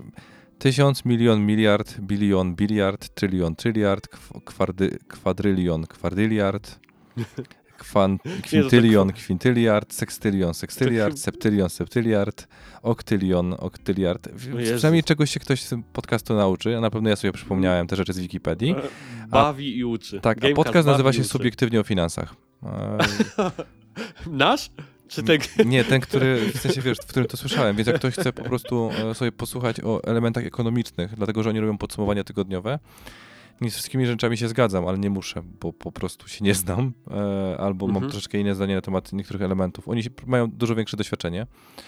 E, No i w nas mają subiektywnie, nie? Więc no, no tak, dlatego często się dzielą, no wiesz, w przypadku finansów to raczej nie można powiedzieć na 100% coś się uda, bo 2008 rok pokazuje fenomenalny film, w sumie też mogę po- polecić, w którym Christian Bale grał, e, człowieka, którego zobaczyłem tydzień temu, wyglądał Ten bardzo Mon- podobnie. Moneyball? Czy jakąś... Nie no, jaki Tak? Money, Moneyball? Big Short. e, A, Big Short, tak, nie, przepraszam. nie, ten, nie, nie, Moneyball to jest przecież o ekonomii, e, w sensie o grach, nie? W sensie w, chyba baseball tam był nawet, nie? E, Tak. Z tego, z Mhm. tego co kojarzę. W sumie ludzie z tego podcastu mogą wynieść rzeczy, których myśmy nie zamierzali dawać, e, więc smacznego, tak, tak, bym, tak bym bardziej, bardziej tak, powiedział. e, Nie, w sensie, ale podobno, tak, podobno lubicie tego słuchać. znaczy, jak ktokolwiek tutaj poza Jackiem, Jacku 22.48 e, dotrwał, e, to gratulujemy, gratulujemy. Jak słuchacie tego w pracy, to przynajmniej będzie taki aspekt, że możecie odliczać czas do końca pracy w danym dniu, bo akurat w ciągu 8 godzin powinniśmy się uwinąć, na pewno w ciągu 4 godzin z tym podcastem. I teraz ja też mam takie wrażenie po prostu, że ten podcast jak nagrywamy, to sobie Phil go słucha i stwierdzi, a to jest fenomenalny pomysł, zrobię to, nie? Więc e, dlatego może jednak wydajcie jakąś grę AAA, Phil, w tym roku. E, Z tego prostego powodu, że ja bym chciał coś zagrać. Ja nie żartuję teraz. Po prostu e, poza Forzą, którą ostatnio próbowałem, ja mam taki nie- niedosyt, e, że ja wiem, że tam jest potencjał, wiem, że macie naprawdę duże epiki, tylko ja nie wiem, czemu one nie wychodzą. I to jest, wiesz, taka zagwozdka dla mnie straszna. e, Co się tam musiało podziać w różnych miejscach, że logistyka Cały w kontekście. bez, tak, bez, bez AAA, to jest masakra. To więc jest masakra ja nie jestem uprzedzony, fabryk. pamiętajcie. Ja miałem Xboxa i kupiłbym nowego Xboxa, gdyby e, Gears 5 mnie trochę tak nie sponiewierał. I gdyby nie fakt, że każdy, za, za, ten, każdy zakup muszę konsultować z, z lekarzem lub farmaceutą. i żoną. Natomiast e, co jeszcze tutaj już chciałem jakby gdzieś tam komentarzem, gdzieś tam na koniec jakby gdzieś tam e, dorzucić. Zobaczymy, czy to zostawimy w odcinku, czy wytniemy. Natomiast sobie miałem takie przemyślenie, że jeżeli dla kogoś ta podwyżka ceny jest takim gigantycznym bólem, e, że tak jak gdzieś tam te emocjonalne takie komentarze, które czytałem na temat w ogóle zaprzestania w ogóle grania na konsolach Sony z powodu tego, jeżeli dla kogoś jest takim bólem, tak jakby te 200 zł więcej na konsoli, to naprawdę uważajcie na swoje finanse i na to, tak jakby co się dzieje gdzieś tam z, z tym, gdzie ustawiacie sobie priorytety, jeśli chodzi o zakup i robienie cokolwiek z pieniędzmi, bo ja mam przeczucie, że idziemy w stronę recesji, e, z tego co obserwuję, i będzie tylko gorzej, jeśli chodzi o ceny i o to, na co możemy sobie gdzieś tam pozwolić, jeśli chodzi o rozrywkę. Po prostu bym powiedział, że trzeba się przygotować, że jeżeli dla kogoś, powiedziałbym, takie kwoty są absolutnie gdzieś tam totalnym k- katastrofą i koszmarem, e, wydanie więcej na przykład na konsolę czy tam na gry, to może być ciężko, bo nie, wydaje mi się, że ekonomia nie powiedziała jeszcze ostatniego słowa i tak jak ostatnio spojrzałem na rachunek za pizzę, którą sobie zamówiłem gdzieś tam do domu z żoną na obiad i wyszło tam 50 chyba 2 złote za jedną pizzę na dwie osoby w Bytomiu. To nie jest jakieś tam duże miasto. No to ceny poszły w górę. A, e, a będzie według mnie jeszcze, jeszcze, jeszcze gorzej. E, to tak optymistycznie na koniec e, chcia, chciałem powiedzieć. I zakończyć, specjalnie wrzuciłem na czwarty newsik, e, żeby te newsy gdzieś tam zakończyć w trochę pozytywnym, bardziej gdzieś tam e, stylu, to wróciły serwery Dark Souls trójki. Dla wszystkich tych, którzy gdzieś tam próbowali i czekali e, na, na serwery od From Software. Nie wiem, czy wiecie, ale przez 7 miesięcy praktycznie serwery nie działały z powodu hakerów, którzy znaleźli jakieś exploity w kodzie e, PvP, gdzieś tam o, tych w ogóle tam online wszystkich gier właściwie From Software'owych. Natomiast e, tak, serwery PvP dla wersji PC Dark Souls Remastered 2 i 3 zostały dezaktywowane w styczniu po odkryciu poważnej luki w zdalnym wykonaniu kody, która miała umożliwić przestępcom przejęcie kontroli nad komputerem innych graczy. Bandai Namco wciąż pracuje nad przywróceniem funkcji online w innych grach Dark Souls. E, więc jeśli graliście w Dark Souls na PC-tach i brakowało wam online, to powoli zaczyna to wracać. A wszystkim hakerom, którzy robią takie niefajne rzeczy i psują ludziom zabawę, pokazujemy środkowy palec. Tak teraz pokażę w powietrze. O. Bartek widział, że zrobiłem. Mm, potwierdzam. No. E, dobra. Wolne wnioski. E, Na sam koniec mamy wolne wnioski, w których chciałem trochę pogadać o Gamescomie. Co nam się podobało, bo była wielka impreza w Niemczech. Pierwsza impreza w ogóle live znowu z ludźmi, gdzie dzisiaj podano, że było około 300 tysięcy ludzi e, w kolonii, więc e, całkiem sporo. Nie jest to na pewno rekord Gamescoma, bo nawet jak ja byłem te x lat temu, to było chyba pół miliona osób wtedy, przed pandemią. Więc e, fajnie, że w ogóle wróciło i event znowu jest gdzieś tam ludzki. E, prawdopodobnie wybiorę się na niego gdzieś tam w przyszłym roku, tak, tak planuję. E, Ale tak, Bartek, czy ty w ogóle śledziłeś Gamescom i cokolwiek z niego tak jakby wyłapałeś? Jakieś tytuły, coś, cokolwiek, co jakoś specjalnie jakoś cię tam zainteresowało? Hmm, czy, czy, czy śledziłem? Eee, starałem się śledzić, bo oglądałem, starałem się oglądać też twój film, bo zdecydowanie za długi nie na mojej możliwości, a jednak, wiesz, No ani, godziny ani aparycją nie grzeszysz taką, żeby przyciągać, e, ani też No. nie ma żartu, bo tak de facto wszyscy wiemy, że, że za głupie żarty odpowiadam ja w tym departamencie.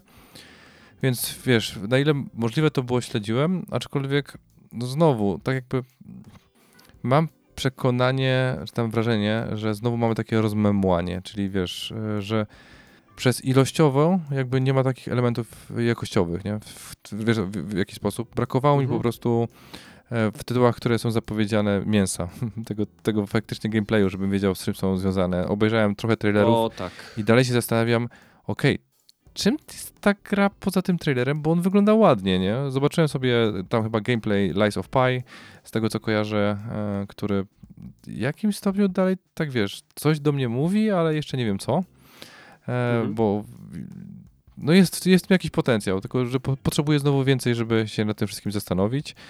E, I cholera, jak tak sobie mam pomyśleć, co mi nowego utkwiło w pamięci, to potrzebuję się trochę bardziej zastanowić, nie? Po prostu dość długo. A wiesz czemu? Bo powiem ci szczerze, że było strasznie dużo trailerów CGI. Tak jak jakiś od, przez jakiś czas odeszliśmy od tego, tak znowu wróciliśmy do ery, kiedy produkuje się te zwiastuny tak pięknie wyglądające, które absolutnie nie mają niczego związanego z grą. I mam tutaj na przykład w głowie takie gry jak ten The Lords of the Fallen Mhm. albo ten At- Atlas Fallen. Ten, the, E. kto, kto na to wpadł, żeby The Lords of the Fallen tak de facto stworzyć trzecią? Drugą część? Nie, to, nie, to jest. To, y, nawet Kili się zaśmiał na te, y, po zapowiedzi na scenie. On nawet się z tego zaśmiał, że oh, they dropped the two. E, tam jakby i miał taką, ta, ta, taki heszka wrzucił. Bo to jest kolejna odsłona, która dzieje się dzisiaj, gdzieś to doczytałem, tam setki lat po Lords of the Fallen.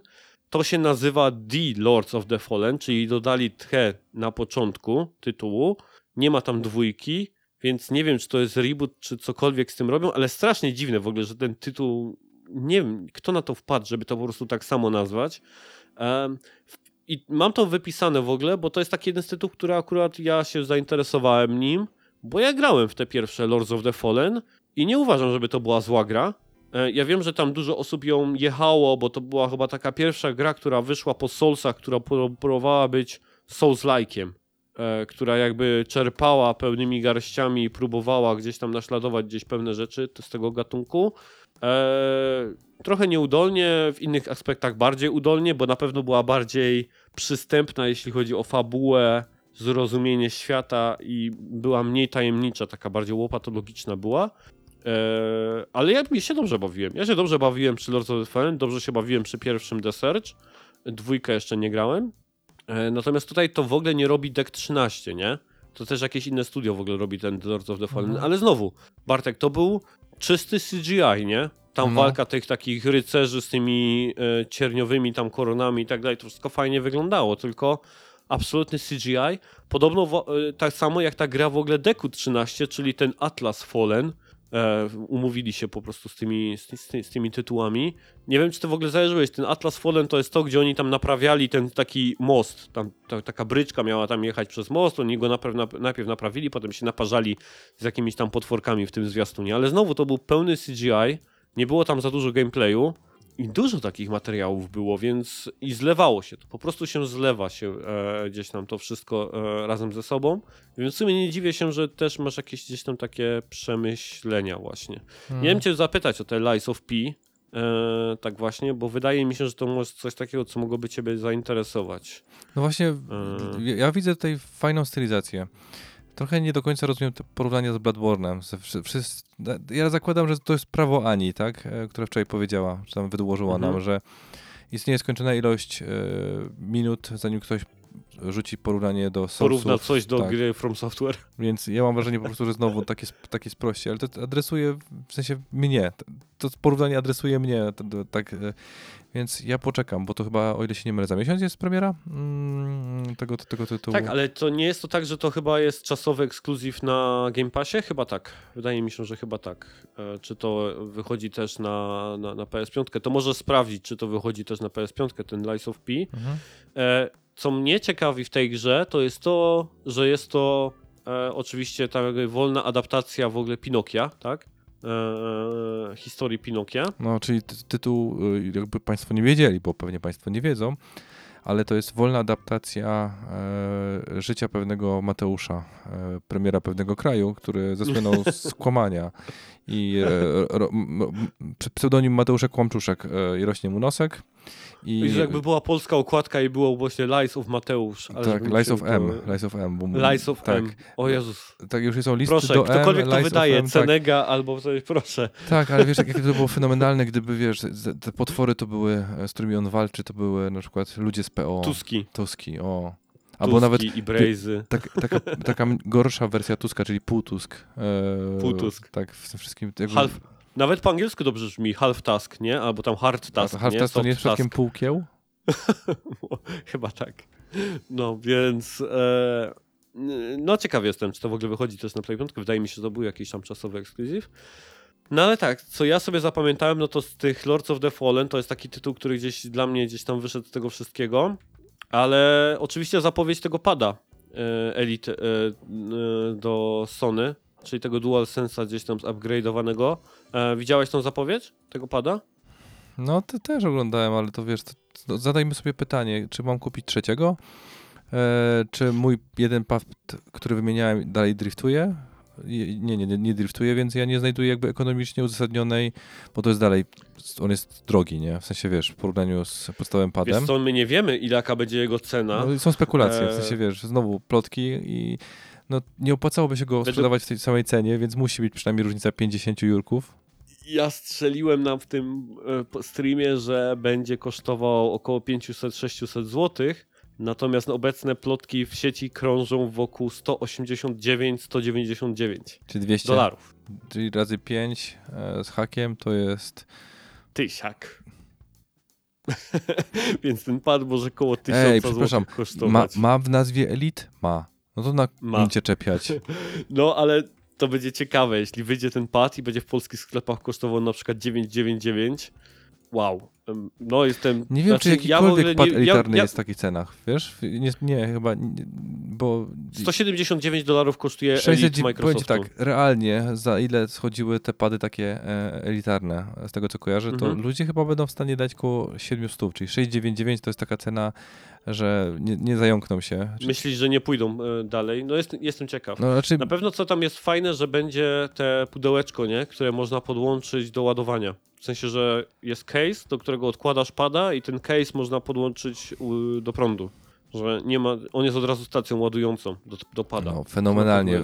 Widzieliśmy to u Apple'a i u innych rozwiązań w słuchawkach wielokrotnie, nie? No tak, tak, bo teraz robią te wszystkie właśnie bicy i tak dalej, te słuchawki właśnie w ten sposób, więc ten case na tego pada też na pewno gdzieś tam podniesie gdzieś tą, tą cenę.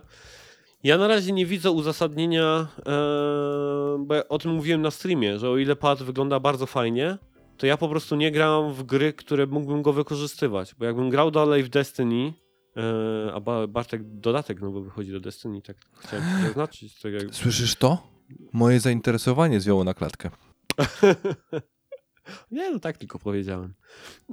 Więc jakbyśmy, ten, jakbym grał dalej w Destiny, albo jakbyś ty grał w Destiny, albo razem byśmy grali w Destiny, to wtedy może bym potrzebował gdzieś tam tego pada, albo na przykład Apexa, czy w jakiekolwiek shootery online dalej bym grał, to wtedy by prawdopodobnie miał większe zaparcie na to, żeby go kupić. Obecnie mam dwa pady, tak jak ty Bartek mówisz i nie czuję potrzeby, żeby go zakupienia. Powiedz mi, w sensie, Ale- wiesz, nazwijmy rzecz po imieniu. E, lepszy pad nie sprawi, że będę lepiej strzelał, prawda? E, mając tego pada, ja nie spotkałem się jeszcze z taką grą, w której nie był on good enough, w sensie wystarczający, żeby grać.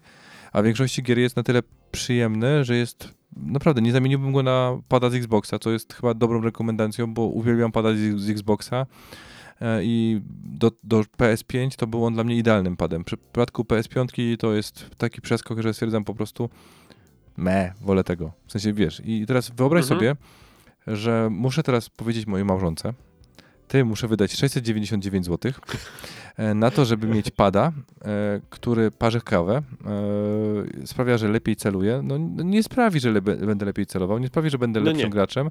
To najwyżej może mi dać ten komfort, że mam z tyłu te kliki, w sensie dodatkowe przyciski i inne rzeczy, Tak. którego też nie uzasadnię, więc moja małżonka po prostu nie znalazłaby jakiejkolwiek e, sfery poza lubię mieć, lubię posiadać, która nie byłaby wystarczającym powodem, żeby mnie piznąć w łeb, żebym przestał marzyć o tym padzie.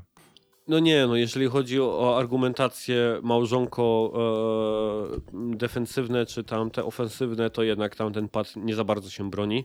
Więc ja też prawdopodobnie od, ominę go, natomiast jestem bardzo ciekaw tej ceny. E, jak ona będzie gdzieś tam faktycznie. No nie no, popatrz, kto sobie na to może pozwolić. Ludzie, których, przepraszam, na- nazwę to po imieniu, dla których posiadanie pada oznacza status, podkreślenie statusu, czyli na przykład streamerzy, którzy recenzują takie rzeczy technologiczni, którzy, dla których, wiesz, przychodzą ludzie, którzy patrzą, ty, ty, ty masz tego starego pada, to ja idę do innego streamera, bo to trochę trąci myszką, że nie inwestujesz w takie rzeczy, więc wiesz, to jest jakby naturalny e, zbytek. Albo którzy naprawdę kompetytywnie grają. No, dla proplayerów też, bo to wy- znowu, jeżeli poprawili w jakiś sposób analogii, e, nie robią driftu, e, to, to Wiesz co, pozosta- najbardziej to wydaje mi się, że chyba chodzi o te dead zony na triggerach. To jest na pewno gigantyczny gdzieś tam skład. Po- Pomijając dodatkowe przyciski, nie? Które można sobie mapować tam jako manetki, to jest na pewno plus, ale w kompetytywnej grze, w shooterach, na pewno ustawianie sobie dead zone'ów na triggerach to jest gigantyczna rzecz, nie? No, jakbym oceniać, No to bo jest 80% ludzi nie kupi tego, bo dla 80% ludzi e, ten To pad, nie ma znaczenia. Nie, ja to nie ma znaczenia, absolutnie kompletnie. rozumiem. My mówimy teraz po prostu o tej skali osób, które wiesz, są gdzieś tam ten 10% na samym dla, końcu. Tak, dla których to jest game changer, bo znowu... Game changer, tak. Więc dobra, nich, powiedzmy no. sobie szczerze, jeżeli nawet założymy, że 10% ludzi, które posiada PS5 kupiłby tego pada, to i tak to jest duży przestrzał, ile takich elitów musiałoby wyjść na rynek. E, A w związku z tym, że tam, jest, tam są też układy scalone, ludzie na miłość boską. E, Tam nie ma nic o nic, o- No. wiecie, że otwieracie a tam taki gnom, który mówi, panie zamknij pan, bo pan tu wieje, a ja tutaj sprawdzam, bo ile mam odchylić się w lewo i w prawo. I wy jak robicie tego tylta, wiesz, lewo, prawo, na przykład jeździcie sobie w Astro, to on tam takim długopisem po tym padzie, żebyście czuli, jak on jeździ po lodzie, nie? I to jest ten taki gnom, on się nazywa Gnomian, e, da, Damian w rzeczywistości, ale mówią jego Gnomian. I on, od, od, nazywa, on jest tym takim odpowiednikiem heptyczności. Fenomenalna rzecz, naprawdę. Ile takich gnomów trzeba zatrudnić, nie? Żeby każdy pad miał w sobie gnoma, nie? W środku. No. Dobrze, to to było właściwie tyle, bo ja z Gamescomu nic innego gdzieś tam jakby nie wyłapałem. Eee, No, ja, ja, bardziej... Nie, serio, nazwijmy rzecz po imieniu. Jezus, ja nie wiem, czy ja chcę za rok widzieć E3, jeżeli ma być taki poziom rozmemłania. No tak. Na pewno to, że najwięksi ci gracze mają swoje showcase'y, powoduje, że te są po prostu rozmymłane. Nie? No, no sorry, no kiedyś po prostu zarówno E3, jak i Gamescom, że były tam konferencje Ubisoftu, czy Sony, czy Microsoftu, robiło robotę, Mhm. tak? Że byli ci więksi ze swoimi tytułami. Teraz oni mają swoje własne imprezy, więc te pokazy są po prostu takie Ale gdzieś tam rozmymłane. Tomek, Gamescom nigdy nie był, być- nie, Gamescom nigdy nie był taką pompą. Z, z, wiesz, porównując E3 i Gamescom, to jednak Gamescom był trochę niżej, jeżeli Nie był, chodzi... okej. Tak, Szczególnie, był że niżej, Sony ale od samego początku miało na niego taki, wiesz, nie powiedziałbym wyobojętnione, tylko traktowało go jako drugiego garnituru, bo bardzo było blisko ich e, eventów we wrześniu i w listopadzie, na który oni szykowali dużo większą pompę, a Microsoft zdawał sobie sprawę, że to nie jest rynek tak jakby pierwszej potrzeby, więc też nie pompował, bo nie miał konkurencji. Ale jednak był, jednak było Sony. Ja pamiętam, że na przykład. Ale było, tylko chodzi mi o to, że nie ten- było takich, wiesz, y, game changerów, Tak. jakie się wypuszczało na E3. Z tego powodu, że czerwiec, listopad to jest na tyle duża odległość, że mogą sobie pozwolić na pewne liki, czy pewne, znaczy liki, wiesz, takie kontrolowane, Mhm. które oni sami wypuszczali, więc to nie jest leak, tylko po prostu trailer, teaser, albo jak chcemy to nazwać. Ale Mhm. Gamescom zawsze był takim e, mniej lubianym bratem, w którym było, e, bardziej chodziło o ten event na miejscu niż e, o te konferencje. Przynajmniej tak mi znajomi mówili, bo kupowaliśmy kumplowi na te targi bilety. One były wtedy w kolonii, z tego co pamiętam. Tak, I to, I to był fan, wiesz, na przykład takie rzeczy jak nie, mm, Cosplay, bo oni to uwielbiali, że faktycznie mogli tam w tym taki cosplaye, komun- ale też strefa indie była zajebista. Jak, nawet jak ja byłem na tym, tym e, Gamescomie, to tam tych wydawców i twórców indie, którzy ze swoimi malutkimi tytułami byli, byli chętni do pogadania o nich, była zajebista. A ty wiesz, że teraz też było indie i jakoś to przeleciało mi kompletnie. Musiałem wrócić do tego i zobaczyć, co tam było i stwierdzam, znowu brakuje czegoś, w sensie wiesz, fajne, że jest takie coś, ale przez to rozmemłanie ja to prawie przegapiłem. A znowu, no ja nie wiem, moim zdaniem takie eventy robią po prostu dużo szkody przez to, że idą w ilość, a nie jakość, bo ludzie im bliżej są końca, tym bliżej chcą to skończyć i przegapiają fajne tytuły, które po prostu przez tą nudność całego tego to wydarzenia e, dochodzą, więc co, co ja bym sobie życzył. E, zosta- zostajmy przy tych showcase'ach, czy jak to ładnie nazywamy, czy tam Mhm. show, show przypadkach, tak, paszowonach, czy innych tam, nie wiem jak to chcemy nazywać. I niech ktoś weźmie mecenat po to, żeby stworzyć taki event pod kątem indyków, tylko i wyłącznie. E, I żeby to było, wiesz, faktycznie ludzie się spinali tak pod ten, pod ten event jak pod kątem E3. Żeby nawet jak na E3 byłoby tylko wydarzenie in- indykowe, nie związane z żadną z tych, wiesz, yy, z tych głównych firm, żeby była jakaś kuratela, bo no, gdzie ci ludzie się mają biednie promować, jak nie na takich eventach, ale jak wszyscy tacy, wiesz, którzy chcą zarobić, się będą promować z tymi swoimi grami typu majonez, czy tam kliknij w moją sukienkę 10 razy, czy no cokolwiek oni innego. się nie muszą promować i takich gier tam nie ma. No nie, ale- indie naprawdę... No wiesz, o co Fajnie mi się chodzi. tam Wiesz, o co mi chodzi. Ja wie, wiem o co ci chodzi, ale tym, zgodzę się z tym, że Gamescom prawdopodobnie dużo robi jako właśnie event ludzki. I fajnie, że gdzieś tam, że to wróciło i chętnie się tam pojawię gdzieś tam w następnym gdzieś no, tam w e, sensie czasie. jedzie do swoich, nie, więc... No, bardzo chętnie bym gdzieś tam pojechał, pogadał może z kimś, na jakiś wywiad zagadał, więc e, wydaje mi się, że za rok, jeżeli nie stanie się coś, bo ostatnio się dużo dzieje na świecie, to bardzo chętnie bym się na następnym gdzieś tam pojawił. Ale dobra, kończymy odcinek, bo znowu będzie prawdopodobnie to 3-godzinny materiał, więc e, przepraszamy e, za to. Nie, przepraszam. E, dziękujemy Wam oczywiście za to, że byliście, że słuchacie do tego miejsca, że słuchacie nas do końca. Polecacie nas dalej, bo jeżeli rosną nam gdzieś tam te odsłuchy, to wiemy, że to gdzieś tam dzięki Wam, więc mega za to dziękujemy e, za to wszystko. Dziękujemy Ani za obecność na pierwszej części. Dziękuję Ci bardzo Bartek za uczestnictwo w drugiej i w pierwszej części. Nieprzyjemność po mojej stronie. Dziękuję również sobie.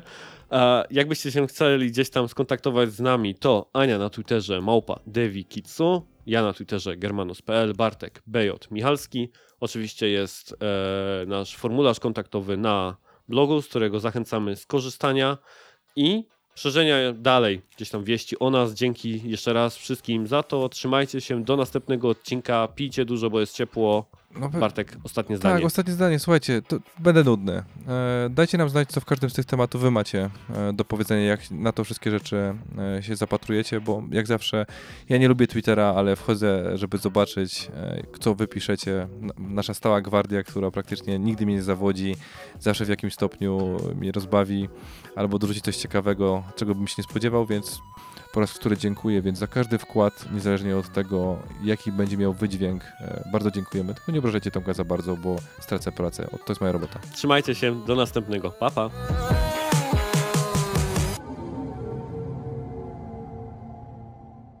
Bartek robi T ze swojej dłoni i drugiej dłoni. Co to może oznaczać?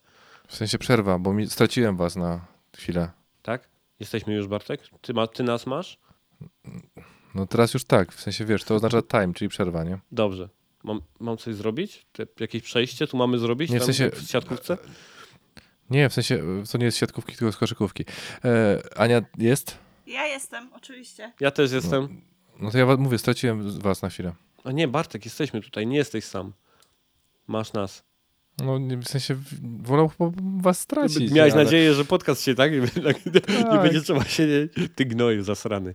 Dobrze. Jezus Maria, to eskalowało szybko.